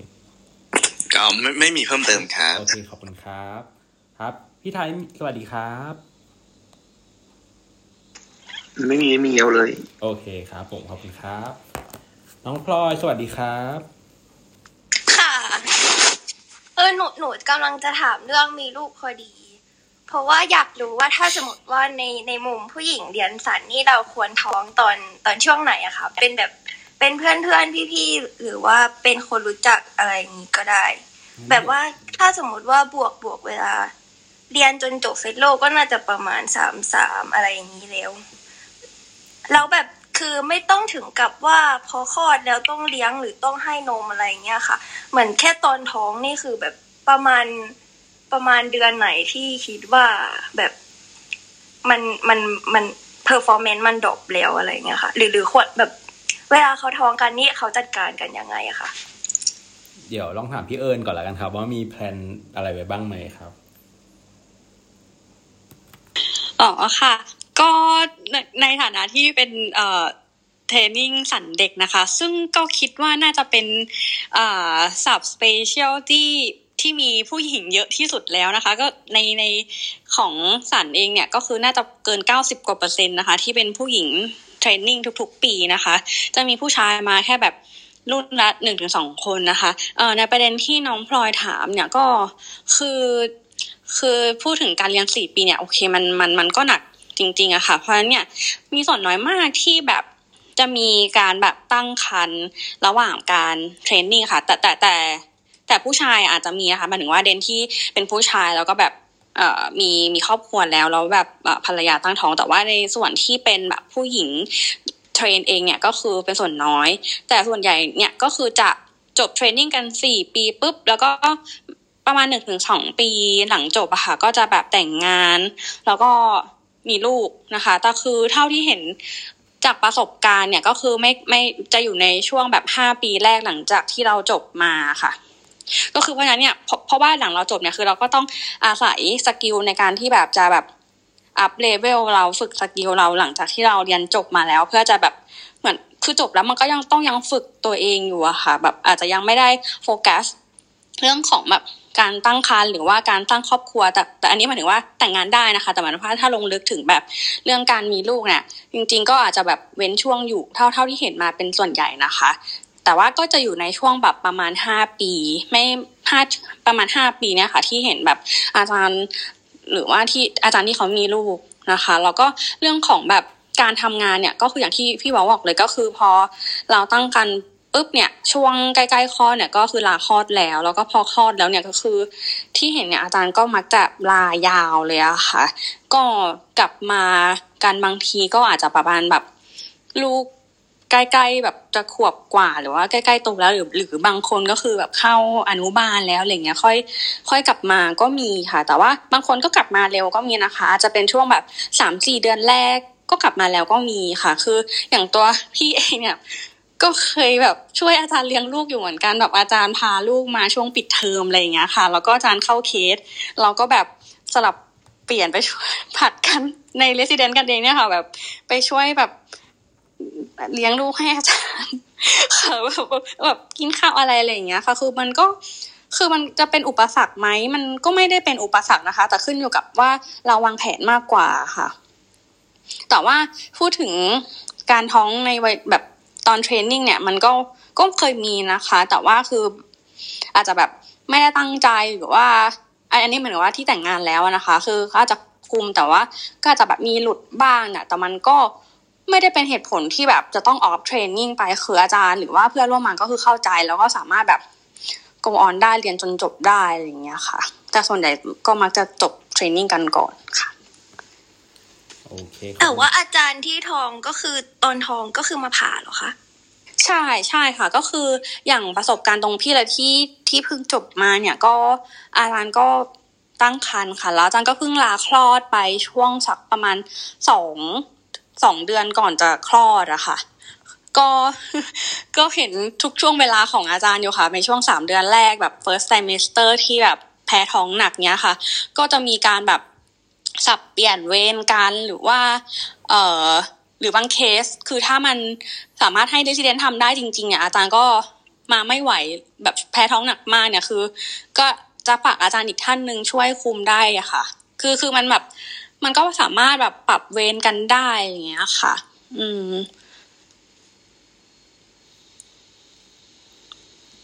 คืออาจารย์ท้องแต่ว่าอาจารย์ก็ยังมา service ได้นะคะ แบบช่วงช่วงแบบ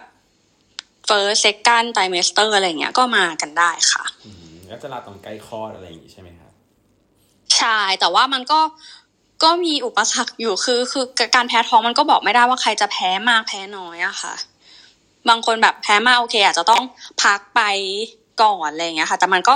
คือสตาฟในโรงเรียนแพทย์ด้วยความที่สตาฟโรงเรียนแพทย์อะเยอะหลายคนนะคะ ก็อาจจะแบบสับเปลี่ยนเวรกันได้ค่ะ หรือถ้าเราแพ้ท้องจริง ๆ เพื่อนร่วมงานก็เข้าใจเราอะค่ะโอเคครับ พี่วอลมีอะไรเสริมเพิ่มเติมจากเมื่อเมื่อกี้ไหมครับไม่มีแล้วแต่พี่อาจารย์สันเด็กที่โรงพยาบาลพี่ก็ทำงานจนวันเกือบจะคลอดเลยเหมือนกัน เก่งใช่ค่ะคือว่าแบบใกล้คลอดจริง ๆ อาจารย์ถึงจะลา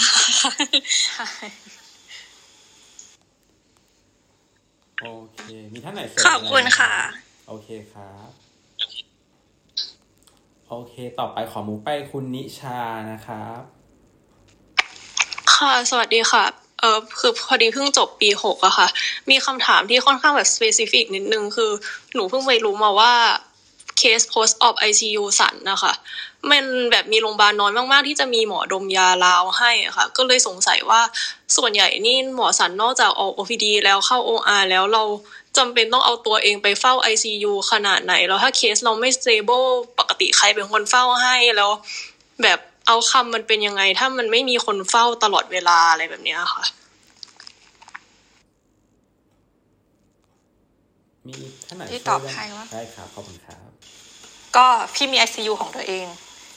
ก็คือเป็น ICU นิวโรเลย พี่ไม่ไม่มีหมอดมยามาแล้วให้ข้างนอกพี่คิดว่าร้อยเปอร์เซ็นต์นะ เกือบแบบจะมีเฉพาะในโรงเรียนแพทย์ บางโรงเรียนแพทย์ที่มีหมอดมยามาลาวให้ post op นะเพราะว่าดมยาเขาไม่ไม่ว่างมาลาวให้หรอก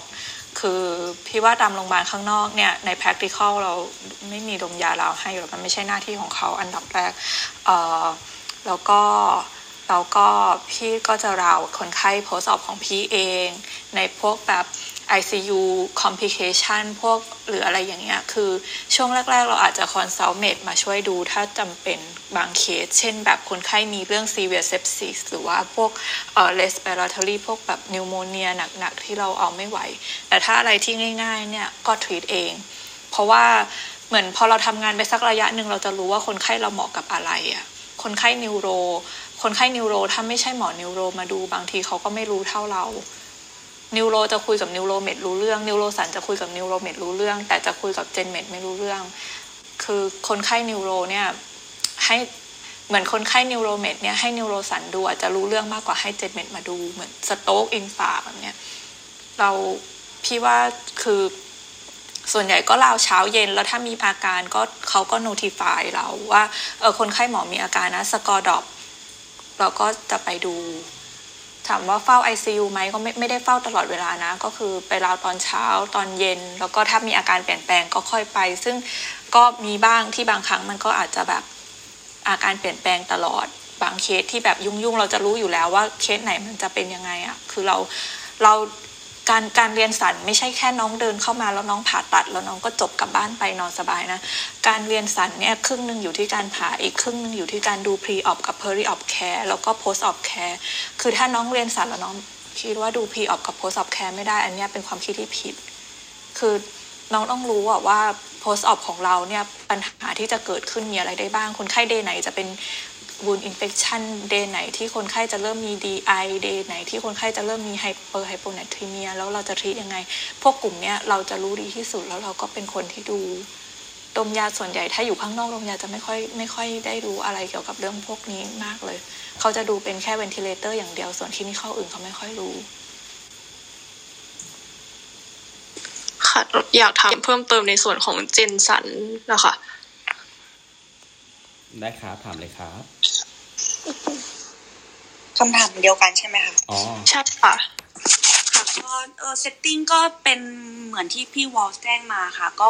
เออมี ICU ที่เป็นของศัลย์ค่ะ แล้วก็เออ surgeon ไม่ต้องเฝ้าตลอดเวลา แต่ว่าต้องลาวค่ะ ก็อย่างน้อยอะต้องมีลาวเช้าบวกลบลาวเย็นนะคะ ค่ะ แล้วก็ถ้าเกิดเคสไหนที่ดูมี medical com medical problem มากหน่อยที่คิดว่า surgeon ดูได้ลำบากก็อาจจะปรึกษา med ช่วยดูคือคือถามว่าต้องแบบนั่งเฝ้าตลอดเวลาไหมอะไรเงี้ยคือไม่ไม่ต้องนั่งเฝ้าอะค่ะเพราะว่าเออถ้าเป็นโรงพยาบาลนอกก็มักจะมีพยาบาลเฝ้าให้ส่วนหนึ่งอยู่แล้วที่เป็นพยาบาลที่ดูทางไอซียูได้อะค่ะแล้วถ้าแบบคนไข้แบบ เป็นอะไรขึ้นมาที่ไม่ stable ในขณะที่แบบเราอยู่ในเคสอะไรแบบนี้ คือใครก็จะต้องมีคนอื่นมาดูให้เราอะไรแบบนี้หรอคะคือขึ้นกับระบบทางโรงพยาบาลนะคะ คือถ้าเกิดเป็นโรงพยาบาลที่มี intern อะไรเงี้ยเขาก็จะ notify อินเทอร์มาดูก่อนค่ะ แล้วเขาก็ intern ก็จะบอกเราอีกทีนึงอะไรเงี้ย แต่ว่าถ้าเกิดไม่มี intern นะเขาก็คงบอกเราโดยตรงค่ะ ซึ่งถ้าเกิดเรายุ่งมาก มันก็น่าจะต้องมีระบบที่ทดแทนกันได้ค่ะ เช่นแบบให้ใครสักคนมาดูก่อน อืมค่ะ ขอบคุณค่ะ โอเคครับ ขอบคุณมากครับ ต่อไปน่าจะเป็นคำถามสุดท้ายมั้งครับ อ่า คุณอวัสดาครับเชิญเลยครับ ค่ะ สวัสดีค่ะ พอดีเป็นนักศึกษาแพทย์นะคะ ปีห้าปีหกอะค่ะ ค่ะ ตอนนี้กำลังจะเป็น intern นะคะ ก็คือมีคำถามประมาณว่าเอ่อเรื่องการ เอ่อฟิกอะค่ะ ใช้ทุนถ้าแบบฟิกกับแบบไม่ฟิกเนี่ยมีผลต่อการเลือกเรียนต่อสาขาไหนเป็นพิเศษไหมคะ แล้วก็มีคนถาฝากถามมาด้วยว่า ถ้าแบบฟิกแบบสอบกับไม่สอบมันต่างกันไหมแล้วถ้าสอบนี่แตกต่างกับใช้ทุนก่อนแล้วไปเทรนแล้วค่อยสอบไหมอย่างไรบ้างอะคะโอเค ท่านที่ไปฟิกมาเหมือนจะมีพี่วอลกับพี่โยงไหมครับ ที่ฟิกมาก่อนเข้ามาเรียนอีกทีหนึ่ง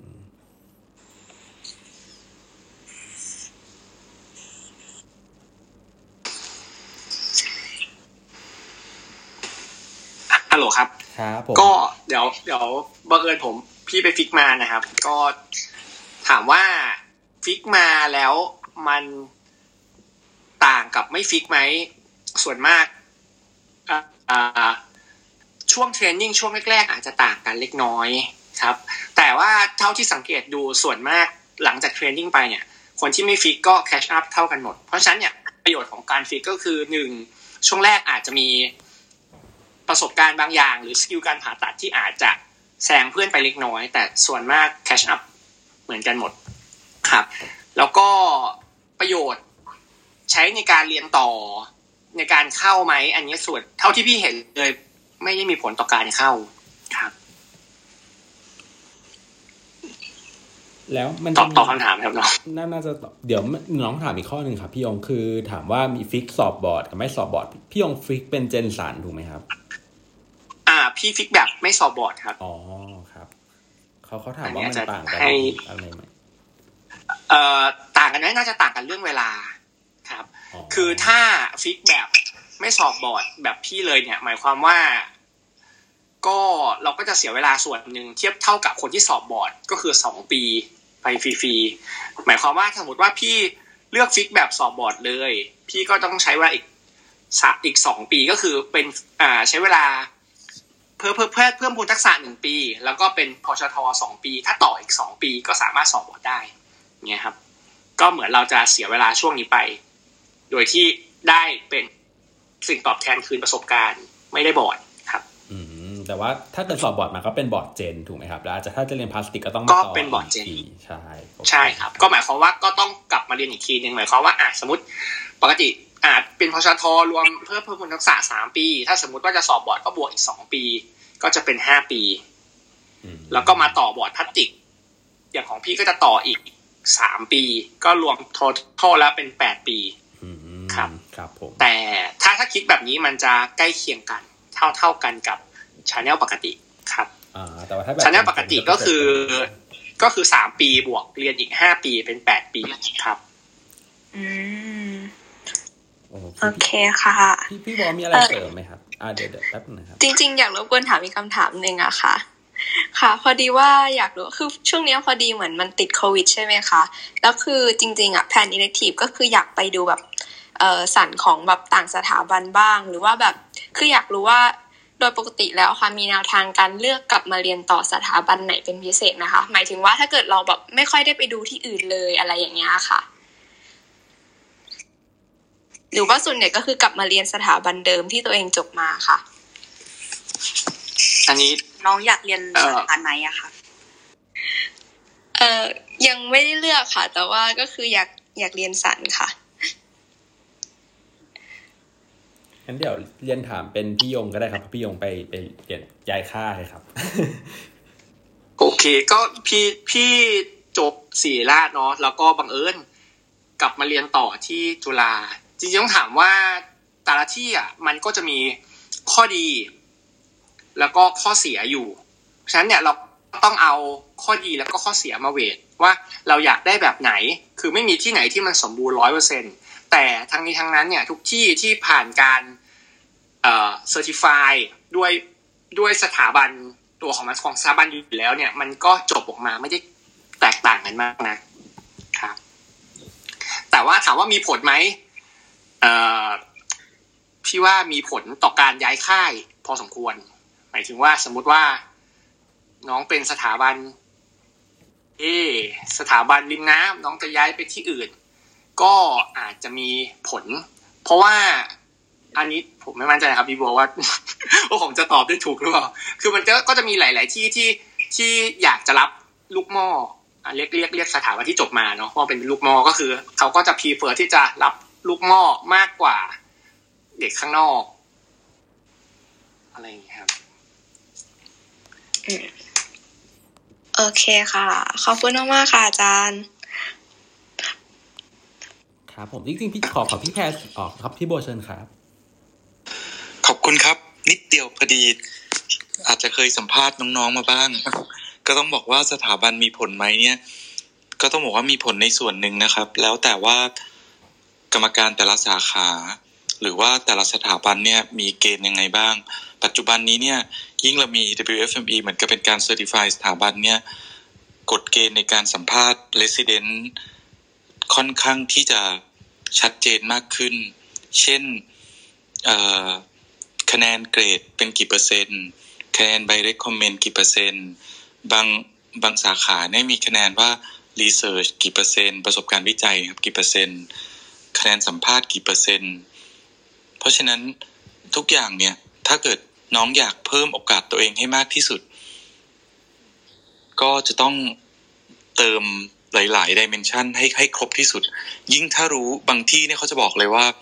ถ้าจะสมัครที่เนี่ยต้องเคยมา elective ที่เนี่ยอย่างเงี้ยเป็นต้นนะครับ หรือถ้าอยากมาสมัครที่เนี่ยต้องมีอันเนี้ยอย่างเงี้ยเป็นต้น เพราะฉะนั้นถ้าน้องดูก่อน เราก็จะเตรียมตัวได้ก่อนนะครับ คือถ้ามันเหมือนใจเขาใจเราอะสมมุติว่าเราจะมีคนมาสมัครงานทำงานอยู่ที่บ้านเราบริษัทเราอยู่กับเราตั้งสามปีห้าปีอย่างเงี้ย ถ้าเคยมาศึกษาเจอหน้าเจอตาเจอนิสัยใจคอกันก่อนเนี่ย ก็มีโอกาสที่ที่เราจะประเมินเขาได้แม่นยำขึ้น แต่อย่างไรก็ตามต้องบอกว่า ระหว่างที่น้องไปใช้ทุนเนี่ยสำคัญมากเลยนะ เพราะว่า พวกอาจารย์อย่างที่รู้เดี๋ยวนี้มันโทรกันกริ้งเดียวมันถึงกันหมด สมมติน้องเคยอยู่อยุธยาอย่างเงี้ยส่งใบละเคยนมาอย่างเงี้ยพวกอาจารย์ก็ดูกันไอ้นี่อยู่อยุธยาเหรอโทรไปหาพอโทรไปหาหัวหน้าสันโทรไปหาคนที่ดูแลพอชทอะไรเงี้ยเฮ้ยแบบ เอ้ยหมอยงเป็นไงบ้างบอกเอ้ยยงนี่โอเคเลยทำงานขยันมาตลอดอะไรเงี้ยไม่มีปัญหา อาจารย์ได้ไปผมฝากเลยคนนี้ไม่มีปัญหาเงี้ยพวกพี่ก็สบายใจใช่ไหมครับฉะนั้นถึงสมมติยงมาสมัครศรีราชอย่างเงี้ย พี่พี่ฟังอย่างเงี้ย พี่ก็แบบเฮ้ยพี่ก็ดูแล้วเทียบกับ สมมติดูแล้วพี่อาจจะไม่ได้เกี่ยวกับว่าจบที่ไหนมาก็ได้ใช่ไหมครับ หรือว่าอยากจะเรียนที่ไหนก็ได้เพราะฉะนั้นมันมีหลายปัจจัยมาก ๆ ในการที่เราจะรับ resident สักคนหนึ่งหรือบางคนบอกว่าต้องมีต้นสังกัดหรือเปล่าถึงจะได้เรียน อันนี้ก็ไม่จำเป็น เพราะแต่ละสถาบันเขาก็จะมีเลโชอยู่แล้วว่า รับต้นสังกัดกี่เปอร์เซ็นต์ฟรีเทนกี่เปอร์เซ็นต์ หรือพี่เคยมีบางปี ต้นสังกัดมาเต็มเลยนะ แต่เราตั้งใจว่าจะรับฟรีเทนไว้สักคนหนึ่งอะไรอย่างเงี้ยหรือบางทีบางต้นสังกัดเราจะจะพบว่าเฮ้ยโรงพยาบาลนี้แบบในในละแวกโซนเนี้ย อาจารย์เขาคุยกันแล้วว่ามีสมมติมีพลาสติกไปแล้วห้าคนอยู่ในโซนเนี้ย เพราะฉะนั้นถึงอีกคนเปิดทุนมาเราพบว่าอาจจะไม่ได้ประโยชน์ละ เราไปให้อีกคนหนึ่งซึ่ง เขาจะไม่มีทุนแต่เขาเป็นคนภูมิลำเนาที่เนี่ย แล้วเขาตั้งใจจะกลับไปที่เนี่ย ถึงไม่มีทุนแต่เขากลับไปที่นู่น จริง ๆ อาจจะได้มีโอกาสได้มากกว่า เพราะฉะนั้นมันโหบุญวาสนาด้วยดวงด้วย แล้วก็การเตรียมตัวของน้องๆด้วยครับ ขอบคุณครับ ครับขอบคุณครับ พอดีอยากจะให้พี่แพรช่วยเสริมนิดนึง พอดีตอนแรกที่น้องถามเรื่อง fix กับไม่ fix เนาะเพราะแพรเป็นคนที่กลับมาเรียนอ่าใช้ทุน intern หนึ่งจบแล้วกลับมาเรียนเลยเนาะก็คือ track เราจะเทียบเท่ากับคนที่ไป fix เป๊ะเลยแบบจบเท่ากันเลย อยากจะให้ช่วยแบบรีวิวมันต่างกันยังไงอะไรเงี้ยเออเอาจริงมันก็ต่างพอสมควรเหมือนกันนะคะ คือถ้าในฐานะคนที่ไม่ได้ฟิกอะก็จะไม่ได้แบบมีประสบการณ์กับห้องผ่าตัดมากนัก ไม่ได้แบบ identify organ หรือว่าดู surgical technique อะไรมากเท่าคนฟิกอะค่ะ เพราะฉะนั้นคือรู้สึกส่วนตัวนะ รู้สึกว่าการเข้า OR ในช่วงปีแรก หรือว่าประมาณครึ่งหนึ่งของปีสองอะไรเงี้ยดูอะไรไม่รู้เรื่องเลย แล้วก็ตรงนั้นนะก็แอบเสียดายนิดๆเหมือนกันนะว่าว่าเออเราไม่ได้แบบเออเราเก็บรายละเอียดอะไรตรงนั้นไม่ได้เลยอะค่ะซึ่งเชื่อว่าคนที่ฟิกมาแล้วก็มีประสบการณ์กับห้องผ่าตัดพอสมควรเนี่ยเขาก็จะเก็บ เก็บอะไรจากตรงนั้นได้มากขึ้นนะคะอืมแต่ว่าคือทั้งนี้ทั้งนั้นมันก็ขึ้นกับหลาย ๆ อย่างอะเนาะคือคือเอาเป็นว่าสุดท้ายอะจบมาก็เท่ากันหมดแหละ อืมคือก็ผ่าตัดได้เท่ากันแหละ แต่ว่ามันแค่เป็นช่วงเวลาเล็กๆน้อยๆอะไรแค่นี้ค่ะอืมโอเค ขอบคุณมากเลยครับ คุณอวัสดาเคลียร์ไหมครับ ค่ะ ขอบคุณมากมากค่ะ ครับ ต่อไปขอเชิญคุณ NMNG ครับผมอ่าค่ะ สวัสดีค่ะอ่า หนูชื่อน้ำอิงนะคะเพิ่งจบชั้นปีสี่กำลังจะขึ้นชั้นปีที่ห้าค่ะ เป็นนสพสีรารุ่นหนึ่งสองสองแปดค่ะค่ะเออแล้วก็เออขอเกริ่นก่อนว่าเป็นคนที่อยากเรียนเจนสันนะคะแต่ว่าเออด้วยพื้นเพเนี่ยรู้สึกว่าเกรดตัวเองแบบว่าไม่ค่อยจะดีเท่าไหร่ค่ะ แล้วก็เออกิจกิจกรรมก็ไม่ได้ทำแบบว่าทำบ้างแต่ก็ไม่ได้ทำแบบเด่นอะไรเงี้ยค่ะ ก็คือเป็นด้านด้านโปรไฟล์ก็จะไม่มั่นใจเรื่องโปรไฟล์ตัวเองเท่าไหร่อะค่ะ แล้วทีนี้ก็ก็เลยแบบว่าเคยถามรุ่นพี่ว่าแบบเออถ้าสมมติแบบเราเราแบบเราอยากเรียนอันนี้จริง ๆอะแต่ว่าแบบเรากลัวเรากลัวเราสมัครไปแล้วเราเราจะช่วยอะค่ะก็คือต้องทำยังไงอะไรเงี้ยค่ะแล้วพี่เขาบอกว่าแบบแบบบางบางอย่างที่มันแบบแข่งขันกันเยอะเนี่ยค่ะ มันต้องสมัครล่วงหน้าหนูก็เลยแบบไม่ค่อยเก็ตตรงนี้เท่าไหร่ตอนที่คุยกับรุ่นพี่อะค่ะ ค่ะ แบบว่าหมายถึงว่าถ้าเราเราสมัครล่วงหน้าคือยังไงคือแบบ คือเราต้องใช้ทุนมาเท่านี้ แบบสมมติสมมติว่าหนูหนูแบบว่าจะเรียนเจนสันใช่ไหมคะก็ต้องใช้ทุนมาสักสามปีก่อนอะไรเงี้ยค่ะ ก็คือก็เลยงงว่ามันมีสมัครล่วงหน้าด้วยเหรอคะก็เลยอยากให้พี่ช่วย clarify ค่ะ สมัครล่วงหน้าพอดีคึ้งเคยฟังมาจากอ่ารอบรอบที่แล้วของ Med นะครับของ neuro fellow มีสมัครล่วงหน้าครับแต่ของศัลย์ยังไงเดี๋ยวลองถามพี่แพรดู เออ เข้าใจว่าสมัครล่วงหน้าของศัลย์ศิริราชคือคือไม่มีอะค่ะ ก็คือจำตามรอบเอาค่ะทีนี้เรื่องโปรไฟล์คือคือถ้าเกิดเป็น gen ศัลย์ศิริราชเนี่ยไม่ไม่ได้พูดถึงที่อื่นนะคะ คือการคัดเลือก resident ตอนเนี้ยเขาจะแบ่งเป็น criteria ยิบย่อยเยอะมากเลย ก็คือมีแบบเกรดบางส่วน กิจกรรมบางส่วนค่ะส่วนที่เหลือเนี่ยเขาก็จะมีประเมินอย่างอื่น เช่น จะมีคือเขาจะแบ่งเป็นห้องย่อยๆ ประมาณสิบกว่าห้องอะค่ะแล้วก็ให้แบบ resident เข้าไปนั่งในห้องย่อยๆ นั้นอะเออก็ห้องหนึ่งก็จะทดสอบภาษาอังกฤษ ห้องหนึ่งทดสอบ professionalism อะไรเงี้ย คือมันก็จะเห็นว่าเออโปรไฟล์แบ็กกราวด์ส่วนน้อยอะค่ะมันก็จะมีส่วนอื่น ๆ ที่เข้าเอามาตัดสินได้ ส่วนสถาบันอื่นก็ก็จะมีเกณฑ์อีกแบบหนึ่งนะคะ ก็ไม่ได้เหมือนกันสัทีเดียวเออทีนี้ถามว่าถ้าเกิดสมัคร ปีนั้นแล้วไม่ได้เนี่ย มันจะทำยังไงดีก็เท่าที่เห็นนะคือเขาก็จะมาสมัครซ้ำอีกปีค่ะ แล้วก็สเซตเลทก็ร้อยเปอร์เซ็นต์นะคะ ค่ะ ขอบคุณค่ะ เอ่อหนูมีคำถามสั้นๆอีกนิดนึงอะค่ะ ก็คือเอ่อหมายถึงว่าถ้าถ้าสมมติหนูอยากฟิกสันเนี้ยค่ะมีมีคำแนะนำอะไรไหมคะที่จะแบบทำให้แบบได้โอกาสในการฟิกง่ายขึ้นนะคะต้องเตรียมตัวยังไงบ้างคะ โอ กาสอาจจะให้พี่พี่ยงช่วยเสริมอะค่ะก็โอกาสในการ fix เนี่ยคือคือมันก็ขึ้นกับที่ที่จะไป fix เหมือนกันนะ เพราะว่าแบบอย่างอย่างบางที่อะคือเขาก็มีชื่อเสียงมากในการเข้าเข้าในการเลือกนศพไป fix อะเออบางที่คืออาจจะต้องแบบมี track พิเศษเหมือนกันเช่น แบบว่าต้องไป elective กับเขาให้เขาจำได้อะไรเงี้ยเขาก็จะรับพิจารณาเป็นพิเศษเออหรือว่าบางที่ที่แบบ เออขึ้นชื่อว่าอาจจะต้องมีแบบกำลังภายในเล็กน้อยอะไรเงี้ยก็ก็มันก็เป็นเรื่องที่เรากำหนดไม่ได้อะเนาะอืมอะไรเงี้ยค่ะ พูดยากเหมือนกัน มันก็มันก็ฮัลโหลขึ้นกับว่าเขารู้จักเราแค่ไหนอะฮัลโหลครับครับอ๋อพอดีจริงๆถ้าสนใจจะ fix อันนี้คือพอดีพี่อยู่ที่สุรินทร์นะ เป็นเป็นหนึ่งใน training center ที่แบบมีน้องมา fix ค่อนข้างเกือบเต็มทุกปีเต็มแล้วก็ล้นบางปีด้วย คือเคยถามอาจารย์เหมือนกันว่าอาจารย์แบบเลือกน้องยังไง แบบอาจารย์เลือกคนไหนมา fix อาจารย์เขาบอกว่าจริงๆมันก็มันก็เลือกยากนะแบบว่า คือจะเอานักสพคนนึงเนี่ยมาทำงานกับหน่วยเราสองปีสามปีจนกว่าเขาจะออกไปอาจารย์บอกว่าส่วนใหญ่เขาก็ดูดูบุคลิกอะเขาถามว่าเกรดสำคัญไหมก็มีผลบ้างนะแต่ไม่ทั้งหมดหรอก ถ้าเกิดสมมติน้องสนใจแบบอยากจะไป fix ที่ไหนเงี้ยอาจารย์บอกว่าถ้าเกิดเคยมา elective อย่างเงี้ย อันนี้มีแต้มต่อแน่นอน สมมติว่าเคยมา elective กับอาจารย์เขาอาจารย์ก็เห็น performance เรา เรามาลาวเช้า เรามาขยันเข้า OR มาช่วยแอสซิสเขาทำเคสอย่างเงี้ย อันเนี้ยเราได้แต้มต่อแน่นอนถ้าเกิดสมมติเราจะไป fix ที่ไหนทีเนี้ยพี่ว่า elective อะช่วยช่วยแน่ๆครับ ผม แล้วถ้าเกิดสมมติน้องคิดว่าน้องแบบเกรดไม่ดีอย่างเงี้ยใช่ไหมปกกลัวว่าแบบจะกลับไปเรียนต่อแล้วจะยากจริงๆพี่บอกว่าปัจจุบันอะทางเลือกในการเรียนต่อศัลยกรรมอะมันมีค่อนข้างค่อนข้างกว้างนะ หมายถึงว่าแบบ ถ้าเราไม่สติ๊กก็แบบเอ้ยต้องกลับไปเรียน ที่นี่เท่านั้นต้องกลับศรีราชเท่านั้น ต้องกลับจุฬาเท่านั้น ต้องกลับรามาเท่านั้นอะไรอย่างเงี้ยแบบเรียนตามโรงพยาบาลศูนย์โรงพยาบาลจังหวัดอะไรเงี้ยมันก็เทรนนิ่งได้จบได้เหมือนกันครับผม ถ้าน้องไม่ได้แบบซีเรียสนะแล้วอันนี้อันนี้แล้วแต่มุมมองของน้องแล้วกันครับผม ค่ะเอ่ออย่างนี้ก็คือเรื่องเรื่องแบบว่าเราจะเลือกว่าเราไปเอเล็กทีฟที่ไหนเนี่ยตอนตอนที่เราไปนอนสพปีสี่ปีห้าปีหกเนี่ยก็คือเราต้องชั่งน้ำหนักน้ำหนักเอาว่าแบบเออเราเลือกที่นี่เพราะว่าเราเราเราอยากแบบว่ามองเรื่องฟิก หรือว่าเราอยากมองเรื่องเรียนต่ออะไรอย่างนี้ใช่ไหมคะแบบระหว่างแบบเอเล็กทีฟต่างจังหวัดกับเอเล็กทีฟที่เป็นแบบโรงเรียนแพทย์อย่างเช่นจุฬาอะไรเงี้ยค่ะคือถ้าอันนี้พี่คิดว่าก็ก็มีผลแบบพูดก่อนเลยก็ได้ครับ เออพี่ว่าถ้าน้องมีทางเลือกในชีวิตชัดเจนอะไรเงี้ยเออที่แบบที่รู้อยู่แล้วว่าว่าต้องการแบบไปเพื่อเพื่อให้ได้แบบแต้มต่อในการได้รับเลือกอะไรเงี้ยมันก็จะมีประโยชน์ค่ะ ค่ะ แต่ว่าถ้าต้องการหาความชอบก็ก็เป็นอีกจุดประสงค์หนึ่งอะค่ะ ก็แล้วแต่น้องเลยอันอันนี้พี่คิดเหมือนพี่แพรใช่ ถ้าเกิดสมมติน้อง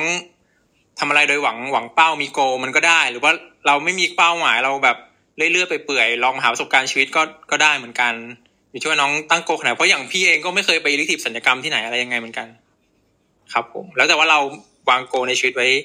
ขนาดไหนยังไง หรือว่าแบบเราจะเรียนสัญญกรรมแน่ๆจะเรียนเจนสันแน่ๆอะไรอย่างเงี้ยก็ก็ดีแล้วแต่เลยครับ ผม ค่ะคำถามหนูหมดแล้วค่ะ ขอบคุณพี่ทุกคนมากค่ะ ครับ ขอบคุณครับอ่าต่อไปเชิญน้องคนสุดท้ายครับ ผมพอปิดยกมือไปแล้วเนาะก็เป็นน้อง N คุณ NTP นะครับ ครับสวัสดีครับ ผมเป็น extern นะครับ อยากถามพี่ๆเกี่ยวกับเรื่องของเอ่อการหาทุนนะครับ ปริมาณทุนที่ให้หรือว่าถ้าเราเป็น free train ตำแหน่งที่ไปลงตอนนี้เริ่มแน่นหรือยังครับ หรือว่ายังพอ พอมีตำแหน่งลงได้อยู่อะครับ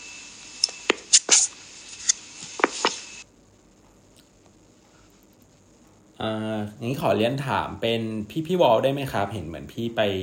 เป็น free train แล้วไปอยู่ที่ที่ยะลาถูกไหมครับอ๋อ แต่พี่จะให้คำตอบได้เฉพาะของ neuro นะ คือตอนนี้ neuro ในกรุงเทพเนี่ยเต็ม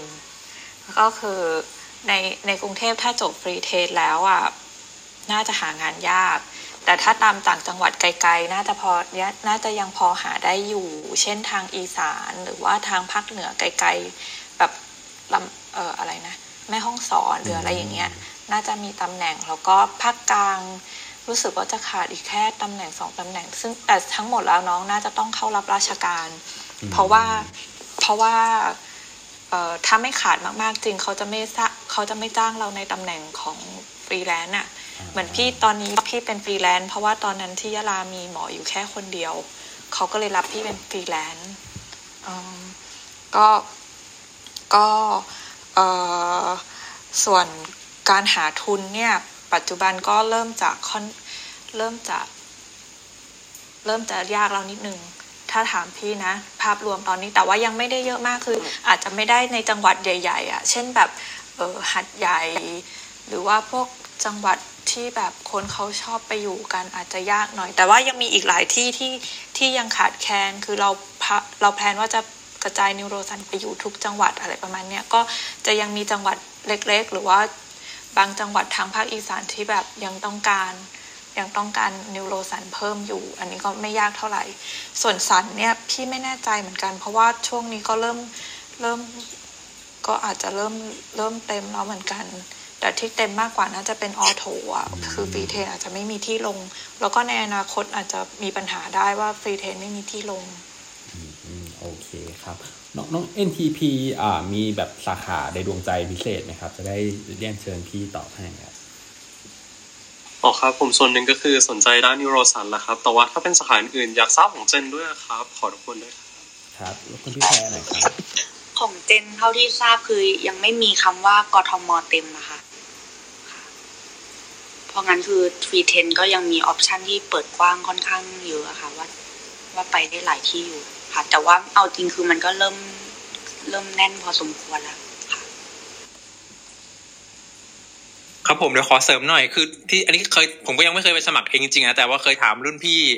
เขาบอกว่าของของเจนสันน่ะถ้าแบบอยากอยู่แบบข้าราชการอย่างเงี้ย อาจจะเริ่มหายากละเพราะว่าแบบโรงพยาบาลที่มันมีข้าราชการตำแหน่งอยู่อะมันค่อนข้างเต็มหมดโรงพยาบาลสังกัดกทมโรงพยาบาลกลางตักสินเจริญกรุงเนี่ย ไม่ค่อยมีตำแหน่งละ แล้วก็คือผมก็เคยไปถามอีกว่าถ้าเกิดแบบจบเฟลโลมา จะมีตำแหน่งมากขึ้นไหม อันนี้รุ่นพี่เล่าให้ฟังอีกทีว่าแบบมีคนจบ MAS มาบางคนก็ยังหาตำแหน่งลงกรุงเทพแบบเป็น full time ในแบบสังกัดกทมอะไรเงี้ยไม่ได้เหมือนกันต้องแบบไปอยู่แบบสมุทรปราการสมุทรสาครอย่างเงี้ยครับ ผมคือต้องยอมรับว่าปัจจุบันคือคนจบเฉพาะทางมันไหลเข้ามากรุงเทพเยอะขึ้นเยอะขึ้นเพราะส่วนใหญ่ก็เป็นคนกรุงเทพและอย่างหนึ่งแม้กระทั่งไม่ใช่คนกรุงเทพก็มาอยู่กรุงเทพก็มีที่ผมรู้จักหลายคน คือความเจริญมันไม่ค่อยกระจายออกครับ มันเลยคนมาเลยมันกระจุกกันตำแหน่งงานอาจจะแบบ ไม่ได้การันตีว่ามีแน่ๆ ถ้าเกิดแบบเราไม่ได้มีเส้นสายอย่างเงี้ยครับ โอเคครับ ขอบคุณพี่ๆทุกคนมากครับ โอเคครับ วันนี้ก็จบช่วง Q&A แล้วนะครับ อ่า ค่อนข้างอ่าถามกันเยอะอุ่นหนาฝาคั่งเลยทีเดียว เดี๋ยวขออนุญาตส่งไมค์คืนให้พี่อาร์ตนะครับ ได้ครับผมศัลยศาสตร์ก็เป็นสาอ่าสาขาที่มีคนสนใจกันเยอะนะครับ ก็ขอบคุณ speaker ทุกท่านที่มาช่วยตอบคำถามนะฮะอ่า เข้าสู่ช่วงท้ายของรายการนะครับ เดี๋ยวผมรบกวน speaker แต่ละท่านเนี่ยฝากอะไรทิ้งท้ายไว้สั้นๆสำหรับน้องๆนักศึกษาแพทย์หรือว่า intern ที่เอ่อกำลังจะเลือกเรียนต่อเฉพาะทางหน่อยครับ เดี๋ยวเริ่มต้นที่ใครก่อนดี เอาเป็นพี่แพรก่อนละกันครับเจนสันครับ ขอโทษทีค่ะ ขอทวนคำถามอีกทีได้ไหมอ๋อ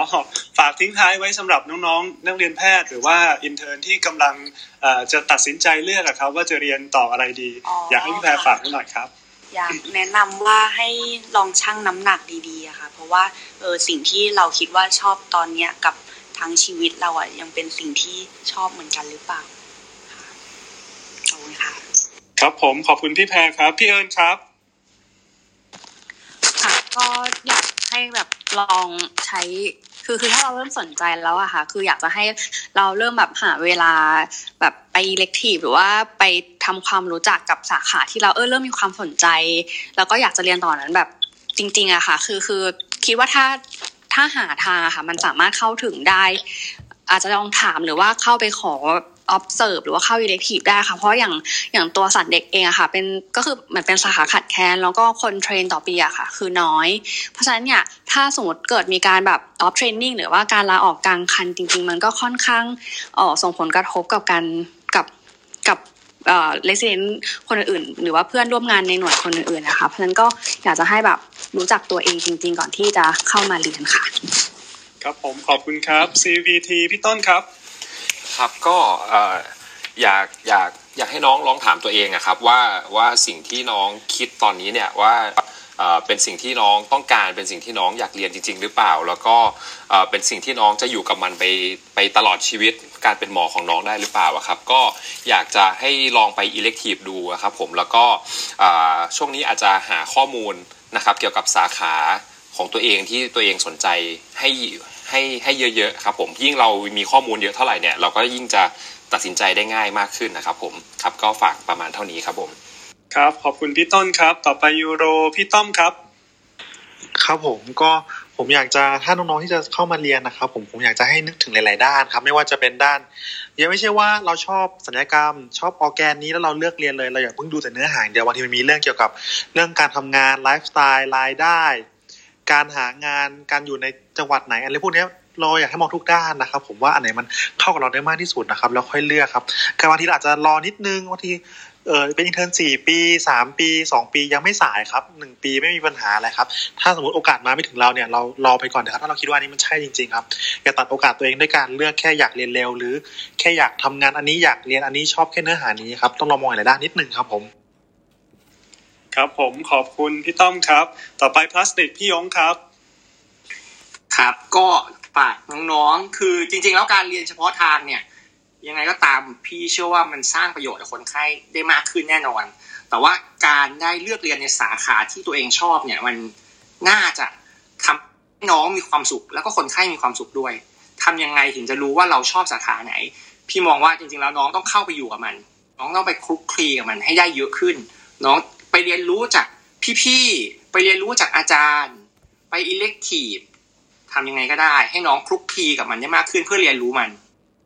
แล้วก็ตอบตัวเองให้ได้ว่า อันเนี้ย หลังจากถ้าเราไปยืนแทนที่พี่เขาเนี่ย